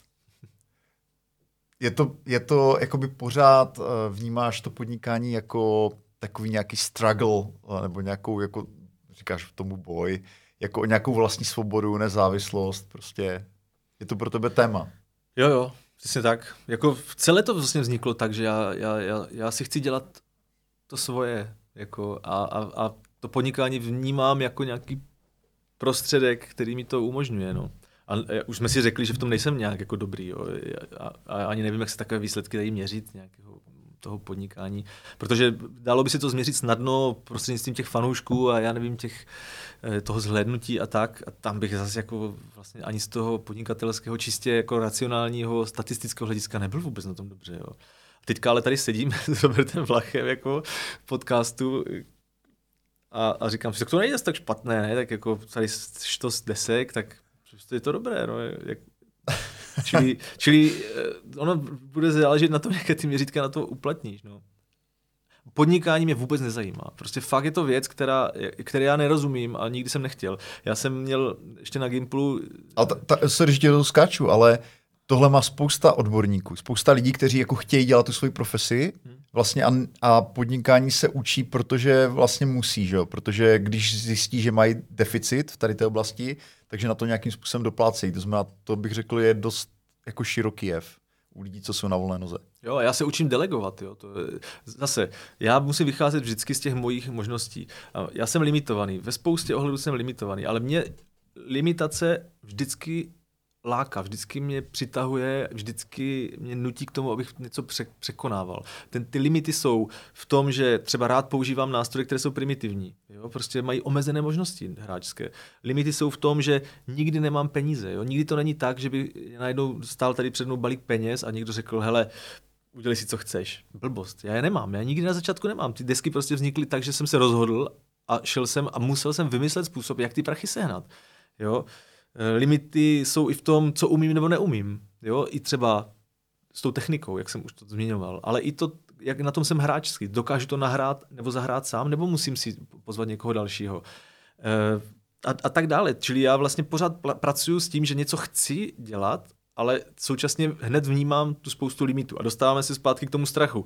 Kdyby mi strach říkal, co mám dělat, no tak nic takového tady není. Možná bych tady neseděl. Prostě bych byl učitel hudebce a hotovo. Jo? Ale protože prostě jsem si řekl, já to překonám, mě to je jedno, jo? Že, že mě to limituje. Že mi někdo říká dokonce, že bych to neměl dělat a že to dělám blbě a já nevím co. A že to nemá posluchače. Ah, tak chápeš, tak to nebudu dělat, že jo? Ale proto jsem říkal uh, taky, že je to psychicky náročné. No, tak jako to není úplně jednoduché, když nevyprodáš o tu arénu jako a, a nechtějí se faninky s tebou neustále fotit. To, to mi přivádí k otázce, uh, přijde ti že by tě měl, nebo ne tebe, ale že by tady tyhle ty, jako řekněme, žánry okrajové, že by měl podporovat stát, že když tady přijde, jo, protože v různých zemích je kultura, kultura podporována různě, že jo, někde jsou granty poměrně velkorysé na to, aby se ta kultura vyvážela a tak dál. Uh, teďka se bavíme o podnikání, o tom, že ty jsi vlastně hrdý na to, že jsi jako samostatný. Uh, máš pocit, že by tě měla společnost jako český stát nějak finančně podporovat, nebo je ti to jedno? Jak, jak, jak vnímáš tady tohle? Zejména, když se o tom bavíš třeba s kolegy ze zahraničí a můžeš srovnat tu úroveň podpory, kterou oni mají tam a kterou ty máš tady třeba pro tu svoji tvorbu. No, nebo jestli to je pro tebe vůbec téma, jo? Možná ne. No, není to, pro mě to jako není téma, já nevím takhle uvažovat. Uh, já jsem se nikdy o nic neprosil a, a jsem za to šťastný, nebo neprosil. Jako jasně, že když jdu za tebou a řeknu, chci vydat desku, chceš to podpořit, tak já jdu s jakousi hrdostí. Jako, já ti dávám možnost se na tom díle podílet. Já tě prostě neprosím. Já Jasně. Jako, jako, a já rád přispěju. No, ale, ale že to je jako, víš, že už tady tohleto vlastně může někoho jako odrazovat, že si řekne, to je, to je tak divný typek. Jako. Ale pochopitelně, že jsem v kontaktu s muzikanty jako ve Francii třeba nebo, nebo z toho Norska, kde ta podpora je a je evidentní jo, a je, je to úplně jinde. Ale já jsem jako nikdy ne, nějak nepocítil závis nebo, nebo mě, Nechybí mě, to. Mě to já bych byl šťastný, kdybych si mohl jako realizovat jen tak hned něco, že, že si sednu a, a, a jen... Já, když jsem vydával tady tohleto, 11 podob lásky, tak jsem si podal pět žádostí o grant. To bylo vlastně poprvé, když jsem to udělal. Předtím jsem to nikdy nedělal, dělal to třeba vydavatel. Ale já jsem to sám nedělal a říkal jsem, tak to vyzkouším. Mám už něco za sebou, že tak třeba se, no z těch pěti žádostí mi vyšla jedna a dostal jsem pět tisíc korun. A byly to takové ty běžné instituce, jo, kde si žádají vlastně všichni. Protože, proto mi to taky říkali tím moji kamarádi. To si požádají, co blbneš, jako tady, já nevím, eh, jak se to, no, jsou takové známé, známé instituce, které podporují tu tvorbu a tak. A já jsem z těch pěti dostal pět tisíc. A já jsem si říkal, není to signál, že bych to neměl dělat. že tam jsou přece nějaké komise, které o tom rozhodují, ne? A oni asi musí vědět, jestli to za něco stojí nebo nestojí. Oni mi poslali pět tisíc. To, ta administrativa spojená s tím, že jsem ty žádosti vyplnil a, a poslal a, a teď to vyřídím, tak to spolkne těch pět tisíc. To přece je blbost. Jako. Takže v tu chvíli jsem se mohl otočit a říct si, spletl jsem se. Dobře, že mě jako nepodpořili, protože mi dali jasně najevo, co si o mě myslí. No. Ale neudělal jsem to zase. No. Je to taková zabedněnost nějaká. Takže já chci říct, že já ně, jako ani nepohrdám tou podporou. I těchto pět tisíc jsem vzal, protože jsem si řekl, je to podpora. Někdo, někomu na tom záleželo, poslal mi pět tisíc. A jsem vždycky za to vděčný. Na druhou stranu si neumím, neumím asi jako k tomu ten správný postoj zaujmout, jo? že bych najednou se stal nějakým takým protěžovaným umělcem, který, protože něčeho už dosáhl, tak teďka bude dostávat, dostávat každý měsíc nějaký příspěvek. Mně je mnohem sympatičtější, že mě zastupuje ta, ta osa a že moje díla, když se někde hrají, tak mi z toho přichází nějaká suma peněz. Je to zajímavé pro tebe tady ten příjem, jak, jako, jak, v jaké výši třeba u tebe? Nebo jestli jestli to chceš sdílet. No, pro mě jsou to co čtvrt roku sumy v, v řádech tisíců. Jo. Čili mě to až šokuje. Na to, jak jsem okrajový autor, tak když se to se sbírá za celý rok, tak je to pro mě už zajímavá suma, kterou když si rozpočítám, tak je to, já nevím, mezi tisícovkou a dvěma tisícemi měsíčně třeba. Mm-hmm. Když je nějaký úspěšnější rok, zrovna se vydá deska, která se víc hraje v rádiích a takhle. Je to až šokující pro mě, když jsem takhle okrajový, protože pak, když si uvědomím, že fakt vlezeš do každého toho nákupního centra, tam pětkrát uslyšíš tu samou písničku, tak ti dojde, jak to je, jo? Jako co si můžeš vydělat, když se do toho mainstreamu reálně dostaneš. Ale jenom jsem chtěl říct, že mě to těší prostě proto, protože je to muzika, kterou vytvoříš a ona reálně funguje tak, že ti i vydělává nějaké peníze. Je to pro mě mnohem čistší, než kdybych vlastně jako najednou byl zapsaný někde na nějakém listu a tomuhle tomu člověku budeme posílat každý měsíc něco. Úplně jinak to zase bude, když přijde eh, nějaký tvůj podporovatel a řekne, já bych tě chtěl strašně podpořit, máš teďka nějaký projekt rozdělaný, dám ti 20 tisíc. Ty řekneš, super, to mě těší. To je podpora, která je úplně v pořádku. Čili já to vlastně jako nevyhledávám a bojím se takového toho, víš, jako, jak bych to řekl, jako socialistického aspektu v té věci. Víš, když bych najednou, že vždycky to je tak, že musí někdo rozhodnout o tom, že ty už teda si to zasloužíš a ty si to nezasloužíš. A mě to rozčiluje. Zase tam vznikne akorát to, že ti, kteří to ještě nemají, tak budou nadávat na ty, kteří už to mají. Že? A bude se mluvit o nějakém establishmentu. No. Tak eh, a přitom chápu to a rozumím tomu a těm touhám. Jo, a samozřejmě, že chtěl bych mít ještě volnější ruce, než mám, je to jako vydobit to všechno, co dělám vlastně dost uh, velkým úsilím, no, ale já si, já si neumím, neumím si úplně stěžovat na tyhle věci. Ehm, to, to jsem ani nechtěl, e, ale napadla mi u toho jedna otázka. Ty tady vlastně mluvíš o nějakých jako hodnotách. Uh, uh, je pro tebe důležité to, jaké hodnoty vyznávají lidi, se kterými hraješ, nebo je ti to v zásadě jedno? Jo? Jako, jaké jsou jejich názory politické třeba, řekněme, nebo tak. Jo? Tím narážím třeba, já nevím, tady v Ostravě populární nohavica, že jo, ty jeho kauzy, prostě to, jak eh, vracel, nevracel prostě Putinovi vyznamenání a tak dále, jo, jako uh, je tohle něco, na co se mezi, mezi hudebníky jako nehraje, nebere zřetel, nebo, nebo naopak pro tebe je důležité, jaký jsou ti lidé, jako, jaké vyznávají hodnoty, se kterými hraješ? No řekl bych, že to je pro mě dost důležité. Já vlastně všechno, co dělám, tak dělám na komunitní bázi.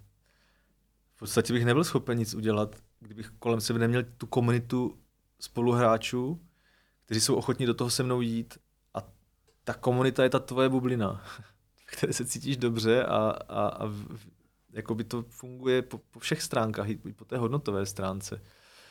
Jsou pochopitelně potíže, jo? generační, přeci jenom spolupracuju s muzikanty, kteří mají přes 20 a pak s muzikanty, kteří mhm. mají 60. Jo? Tam, tam nastávají nějaké rozepře. V jakém ale, smyslu? No, v tom, že pochopitelně ti dvacátníci přistupují úplně jinak k Evropské unii a k očkování, než, než třeba takový šedesátník. A, a k invazi a všemu možnému. Jako do, dojde na tyhle ty věci. Ale myslím, že i v tom je to fajn, že my jako komunita cítíme, že si to můžeme říct a že, že, že to nebrání v tom, aby jsme spolu hráli, i když třeba jako cítíme, že ty názory máme jiné. A může nás to i posouvat. My se vlastně díky tomu můžeme dozvědět, jak ti lidi vlastně uvažují. To je vůbec skvělý přínos té, té, té, té mojí muziky. Já, já se pořád pohybuju mezi spoustou lidí z různých vrstev, z různých povolání, i tím, že jezdíš různě hrát a s různýma lidma pak jako mluvíš, to je fantastické, jo. To, ta muzika, kterou já dělám, není, není v tomto smyslu nějak jako mm, elitářská. Jo, kdybych dělal klasickou hudbu, tak se budu pohybovat v nějakém jednom okruhu nějakých organizátorů a nějakých posluchačů a tak dále. To, kde se já vyskytuju všude možně, na jakých porích, v jakém kontextu, včetně teď zahrnu do toho nejenom veškerou koncertní činnost, ale právě i to hraní různě jako na těch svatbách a oslavách a, a tak dále, to je fantastické, to mě nabíjí a, a to, že můžu právě být v tom kontaktu s takovými zajímavými lidmi, to samo o sobě je velký přínos. Takže pro mě ty hodnoty a, a to sdílení a ta, to, to porozumění mezi těmi muzikanty je, je fakt strašně důležitá věc. A už jsem to jednou dneska řekl, že pro mě často mnohem důležitější, než co hrajeme, je s kým to hraju.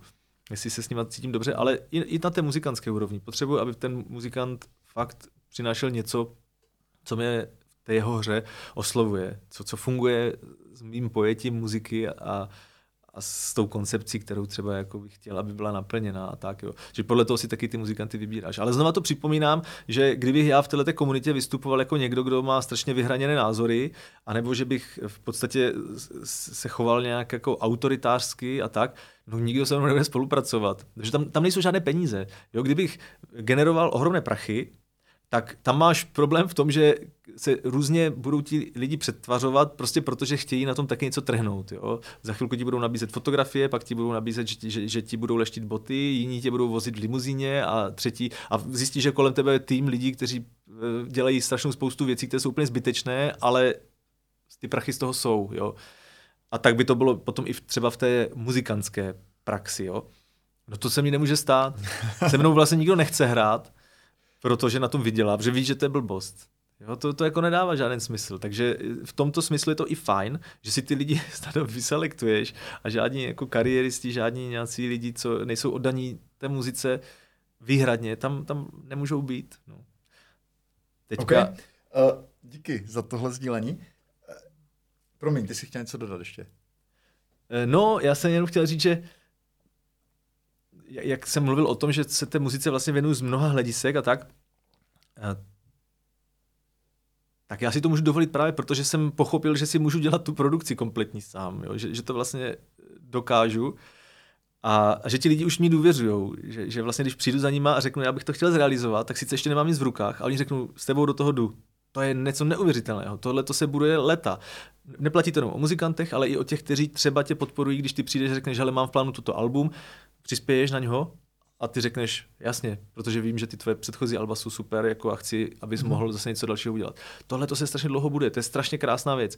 Ale vlastně poprvé se mi stalo, že mi někdo oslovil, abych produkoval jeho hudbu. To bylo vždycky o mojí muzice. Teďka se mi stalo, že mi někdo oslovil, abych produkoval jeho muziku. A já jsem vždycky měl pocit, že to nemůžu dělat. Že nemůžu někomu e, vnucovat svůj pohled na věc. Jako jak se to má dělat, jak má znít ta muzika, jo, přizvat do toho ty svoje muzikanty, kterým já důvěřuju. Eh, no a stejně se mi to teďka přihodilo a vznikla deska ještě je Vládě Javorského, což je úplná výjimka, protože jsem se opravdu bál, že tu jeho hudbu zabije ten můj rukopis. A někteří to tak dokonce i začali říkat, jo? že je to vlastně škoda, že jsem tam tak moc otisknutý. To jinak samozřejmě nejde, jo? ale, ale uh, šlo o to, že já jsem si potřeboval s tím Vláďou rozumět, protože se známe leta, tak jsem věděl, o koho jde. On tu moji muziku zná, já, já ho obdivuji jako herce a my jsme zjistili, že si můžeme velmi otevřeně povídat o spoustě věcí a že si rozumíme a že já velmi jsem jako do, dotčený, nebo jo, že na mě silně působí ta jeho muzika, ty dema, které mi poslal, ta poetika, kterou on vyznává, jo, ten minimalismus, který obdivuju a který já sám neumím.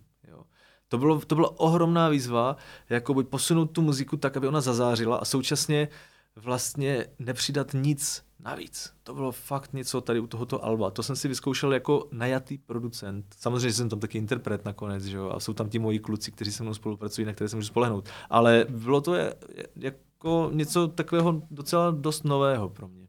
Hmm. Co jsou podle tebe, nebo jako, jak, to, jak to nazvat? Uh, nejlepší muzika, kterou ty znáš, kterou jsi v životě slyšel, nejlepší alba. Nějaké typy, které prostě ty bys rád třeba předal, jo? Protože určitě ty musíš mít jako mm, hodně vytříbený nebo probraný ten vkus. Uh, tak co jsou věci, které, ke kterým ty se neustále vracíš, které považuješ za geniální v tom, co tebe oslovuje? To vůbec není tak, že abych se něčemu vracel, jo? Já vlastně nevím, čím to je způsobeno. Eh, že vím, že to tak lidi mají, že se rádi jako vrací k nějakým album a já to tak zatím teda furt nemám. Možná, že to je věkem, že eh, jasně, že když zaslechnu tu muziku, která na mě působila v nějakém období, tak, tak mě to jako dojímá, jo. Ale mm, není to tak, že bych měl nějaký album, které prostě vždycky, když je mi zlé, tak se jdu pustit. Prostě určitých okamžicích života ke mně připlouvají knížky a připlouvají CDčka, které v ten daný okamžik jsou pro mě zásadní. A... OK, tak nech mi to přeformulovat, co byly teda pro tebe jako zásadní alba nebo prostě přelomové věci, které tě jakoby posunuli, když jsi je slyšel v té době? Byť se k ním třeba nevracíš. Já myslím, že jich je spousta. Jo. Uh, co mi tak namátkou napadá, a to jsou nějaké jako věci, které jsou spojené s určitými zase zlomovými obdobími v mém životě. Jo. Fenomenální kytarista David Doruška.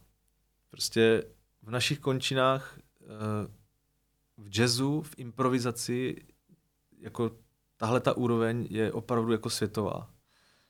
Takže když jsem poprvé slyšel jeho, myslím, první desku Hidden Path, tak jsem z toho byl úplně v šoku, že tenhle ten člověk je tady na, na dosah ruky, že to je vlastně jako člověk uh, Čech, který je stejně starý jako já. Já jsem měl pak velké štěstí, že David byl mým učitelem na vyšší odborné škole Jaroslava Ješka.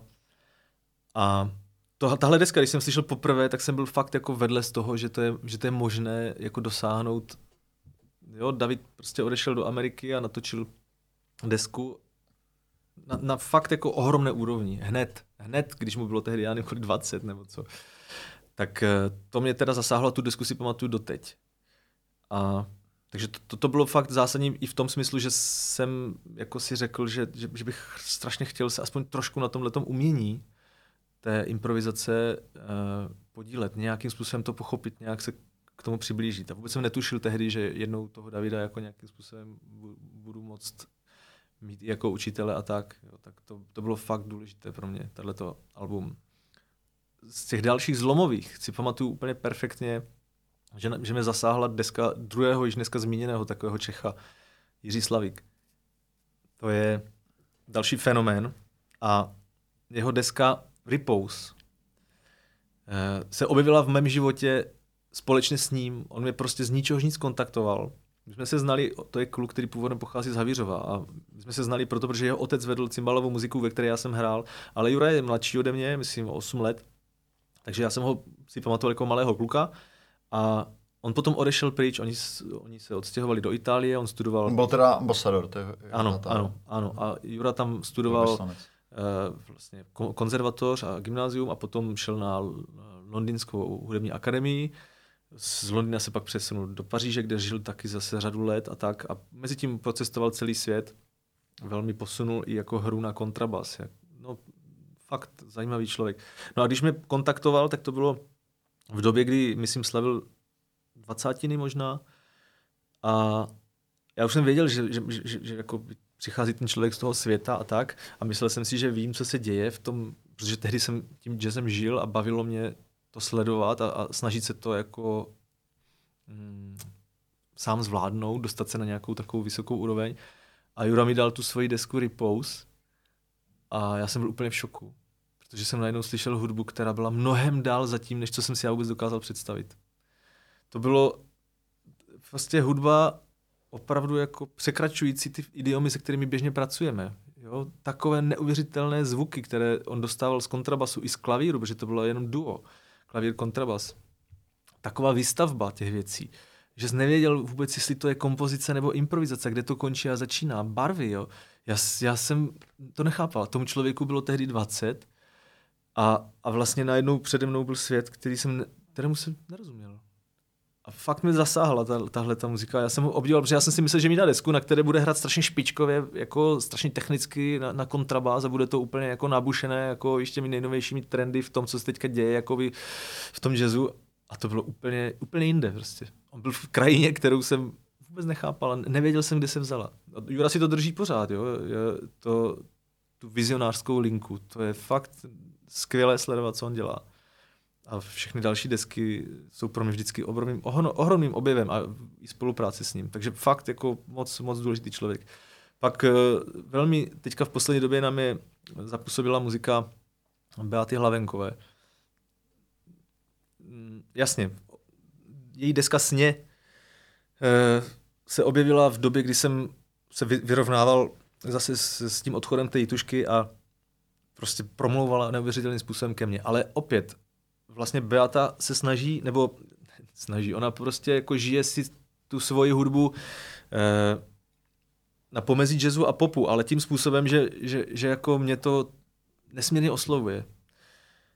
To, jak vlastně oni uvažuje. Navíc z, hudebně básně, jo? to je další taková rovina pro mě důležitá, jo? ta textová rovina. Čili tahle deska byla pro mě úplně rozhodující v ten daný okamžik, kdy jsem potřeboval, a tehdy jsem pracoval zrovna na, tom, na, na těch 11 podobách lásky. Nějakým způsobem se tam možná taky něco z tohohle toho otisklo.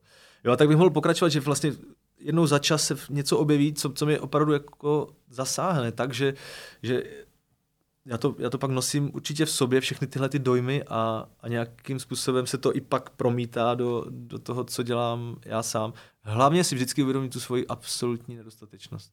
To je prostě, už jsem zmiňoval to Jacoba, jo, to je fakt jako další takový level nedostižný absolutně. Člověk by to nové zabalil, když se potkal s těma muzikantama, ať už je to Beata, nebo je to ten David, nebo ten Jura, nebo ten Jacob, nebo prostě bych mohl jmenovat dalších spousty muzikantů, kteří jsou o tři třídy výš než já.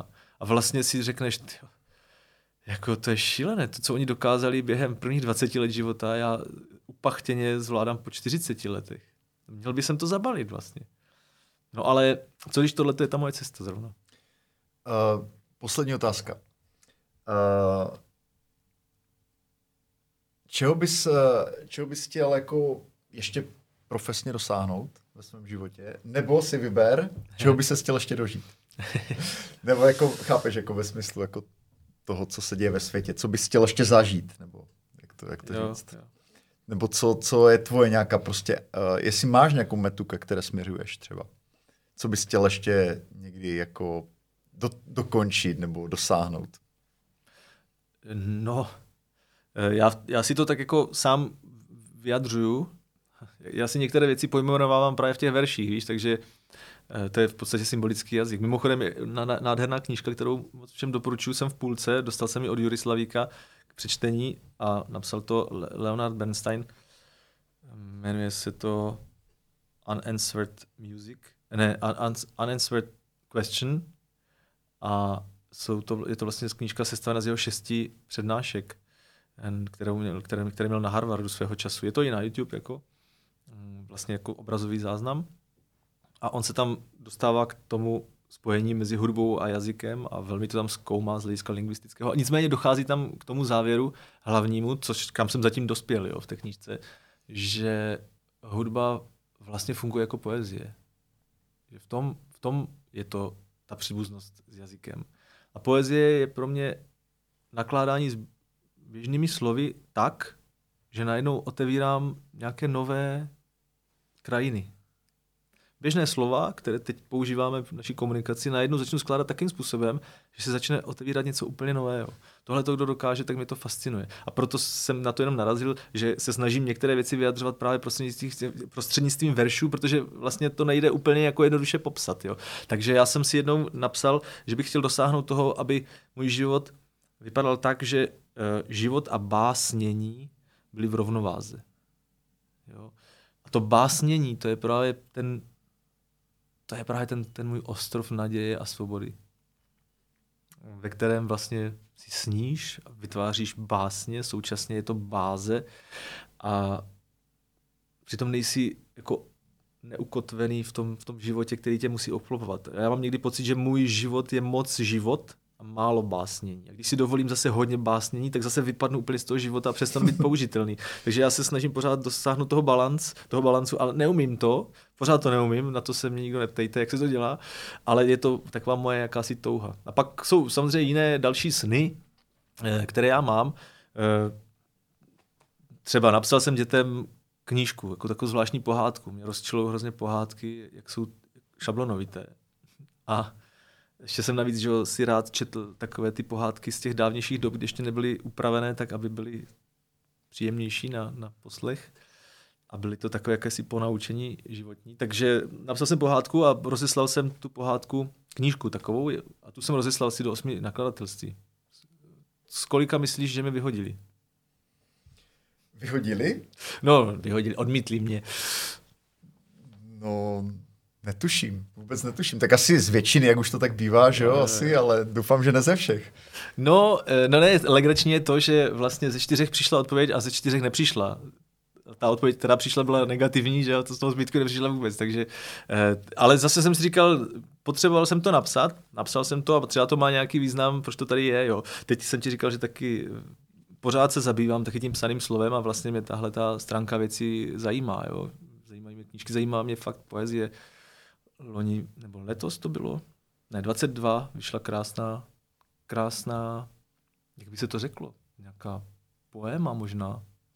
Je to vlastně jedna dlouhá báseň eh, ostravského básníka Petra Hrušky třeba. To je, spatřil jsem svou tvář. To je nádherná věc. Prostě mě, mě to fascinuje a fascinuje mě, když tam právě ještě dojde k tomu propojení těch umění. Jo. Úplně mě totálně zasáhla třeba, třeba přebásnění písně písní eh, z pera Daniela Rause, který se spojil s jedním slovenským výtvarníkem, teď si nespomenu jeho jméno, a to je prostě nádherná věc, jako, kterou držíš v ruce. Jako je, jak je to udělané, jo? ta knížka sama o sobě, ty, to, to mě fascinuje. Takže já, já samozřejmě mám jako takovou jakousi touhu se taky na tady tomhle tak nějak trošku podílet. Teď mě teda čeká vydání té knížky o těch, o těch pišťalách, tak uh, mám aspoň takový jako pocit, že trošku do té literatury nějakým se zasáhnu, ale baví mě to, prostě baví mě taky, víš, ta práce s tím slovem a tak, no. Takže to jsou nějaké takové vize a sny, kam bych chtěl. Teď je potřeba hlavně nahrát ty desky, co jsme si naplánovali a vydat je a najít vydavatele a tak. Díky, díky, díky, že jsi s, s, s náma o to podělil. Zahraješ nám něco na závěr? Cokoliv. No, určitě. Tak třeba vezmu zase tady tohle. A to půjde do fade outu a do, to, do té znělky s tím Irvormem, jo? Jako... Super. tak pojď.